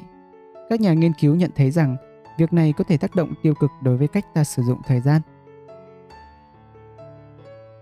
Sự trì hoãn chủ động tăng năng suất làm việc của bạn như thế nào? Sự trì hoãn chủ động đặc biệt thích hợp với những người làm việc tốt trong môi trường áp lực. Hơn nữa, những người này rất có khả năng trong việc lựa chọn phân bổ thời gian giữa những lựa chọn khác nhau dựa trên sự ưu tiên của họ dành cho những sự lựa chọn đó. Điều này khác xa với những người trì hoãn truyền thống, vốn lãng phí thời gian làm những việc họ không nên làm. Những người trì hoãn chủ động không mạo lên trang YouTube để xem video khi họ trì hoãn những khó khăn hay không hấp dẫn. Họ giải quyết các công việc quan trọng khác. Như vậy, người trì hoãn chủ động có tính kỷ luật cao và năng suất làm việc cao. Mọi thứ trên danh mục đầu việc của họ đều được hoàn thành, mặc dù không theo thứ tự như ban đầu. Hơn nữa, do những người trì hoãn chủ động tự đặt mình vào vị trí phải làm việc dưới áp lực, họ ít có khả năng bị phiền muộn bởi sự cầu toàn. Họ ngầm tự cho phép mình làm việc một cách không hoàn hảo. Cần lưu ý rằng, không phải chuyên gia về năng suất nào cũng đồng tình rằng trì hoãn chủ động sẽ dẫn đến những kết quả tích cực. Ví dụ, Timothy Pinchero nêu ở trên, tác giả cuốn Solving the Procrastination Proposal cho rằng sự trì hoãn về mặt bản chất là thất bại về kỷ luật cá nhân. Vì vậy, ông đã nhận định như sau. Những ví dụ khác của sự thất bại về kỷ luật cá nhân bao gồm nghiện rượu, thói quen đánh bạc, mua sắm hay ham ăn. Bạn có thể đặt từ chủ động vào mỗi từ này để mô tả khía cạnh tích cực của các hành vi không? Tôi cho là không. Mặc dù tôi thích công trình nghiên cứu của Pinchil về chủ đề trì hoãn, nhưng tôi không đồng tình với nhận định trên. Tôi tin rằng sự thất bại về kỷ luật cá nhân trong trường hợp trì hoãn chủ động không tồi tệ như ông nói. Là người trì hoãn chủ động, chúng ta có khả năng trì hoãn công việc mà vẫn hoàn thành một khối lượng công việc khá lớn. Vì vậy, sự trì hoãn chủ động khi được áp dụng đúng cách có thể tăng năng suất làm việc của chúng ta. Bản thân tôi biết điều này, tôi dám cá là bạn cũng vậy.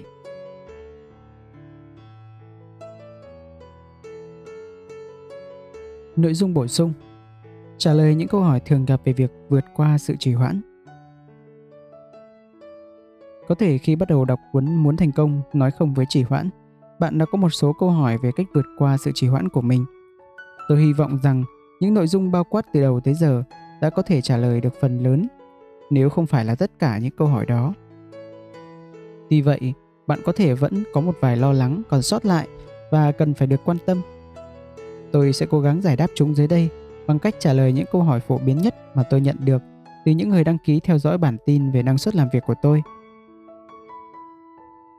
Tôi là người cả đời đã trì hoãn, liệu tôi có tự thể thực sự vượt qua thói quen xấu này không? Tất nhiên, tôi là một ví dụ khá điển hình. Khi lên đến đại học, tôi đã biến hành vi trì hoãn thành một dạng nghệ thuật. Tôi trì hoãn tất cả những công việc có dấu hiệu của sự vất vả hay không thoải mái. Đó là một kỹ năng tôi hình thành được từ khi còn bé. Cuối cùng, tôi cũng thay đổi được. Phần lớn là nhờ vào thủ thuật mà tôi đã chia sẻ với bạn ở trong phần 2, 21 cách giúp bạn vượt qua sự trì hoãn của mình. Điều đó không phải một sớm một chiều mà xảy ra được. Trên thực tế, tôi đã mất vài tháng để xác định những ưu tiên, đánh giá thất bại của mình và cuối cùng là học được cách hành động một cách nhất quán. Nếu tôi làm được thì nhất định bạn cũng sẽ làm được. Trên thực tế, tôi sẽ không bất ngờ nếu bạn làm được trong những khoảng thời gian ngắn hơn nhiều. Điều quan trọng cần nhớ là việc hành động. Kẻ thù của sự trì hoãn là một thói quen. Giống như bất kỳ thói quen nào, việc hình thành sẽ mất thời gian. Tôi rất tin vào việc đi từng bước nhỏ khi lồng ghép thói quen mới vào hoạt động hàng ngày. Đó là cách tốt nhất để kích thích đầu óc và đôi khi là cơ thể bạn và khiến cho thói quen đó được duy trì.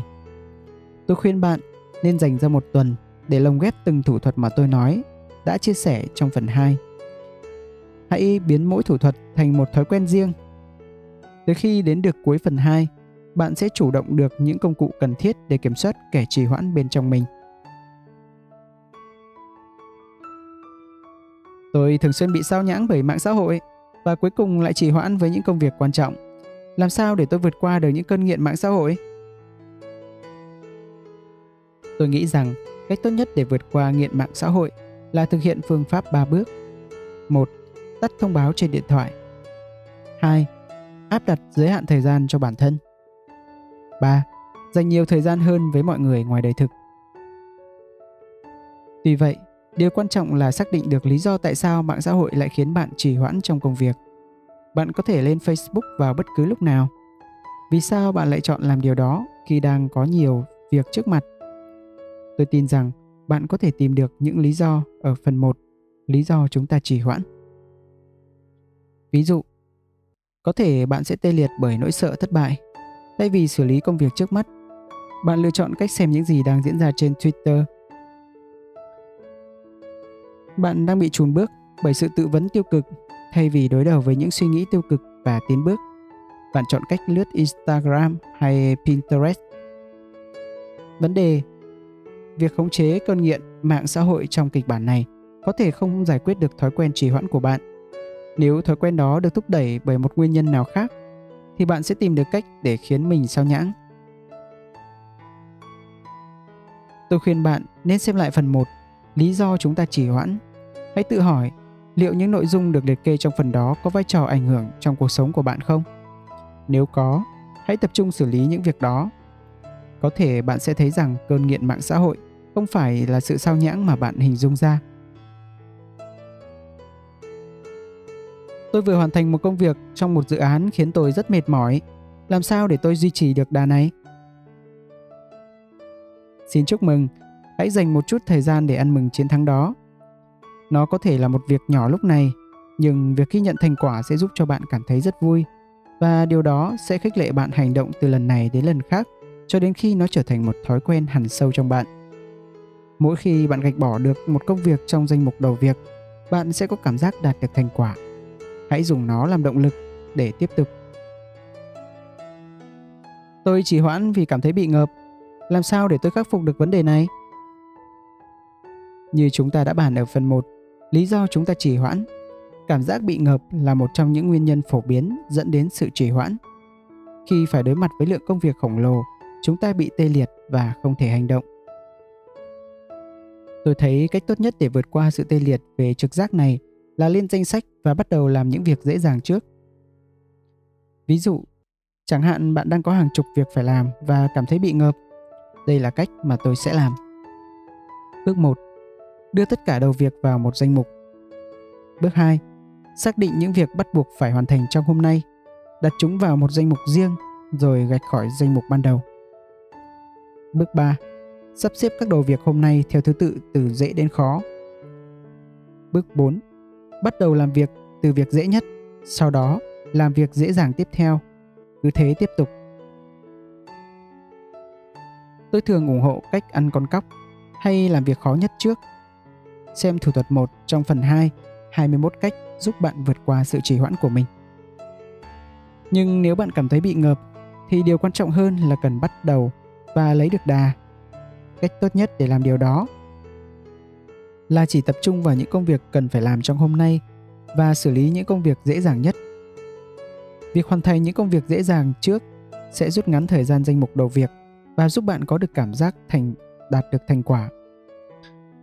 Điều đó sẽ giúp bạn cảm thấy bất ngờ hơn. Nó cũng sẽ khích lệ bạn xử lý công việc khó khăn hay tốn thời gian hơn trong danh mục.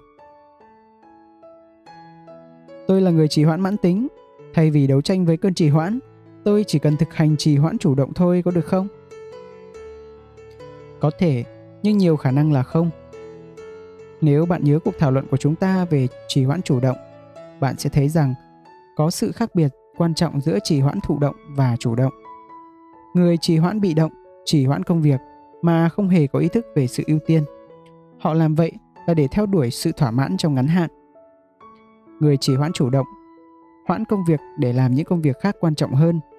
Nó không chỉ là sự thất bại về kỷ luật bản thân mà là chiến thuật trì hoãn và một phần nhờ vào động lực có được từ việc làm việc trong áp lực.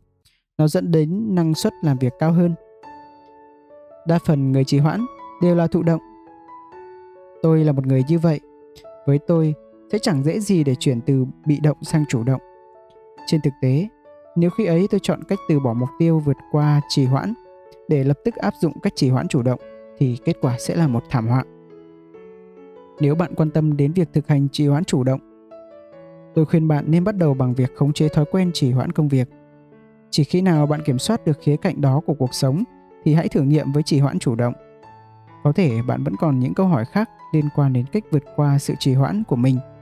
Rất khó để có thể tiên liệu được những câu hỏi đó tôi khuyến khích bạn có thể liên hệ với tôi tại địa chỉ diamond com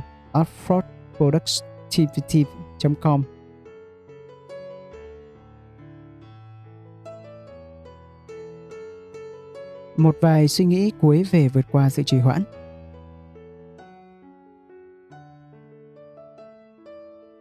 Nếu bạn gặp khó khăn trong việc quản lý thói quen trì hoãn của mình, thì bạn không hề đơn độc. Tất cả chúng ta đều từng phải đối mặt với khó khăn tương tự. Trên thực tế, chúng ta tiếp tục phải đối mặt với nó mỗi ngày. Việc khống chế thói quen cũng giống như trải nghiệm của người cai nghiện rượu và muốn đạt được sự tỉnh táo trong dài hạn. Luôn có sự cám dỗ, hiện hữu khiến ta muốn vấp ngã, luôn luôn tiềm ẩn khả năng tái nghiện. Đừng để điều này khiến bạn nản trí. Bạn càng hành động khi có xu hướng chỉ hoãn công việc bao nhiêu, thì thói quen đó càng bám sâu lấy bấy nhiêu. Theo thời gian, xu hướng chỉ hoãn là thứ luôn hiện hữu, sẽ ngày càng giảm lực hút. Việc hành động sẽ ngày càng trở nên dễ dàng hơn. Như đã nói ở trên, điều quan trọng là cần nhận thức ra rằng sẽ chẳng thể thay đổi nếu bạn không cam kết thực hiện nó. Vì vậy, tôi khuyên bạn nên làm nhiều hơn là chỉ đọc muốn thành công, nói không với trì hoãn hãy vận dụng cuốn sách trong đời sống hàng ngày của bạn hãy dùng phần 1 lý do chúng ta trì hoãn như một danh mục để ghi nhận những nguyên nhân cụ thể khiến bạn trì hoãn. Hãy dùng phần 2, 21 cách giúp bạn vượt qua sự trì hoãn của mình như cuốn sổ tay hướng dẫn bạn để khống chế thói quen. Hãy lồng ghép từng thủ thuật vào cuộc sống hàng ngày của bạn. tôi tin chắc 100% bạn sẽ ngạc nhiên với kết quả. Hãy dùng phần 3 khi sự trì hoãn giúp bạn hoàn thành công việc như cơ hội để thử nghiệm với sự trì hoãn tích cực. Thực tiễn này không phải tốt cho mọi người, nhưng cách tốt nhất để biết có hiệu nghiệm với bạn hay không là phải thử. Cuốn sách này mang lại những lời khuyên có thể hành động được trong hầu hết các trang sách. Nó nhẹ về lý thuyết và nặng về thực hành một cách có chủ ý. Dưới đây là cách tôi khuyên bạn nên thực hiện. Đầu tiên, do bạn đang đọc đến phần này, nên có thể hiểu là bạn đã đọc toàn bộ cuốn, nên có thể hiểu là bạn đã đọc toàn bộ cuốn muốn thành công nói không với trì hoãn. Bạn đã quen thuộc với những khái niệm cốt lõi liên quan đến khống chế thói quen trì hoãn. Giờ đây, hãy xem mỗi phần. Hãy là một độc giả chủ động. Khi bạn làm điều đó, khi bạn đọc lại phần 1, hãy viết lại những nguyên nhân khiến bạn trì hoãn. Hãy hành động với những gợi ý kèm theo để giảm thiểu tác động của chúng đối với bạn. Khi đọc lại phần 2, hãy áp dụng từng thủ thuật trong đó. Như đã nêu ở phần trên, bạn cần tiến chậm. Hãy lồng ghép một thủ thuật vào mỗi tuần và để cho nó trở thành thói quen trước khi chuyển sang thủ thuật thứ hai. Khi bạn đọc lại phần 3, hãy nghĩ đến những cách để từ từ áp dụng cách trì hoãn tích cực trong cuộc sống. Một lần nữa, hãy coi nó là một thử nghiệm để bạn có thể xác định xem nó có hiệu nghiệm với bạn hay không. Điều quan trọng nhất là bạn có khả năng tạo ra sự thay đổi tích cực trong cuộc sống. Bạn là người làm chủ, bạn có sự kiểm soát. Muốn thành công, nói không với trì hoãn, mang đến cho bạn lộ trình đơn giản để đưa bạn từ hoàn cảnh hiện tại đến đích mà bạn muốn tới. Tất cả những gì còn lại là bạn đi theo lộ trình đó. Việc đó không hề dễ dàng, cũng không diễn ra nhanh chóng. Đa số chúng ta đã nuôi dưỡng việc trì hoãn trong cả cuộc đời. Vì vậy, để vượt qua thói quen đó sẽ mất một lượng thời gian tương đối. Hãy lường trước sự kháng cự nội tại trong tâm trí của bạn, vật lộn để duy trì được hiện trạng. Cuối cùng, nếu bạn áp dụng những mẹo và gợi ý trong cuốn sách này, bạn sẽ thấy rằng bạn ngày càng bớt có xu hướng chỉ hoãn trong công việc. Sự cám dỗ đó sẽ luôn hiện hữu, nhưng bạn sẽ bớt lệ thuộc vào nó. Đó là khi bạn biết mình đã chiến thắng. Trước khi bạn đọc Muốn thành công nói không với chỉ hoãn lần thứ hai, hãy cam kết phá vỡ mọi thói quen trì hoãn. Hãy cam kết rằng bạn sẽ áp dụng tất cả các thủ thuật mà tôi khuyên dùng. Tôi tin rằng bạn sẽ thấy những thay đổi lớn trong thói quen trì hoãn của mình chỉ sau vài tuần bạn cũng sẽ thấy rằng việc hành động khiến bạn cảm thấy được tiếp sức. Sau vài tháng, bạn sẽ bắt đầu cảm thấy háo hức với những công việc mà khi trước bạn cảm thấy chán nản. Tôi rất muốn nghe ý kiến của bạn khi sự trải nghiệm này chuyển biến. Hãy liên lạc với chúng tôi tại địa chỉ contact.dtn bitbooks.vn để kể về những chiến thắng của bạn và chia sẻ với tôi những lần vấp ngã của bạn.